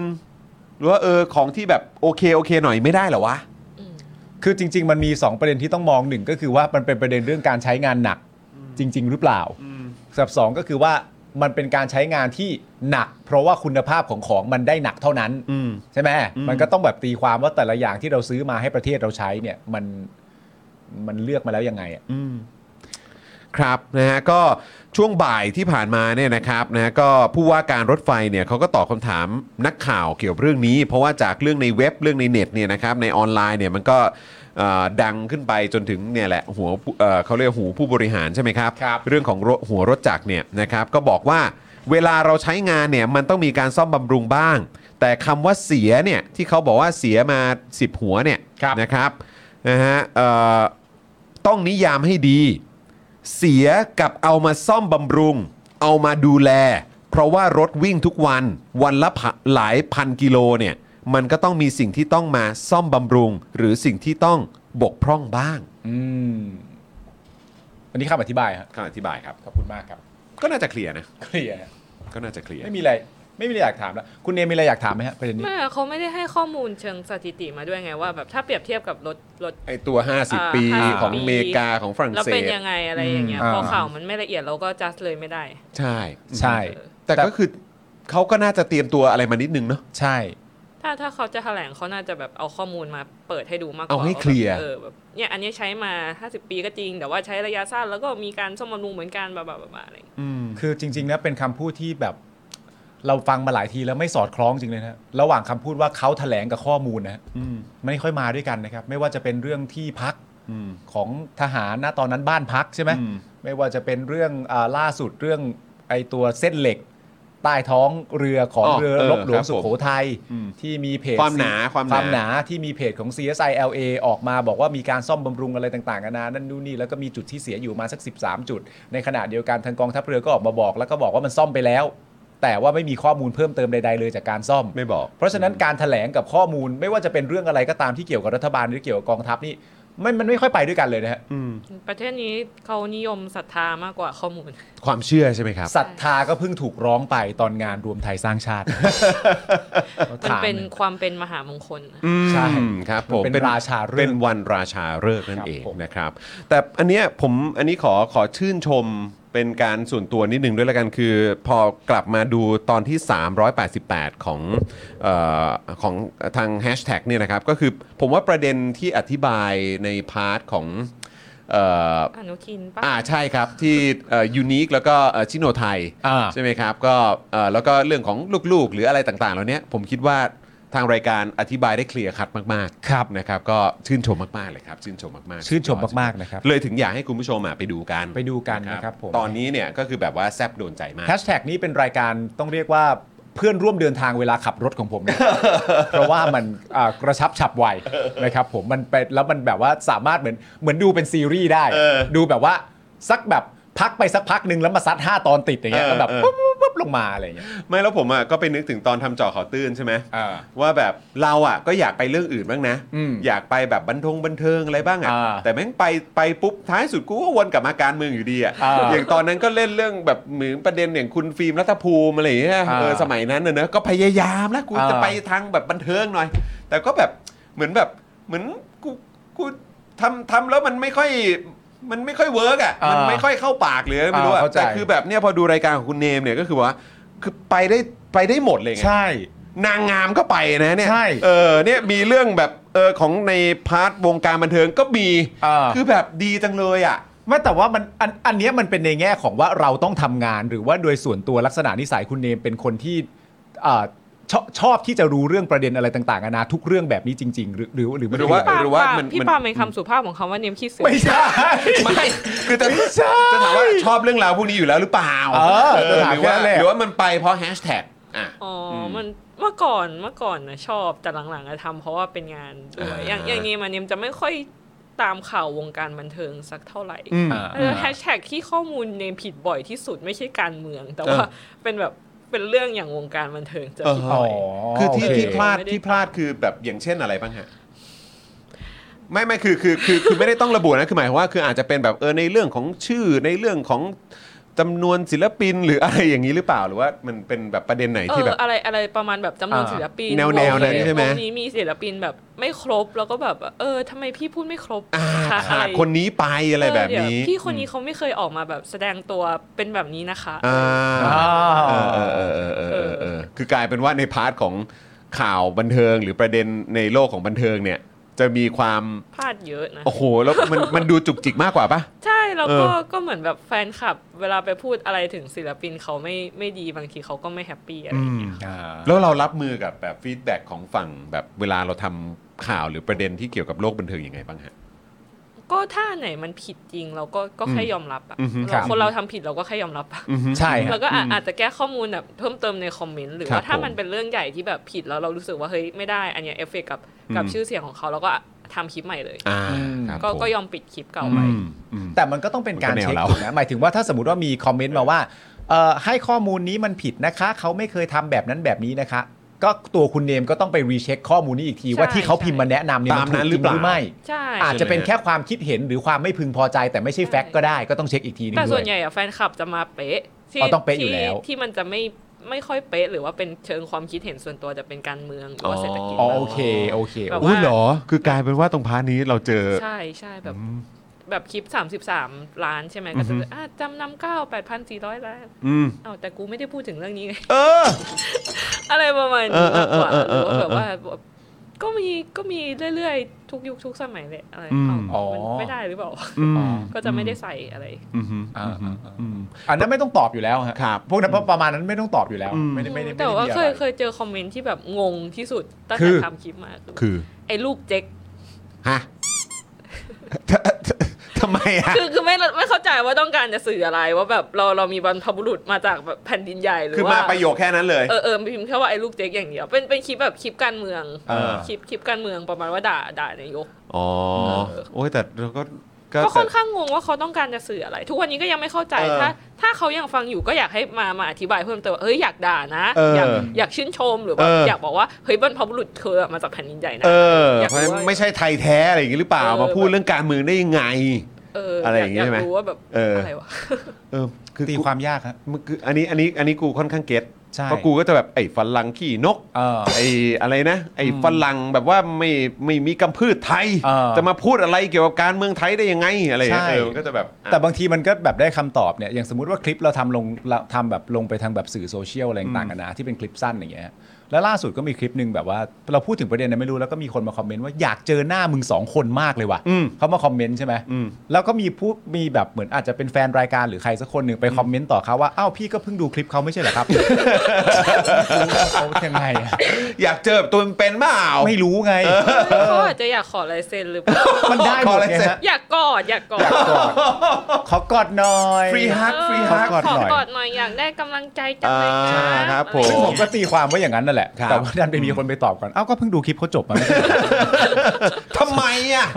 ทำไมอ่ะเออ ช็อตฟิลช็อตฟิล อ่ะ มาก ใช่ครับคุณไมเคิลก็จะมีแบบแนวนี้บ้างครับ ฝรั่งดองอะไรอย่างงี้เออ เออ นะครับนี่คุณ Lightning F บอกว่าเขาอาจจะมาเวฟว่าไอ้ลูกเจ๊กเธอมันน่ารักมาก อย่างนี้หรือเปล่า ก็จริง ๆ ก็เธอมันน่ารักมากเลยก็เธอมัได้นน่ารักมาก เธอมันน่ารักมากไปเลยก็ ค ได้ รับผมนะฮะจอมก็จอมก็โดนเหมือนกันนี่เห็นในทวิตใช่ครับโอ้โหโดนมานักต่อนนักแล้วครับ เออนะฮะเออคุณโจบอกว่าเอออันนี้ฮาจริงนะครับเจ๊คือคำดูถูกของคนเชื้อสายจีนครับพี่ครับผมก็เลยแบบว่าเหมือนอ๋อเหมือนอารมณ์แบบเหมือนเหมือนถ้าเกิดว่าเหมือนจะด่าก็คือใช้คำนี้เป็นคำด่าอะไรอย่างเงี้ยใช่ไหมเออครับก็ ใช่แต่มัน ก็ก็ แต่มันเป็นการด่าว่าอะไรอ่ะ ก็ไม่ไม่คือเขาบอกว่ามันเป็นคำดูถูกไงก็เลยแบบแค่พูดแค่นี้ก็เลยถือว่าเป็นคำดูถูกแล้วแต่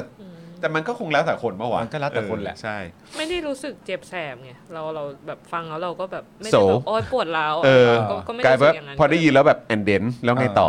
ไม่เป็นแต่แต่เป็นสตอรี่ที่ดีสำหรับการเอาไปเล่าให้คนอื่นฟัง อ่าฮะอ่าฮะอ่าฮะ เพฮาดี เออเออใช่ ทุกคนฟังก็จะแบบฮะ ฮะอะไรของเออจริ ก็ ง กลายเป็นเราได้คอนเทนต์ชีวิตใช่ไหม ใช่ สบา ใช่ ยไป เขาบอกอาจจะชอบสาวหมวยไง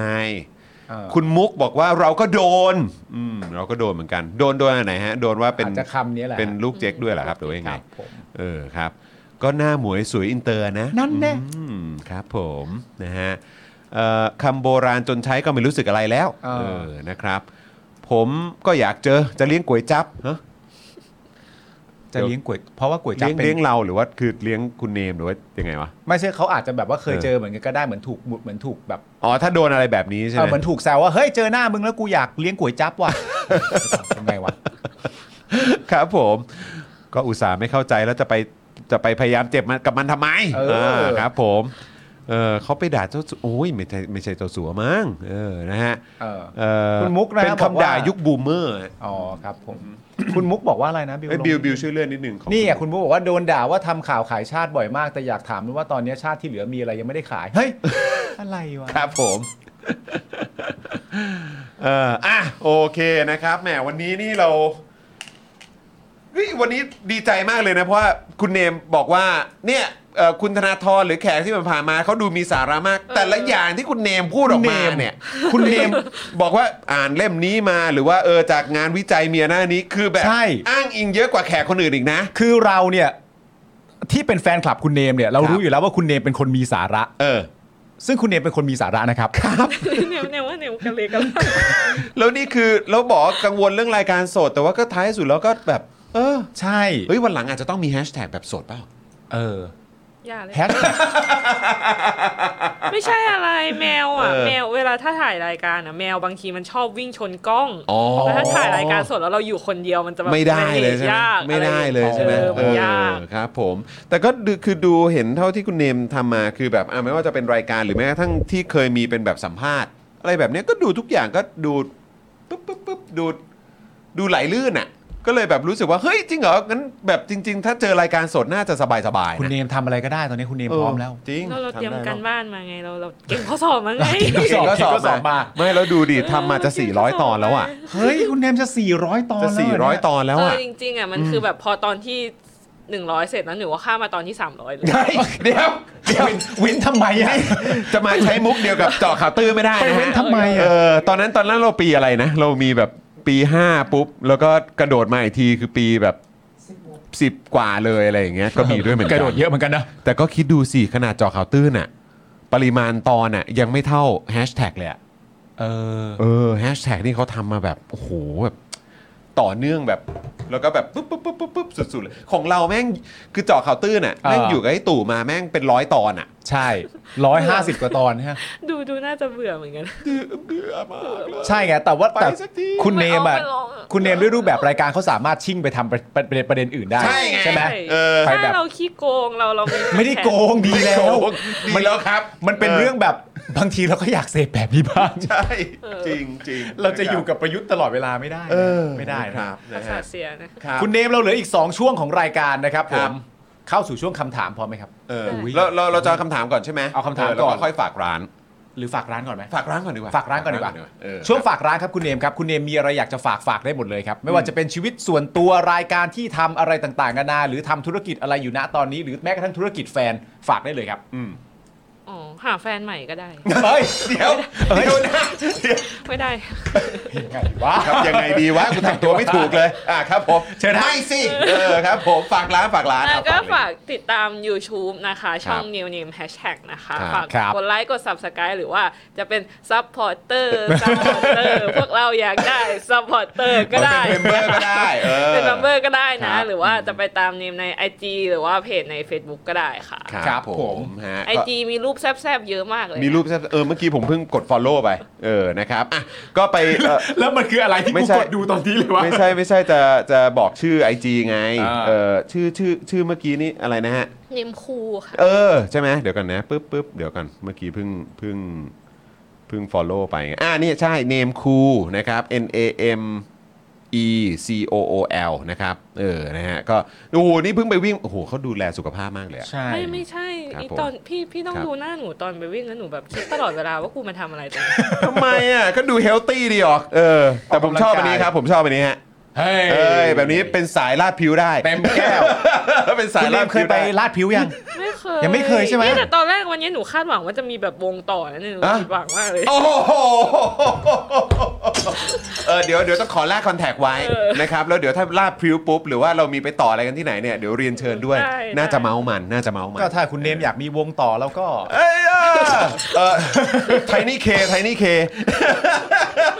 ได้ข่าวว่ามีคนต้องรีบกลับบ้านหรือว่า ใช่ครับไอ้จอนเนี่ยฮะจอนมันต้องรีบไอ้ยนี่บ้านมันนี่หว่า บ้านกูเนี่ยแหละ อ๋ เอ อโทอษโทษ ครับ โทษ ผม โทษโทษ อ้าวเพราะฉะนั้นอย่าลืมไปติดตามสำหรับแฮชแท็กด้วยนะครับ ครับ ทั้ง ผม ในเอ่อ YouTube แล้วก็ในใน Facebook ด้วยเนาะ ครับ นะ ผม แล้วก็ไปติดตามใน Instagram กันได้เนมคูนั่นเอง ใช่แล้ว นะครับ ผม นะไปติดตามกันเยอะๆจะได้มีอะไรอัปเดตอะไรยังไงก็จะได้ติดตามกันได้ทันท่วงทีนะครับ แล้วก็ถ้าเกิดมีอะไรที่แบบให้เราแบบสามารถร่วมโปรโมทหรืออะไรกันได้เนี่ยก็บอกกันได้เลยนะครับผมนะฮะ ครับผม อ่ะคราวนี้มาที่พาร์ท คำถามของเรา ทิ้งท้ายกันหน่อย ทิ้งท้ายกันหน่อยนะครับ คุณผู้ชมครับ คุณเนมครับ อะไรที่ตอนเด็กๆ คิดว่าเท่แล้วโตมามีความรู้สึกว่าเฮ้ยมันไม่เท่นี่หว่า ทหาร อุ้ย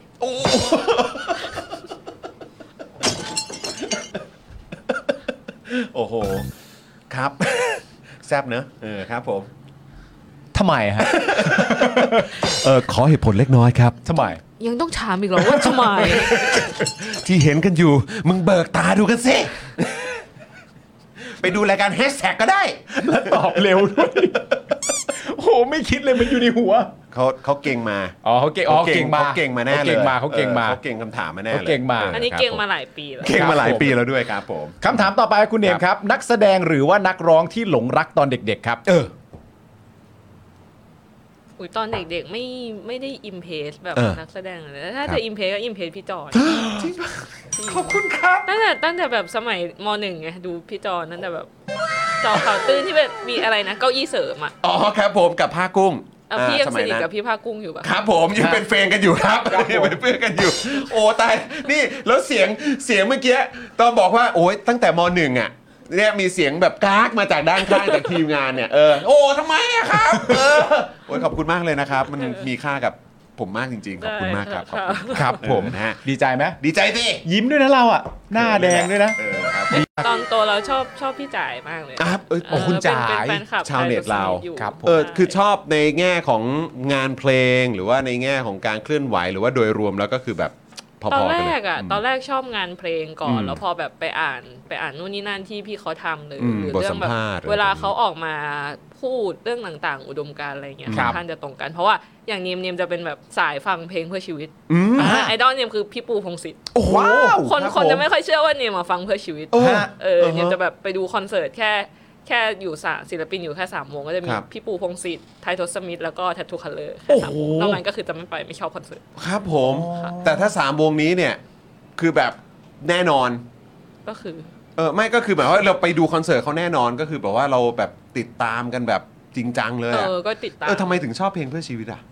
มันสะท้อนปัญหาได้ดีนะ ฮะ อ่าอย่างอย่างของพี่ปูพงศิษฐ์จะชอบเหตุเกิดที่รัชฉานไม่รู้ ค ว่า รับ พวกพี่เคยฟังไหมมัน เค จะเป็ ย น เคยเคยได้ยินแต่ว่าอาจจะแบบว่าไม่ได้ไม่ได้ เรื่องราวของเด็กผู้หญิงอายุ 15 ที่ขอบอกว่าออกไปเลี้ยงวัวนะอยู่ อืม อยู่ในเขตรัชฉาน อือฮึ ของพม่าออกไป ครับ เลี้ยงวัวนะแล้วเขา ครับ ไม่ได้กลับมาอีกเลย เพราะว่าเขาโดนทหารพม่าฆ่า แล้วก็ศพไม่เคยถูกฝังก็คือเขาฆ่าแล้วเขาไม่ฝังศพด้วยซ้ำเพราะรู้สึกว่าเป็นเรื่องที่แบบธรรมดามาก แล้วมันก็นำไปสู่ปัญหาว่าเออแล้วอะไรคือรัชฉานวะแล้วเราก็ไปค้นข้อมูลเพิ่มว่าเออจริง ๆ ชนกลุ่มน้อยมีรัชฉานเนาะแล้วในไทยมีใครบ้าง ก็อย่างนิมนิมจะทำพวกเซฟจนะเซฟกระเหลี่ยงบางกอยอะไรอย่างเงี้ยก็จะทำด้วย เพราะเรารู้สึกว่าเป็นส่วนหนึ่งที่ยังทำคลิปอยู่อะเพราะรู้สึกว่าอยากเป็นกระบอกเสียงให้กับคนที่แบบเสียงเขาไม่ดังพออ ืมอืมอืม ประมาณนั้น โอ้โหดีใจจังเลยที่เหมือนแบบ คือเพลงมันก็ถือว่าเป็นงานศิลปะเนอะแล้วมันก็ช่วยแบบสะกิดให้เราแบบตามไอ้คือเขาสะท้อนสิ่งที่มันเกิดขึ้นในสังคม ใช่ ให้เราได้ไป ใช่ ตาม ใช่ ต่อ แล้วก็ช่วยส่งเสียงต่อให้กับพวกเขาด้วย ถึงแม้ว่าศิลปินเพลงเพื่อชีวิตหลาย ๆ คนตอนแก่แล้วอาจจะไม่ อ่ะอาจจะละทิ้งอะไรไปบ้าง อาจจะดู อ๋ออ อาจจะดูไม่เพื่อชีวิตเท่าไหร่ จจะดูไม่ค่อยเพื่อชีวิตแล้วแต่ว่าอ่ะอย่างน้อยผลงานเพลงที่เขาเคยทำมา มันก็ยังมีแบบมีสตอรี่ให้เราแบบไปศึกษาติดตามอยู่ ฮะ แล้วแล้วอย่างอย่างคุณจ่ายหรือว่าวงไทยทศมิตรเองเนี่ยคือจริง ๆ ก็ถือว่าเป็นแบบคนที่เขาเรียกว่าอะไรอ่ะอาจจะแบบเป็นคนรุ่นใหม่อ่ะเออแต่เขาก็แบบสามารถนำเสนอเรื่องราวเหล่านี้ออกมาผ่านเพลงเพื่อชีวิตได้ คิดว่าคือความพิเศษหรือความแตกต่างกับแบบเพื่อชีวิตอื่น ๆ นี่เราคิดว่ายังไงฮะ ว่ามันมีความป๊อปมากขึ้นนะ ตอนไทยฟังไทยโทสมิธรอบแรกอะไม่ได้รู้สึกว่ามันเป็นเพื่อชีวิตจ๋าขนาดนั้น เพิ่งจะมาเพลงแบบอัลบั้มล่าสุดอะที่มีความเป็นแบบเพื่อชีวิตเยอะๆ รู้สึก หน่อย ใช่ไหมฮะ ใช่แต่จะรู้สึกว่าเออเป็นเพื่อชีวิตค่อนข้างชัดเจนมากขึ้น อืม อะไรอย่างเงี้ยแต่หนูรู้สึกว่าพี่เขาก็คงอยากทำเพื่อชีวิตแบบตั้งแต่ต้นแต่อาจจะด้วยแบบความความนิยมหรืออะไรที่คนแบบหาคนฟังเพื่อชีวิตมันก็ยากเนาะ ฮะ เออ แล้วเขาก็เหมือนหลากหลายนะ ใช่ สไตล์ซาวด์หรือว่าเพลงของเขาอ่ะ ใช่ ใช่ มีสามชาเข้ามา มีอะไร ใช่ เข้ามา ตอนนี้ก็มีเพิ่มแรปเข้ามาด้วย เพิ่มอะไร เออ เข้ามาด้วย ก็ ครับ เป็นความหลากหลาย แล้วมันก็เหมือนเป็นมันสมัยนิยมมากขึ้นนะนะฮะ ว้าว มีมีโอกาสได้คุยกับคุณจ่ายบ้างยังครับ เคยแค่ไปไปดูคอนเสิร์ตพี่เขาแล้วก็แบบไปถ่ายรูปด้วยเฉยๆ โอ้โห โอ้โห ตอนนั้นตอนนั้นหนูบอกเขาว่าขอบคุณที่ติดตามช่องหนูเพราะเขาก็เคยเคยพูดถึงคลิปหนูอะไรอย่างเงี้ยแต่หนู อ่า หนูรู้สึกว่าเขาอาจจะแบบงงมึงเป็นใครวะอะไรอย่างเงี้ย โอ้ยไม่หรอกก็ ไม่ อาจ หรอก จะ ฮะ แบบว่าเหมือนเขาเรียกอะไรอาจจะช่วงคอนเสิร์ตอะอาจจะแบบว่าชุลมุนชุลมุนยังฝุ่น ใช่ ตลบกันอยู่เออนะครับเฮ้ยแต่ว่าถ้าเกิดว่าอย่างเอ่อคุณเนมเขาบอกว่าเฮ้ยโหพี่นึกว่าจะแบบมีวงอะไรต่อหรือเปล่าอะไรเลยวันหลังไงเรามีคอนแทคคุณจ่ายแล้ว เออ แต่แต่ถ้าเจอพี่จ่ายเนี่ยกลัวนะ อ่ะแต่อ่ะอ่ะอ่ะ เขาเขาดูน่ากลัว ไม่เลยฮะ ไม่เลย ไม่เลยฮะ ไม่เลย โอ้ดูน่ากว ไม่เลยอะ โคตรละของ ดู Nice เลย ดูแบบดูยืนเฉยๆก็รู้สึกว่ากลัวแล้วร้องไห้แล้วอ่ะเออดูยืนเฉยๆถ้าพี่จ่ายต้องก็คือร้องไห้แล้ว เอ้ยบ้า คือถ้าถามเราอะ เออ ที่เราเจอคุณจ่ายอะ เออ ผมสามารถให้คำนิยามคุณจ่ายได้อย่างหนึ่งที่ขึ้นมาอย่างง่าย ๆเลยนะ คือสุภาพ โคตร เป็นคนสุภาพมากนะคุณจ่ายนะฮะ ใช่ใช่ น่ารักมากๆ แต่คิดว่าเออถ้าเกิดว่าได้รู้จักกับเขามากกว่านี้ได้คุยมากกว่านี้รับรองจะต้องแบบว่ายิ่งถล่ำลึกเข้าไปอีก ใช่ครับ แน่นอน ผม นะครับ อ่ะคำถามที่ 3 ครับ ครับ คุณเนมครับผม ภาพยนตร์เรื่องโปรดครับ โอ้โหยากหรือว่าหรือว่าเราเรายังไงฮะ เออถ้าตอนเด็กๆจะเป็นมหาลัยเมืองแร่ อ่า โอ้ ชอบเหมือนกัน โอ้ครับผม หาลัยเองแร่ตอนโตแล้วเป็นเรื่องอะไรนะกินบุ๊ก อ๋อ ออกรีนบุ๊ก โอเค หนังดีมาก ได้รางวัลด้วย เออเออใช่ เดี๋ยวกัน ใช่ นะชื่อชื่อชื่ออะไรนะ ตัวคนผิวขาวที่เล่นเนี่ย หลาย ชื่ออะไรนะ จำชื่อดารา ที่เล่นหลอดดับเบิลริงใช่ไหม ใช่ใช่ใช่ใช่ ไม่ได้ วิเอ่อวิโก้มอร์เทนเซน อ่า แต่ตัวนักแสดงท่านต้องขออภัยนะจำชื่อไม่ได้ เ ไม่ทัน ฮอร์ชล่าอะไร เอ สัอกอย่าง เออใช่ ประมณ ออกเสียงยากนิดนึงครับ คำถามที่ 4 ครับคำแนะนำที่ดีที่สุดที่เคยได้ในชีวิตครับ อ๋อ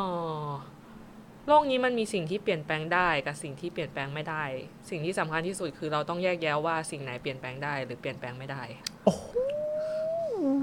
พอจะจำได้ไหมครับว่าคำแนะนำนี้มามาจากใครหรือว่าแบบ คุณภูมิค่ะ ที่อ่ารู้จักเพจสะอาดไหมคะ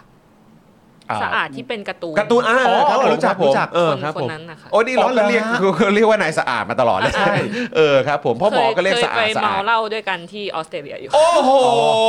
แล้ว แล้วคำนั่นคือ แนะ ช่วง นำนี้ ได้ คือ คำแนะนำนี้มาเหรอ คือที่ละที่ที่ตอนในวงเล่านะ ไม่ใช่ ฮะ ไม่ใช่ เออ เขาเขาเหมือนเขียนแบบ คือเขาอะไปอยู่ออสเตรเลียแล้วเขาก็แบบแล้วเนี่ยมก็เลยทักไปว่าเออพี่หนูก็อยู่ออสเตรเลียตอนนั้นยังไม่ได้ดังด้วย อืม ตอนนั้นยังไม่ได้ทำ YouTube หนูก็อยู่ออสเตรเลียนะแบบเผื่อพี่แวะมาเมลเบิร์นอะไรเงี้ยก็แวะมาได้ อืม แล้วเขาก็แวะมาจริงๆแล้วเนี่ยมก็แบบกินข้าวไหม อืม เดี๋ยวแล้วเดี๋ยวไปกินเบียร์กัน ครับ เขาบอกไม่กินข้าวขอกินเบียร์เลยเถอะ ครับผมก็ แล้วก็อ่ะได้ กินเบียร์ก็ ได้ เหมือนกิน ได้ ข้าวแล้วครับ เอ เอ อ อครับ แล้วก็ ผม แล้วก็แบบอยู่อยู่แบบอยู่ด้วยกันประมาณแบบสามสี่วันแบบ เออ กินเบียร์ด้วยกันอะไรอย่างเงี้ย เออเออ ค่ะ เออ แล้วก็โปสการ์ดเขาวาดให้ก่อนที่จะแบบไปเมืองอื่นต่อ โครับผมอืม และคำแนะนำที่ว่านี้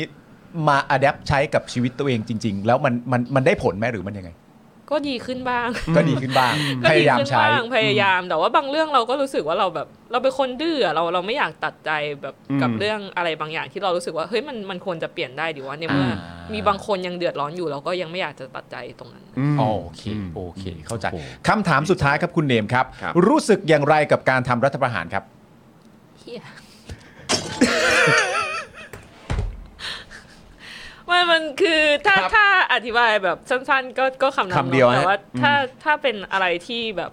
เอาให้ให้ทุกคนเข้าใจในความคิดเราเรารู้สึกว่ามันเป็นอะไรที่ขัดขวางกระบวนการทางประชาธิปไตย ฮะ ซึ่งประชาธิปไตยเนี่ย ถ้าเราไม่ชอบใครอีก 4 ปีเราก็แค่แบบถีบมันออกไป ครับผม แล้วเราก็เลือก ด้วย เลื กา อ ร กคนใหม่ เลื เลื อ อก ก ตั้ง การเลือกตั้งเอออแต่ว่าการทำรับประหารมัน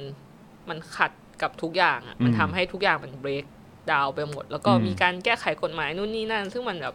มันก็ทำให้คนที่เข้ามาเล่นเกมคนต่อไปมันไม่แฟร์แล้ว อื อ่า มอืมโอ้โหครับผมแหมเป็นไง เคลียร์แล้วฮะ คลิปสั้น เคลียร์แล้วฮะ บึม คุณผู้ชม บึ้ม บอกอืม บึ้ม สั้นนะ แต่ได้ใจความ ใช่ ครับ คุณโปเกมอนบีสั้นๆ ได้ใจความอืมครับ คุณนันบอกสั้นแต่ว่าสั้นเยี่ยๆนะ สั้นเฮี้ยๆครับเออสั้นเฮี้ยๆครับเออครับผมชาวเน็ตคุณที่แล้วก็บอกว่าเฮี้ยอืมไม่แปลกใจครับเออ ครับผม ผมนะฮะเอ่อ มีคนบอกดุดันอีกแล้วนะ ดูด้านอีกแล้วครับ ดุผดันอีมกแล้วนะ คุณดังนายว่าสั้นๆ ง่าย สั้น ๆ ๆ นะครับ ง่ายๆ ผมนะฮะมันก่อนนึกคำอื่นยากจริงๆแหละ นะเออนะครับคุณเบียร์บอกมานะครับผมนี่หลายคนก็ประทับใจ Green Book เหมือนกันนะ ใช่ เอ นั่ อน ดี นะครับผมนะฮะอ้าวโอ้โห วันนี้นี่รู้สึกว่าเข้มข้นนะครับ แล้วก็โอ้โหแบบแฮปปี้มาก ๆ เลยจริง ๆ เริ่มต้นขึ้นมาก็ตอนประมาณสัก6กโมงเนาะ ใช่ ไหมฮะที่ที่เชิญคุณเนมเข้ามาประจำที่ที่เก้าอี้ชาวเน็ตของเรา ตอนนี้ก็2องทุ่มกว่าแล้วนะครับ ปกตินี่เวลาดิวเราจะบอกทางแขกเราว่าเออประมาณเท่าไหร่ฮะทุ่มค รึ่ง เราต้องขออภัยนะครับนะฮะ จริงเหรอเราบอกเรามักจะบอกแขกว่าเราเสร็จรายการตอนทุ่มครึ่งเหรอ กูถึงแบบเฮ้ยไอ้เหี้ยแม่งเออเราเราต้องเริ่มรายการเร็ว จ ขึ้น ริ มาง ๆ ว่ะ อันเนี้ยเนี่ยไม่ได้คาดหวังกับ ครับ การตรงเวลาเลยจริง ๆ คือคือเนมอะไปส่องมาแล้วว่าแบบคลิปคลิปที่แขกรับเชิญมามันมันจะไหลมันจะไหลอะไรอย่างเงี้ยเนี่ยก็เลยรู้สึกว่าเนมอะไม่ได้คาดหวังกับการแบบตรงเวลาแล้วแบบ อ๋อโอเค ถ้าถ้าดู Daily Topic บ่อยๆ ก็จะรู้ว่าเอาเวลาเริ่มอะมันมันไม่มันไม่สเตเบิล ก็ ก็เลยไม่ อันนี้ คาดหวัง อันนี้มันคือเสน่ห์ของรายการสดครับ ก็เลยก็เลยไม่ได้แบบคาดหวังอะไร โอ้มึงยังจะดึงไปดูดีอีกนะเนี่ยมึงต้องอันนี้มึงต้องรับแล้ว อันนี้มึงต้องมอบแล้ว ครับผมขอโทษ อันนี้ต้องคือผิดครับอย่างเงี้ยผิดครับผิดครับแล้วครับ แต่เมื่อกี้ก็ยังดีนะครับเมื่อกี้มีเสียวแป๊บหนึ่งบอกว่าเออคือจริง ๆ เนมไม่ได้คาดหวังอะไรกับพี่สองคนเลย แต่ก็เอ่อขอบคุณมาก ๆ เลยครับ ครับ ที่แบบว่าโอ้โหอยู่กับเราแบบว่า มาแบบตั้งแต่แบบเนี้ยนะสองชั่วโมงกว่า คือมันเข้มข้นจริง ๆ นะครับ แล้วก็เราดีใจมากที่ได้ฟังความเห็นจากเอ่อคุณเนมด้วยแล้วก็ ครับ อผมผมก็ยังยืนยันคำเดิมนะ เพราะว่า อ่า ก็คือแบบอย่างเมื่อวานนี้ตอนที่แชร์ให้คุณผู้ชมไปอ่ะว่าเฮ้ยแบบแขกของเรารับรองว่าคนเนี้ยโดนใจแล้วก็ที่บอกว่าฉีกเนี่ยก็เพราะว่าอย่างช่วงที่ผ่านมาเราก็มักจะเจอแบบอาจจะเป็นแบบคนที่ทำงานในสายการเมืองใช่ไหมครับ ครับหรือว่าอะอย่างเอ่อคุณจอมขวัญก็จะเป็นสื่อที่แบบว่าเออก็แบบเขาเรียกว่าอะไรอ่ะก็มีเขาทำมาหลายหลายอย่างหลายแนวด้วยอะ อืม เออแต่ว่าพอเจอคุณเนมปุ๊บเนี่ย ใช่ คือตัวแทนคนรุ่นใหม่ด้วย ใช่ คนที่ทำสื่อด้วย แล้วก็แบบมีวิธีการสื่อสารที่แบบว่า คือแบบสำหรับเราอ่ะเรารู้สึกว่าล้ำกว่าเราอีกอ่ะเออใช่ใช่ ในการหยิบยกเอาแฮชแท็กหรือว่าเอา ใช่ เรื่องราวต่างๆเนี่ยมานำเสนอแล้วก็เข้าใจง่ายๆมาก หลายคนอาจจะแบบเคยพูดอาจจะพูดถึงเจาะข่าวตื้นในในลักษณะของการย่อยข่าวหรืออะไร อ่า ก็ตาม หรือ Daily Topics อะไรแบบเนี้ยแต่ผมก็อยากจะบอกว่าแฮชแท็กนี่คือเป็นแบบรายการที่ผมว่ามันก้าวไปอีกขั้นหนึ่งจริงๆอ่ะในการที่ทำให้คนได้ติดตามข่าวสาร แล้วก็เรื่องราวที่เกิดขึ้นในสังคมด้วย ครับ ขอบคุณด้วยเหมือนกัน ขอบคุณมากๆครับ ขอณ คุณเนม กัรายการครับ hashtag ด้วยนะครับผมนะฮะอ่ะโอเค คุณผู้ชมครับนะฮะคุณเนมนี่เน็ตไอดอลที่รู้จักปรับตัวนี่นะครับนะฮะตอนแรกฉันนึกว่าฉีกคือคนฉีกรัฐธรรมนูญตกใจเลยนะฮะโอ้โหนะครับ คุณมุกคิดว่าเราจะไปเชิญคนจิตธรรมนูญมาออกรายการเป็นชาวเน็ตได้เหรอ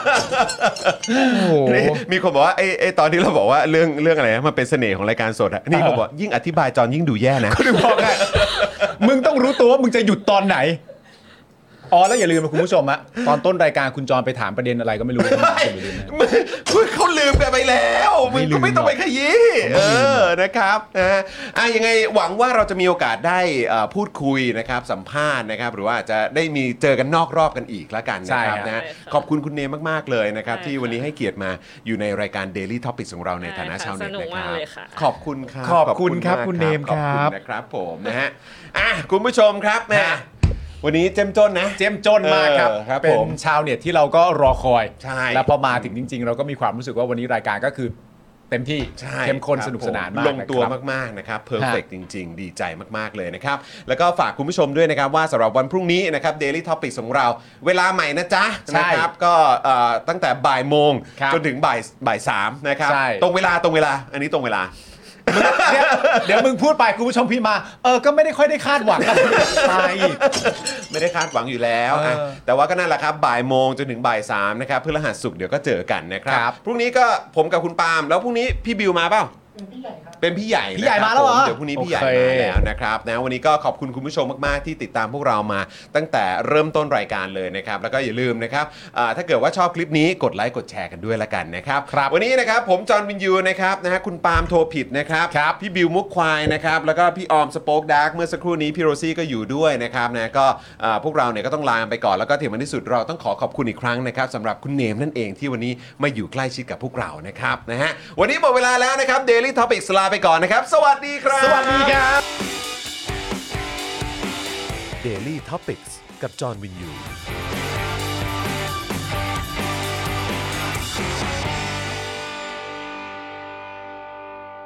ซัพพอร์เตอร์ ซัพพอร์เตอร์ พวกเราอยากได้ซัพพอร์เตอร์ ซัพพอร์เตอร์ ซัพพอร์เตอร์ พวกเราอยากได้ซัพพอร์เตอร์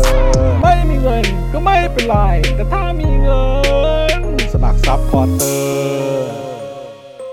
ซัพพอร์เตอร์ ซัพพอร์เตอร์ พวกเราอยากได้ซัพพอร์เตอร์ ซัพพอร์เตอร์ ซัพพอร์เตอร์ พวกเราอยากได้ซัพพอร์เตอร์ กดง่ายง่ายๆแค่กดจอยด้านล่าง หรือว่ากด subscribe กันด้วยสมัครกันหน่อย ซัพพอร์เตอร์ ซัพพอร์เตอร์ พวกเราอยากได้ซัพพอร์เตอร์ ซัพพอร์เตอร์ ซัพพอร์เตอร์ พวกเราอยากได้ซัพพอร์เตอร์ ซัพพอร์เตอร์ ซัพพอร์เตอร์ พวกเราอยากได้ซัพพอร์เตอร์ ซัพพอร์เตอร์ ซัพพอร์เตอร์ พวกเราอยากได้ซัพพอร์เตอร์ ซัพพอร์เตอร์ เมมเบอร์ชีพสมัครซัพพอร์เตอร์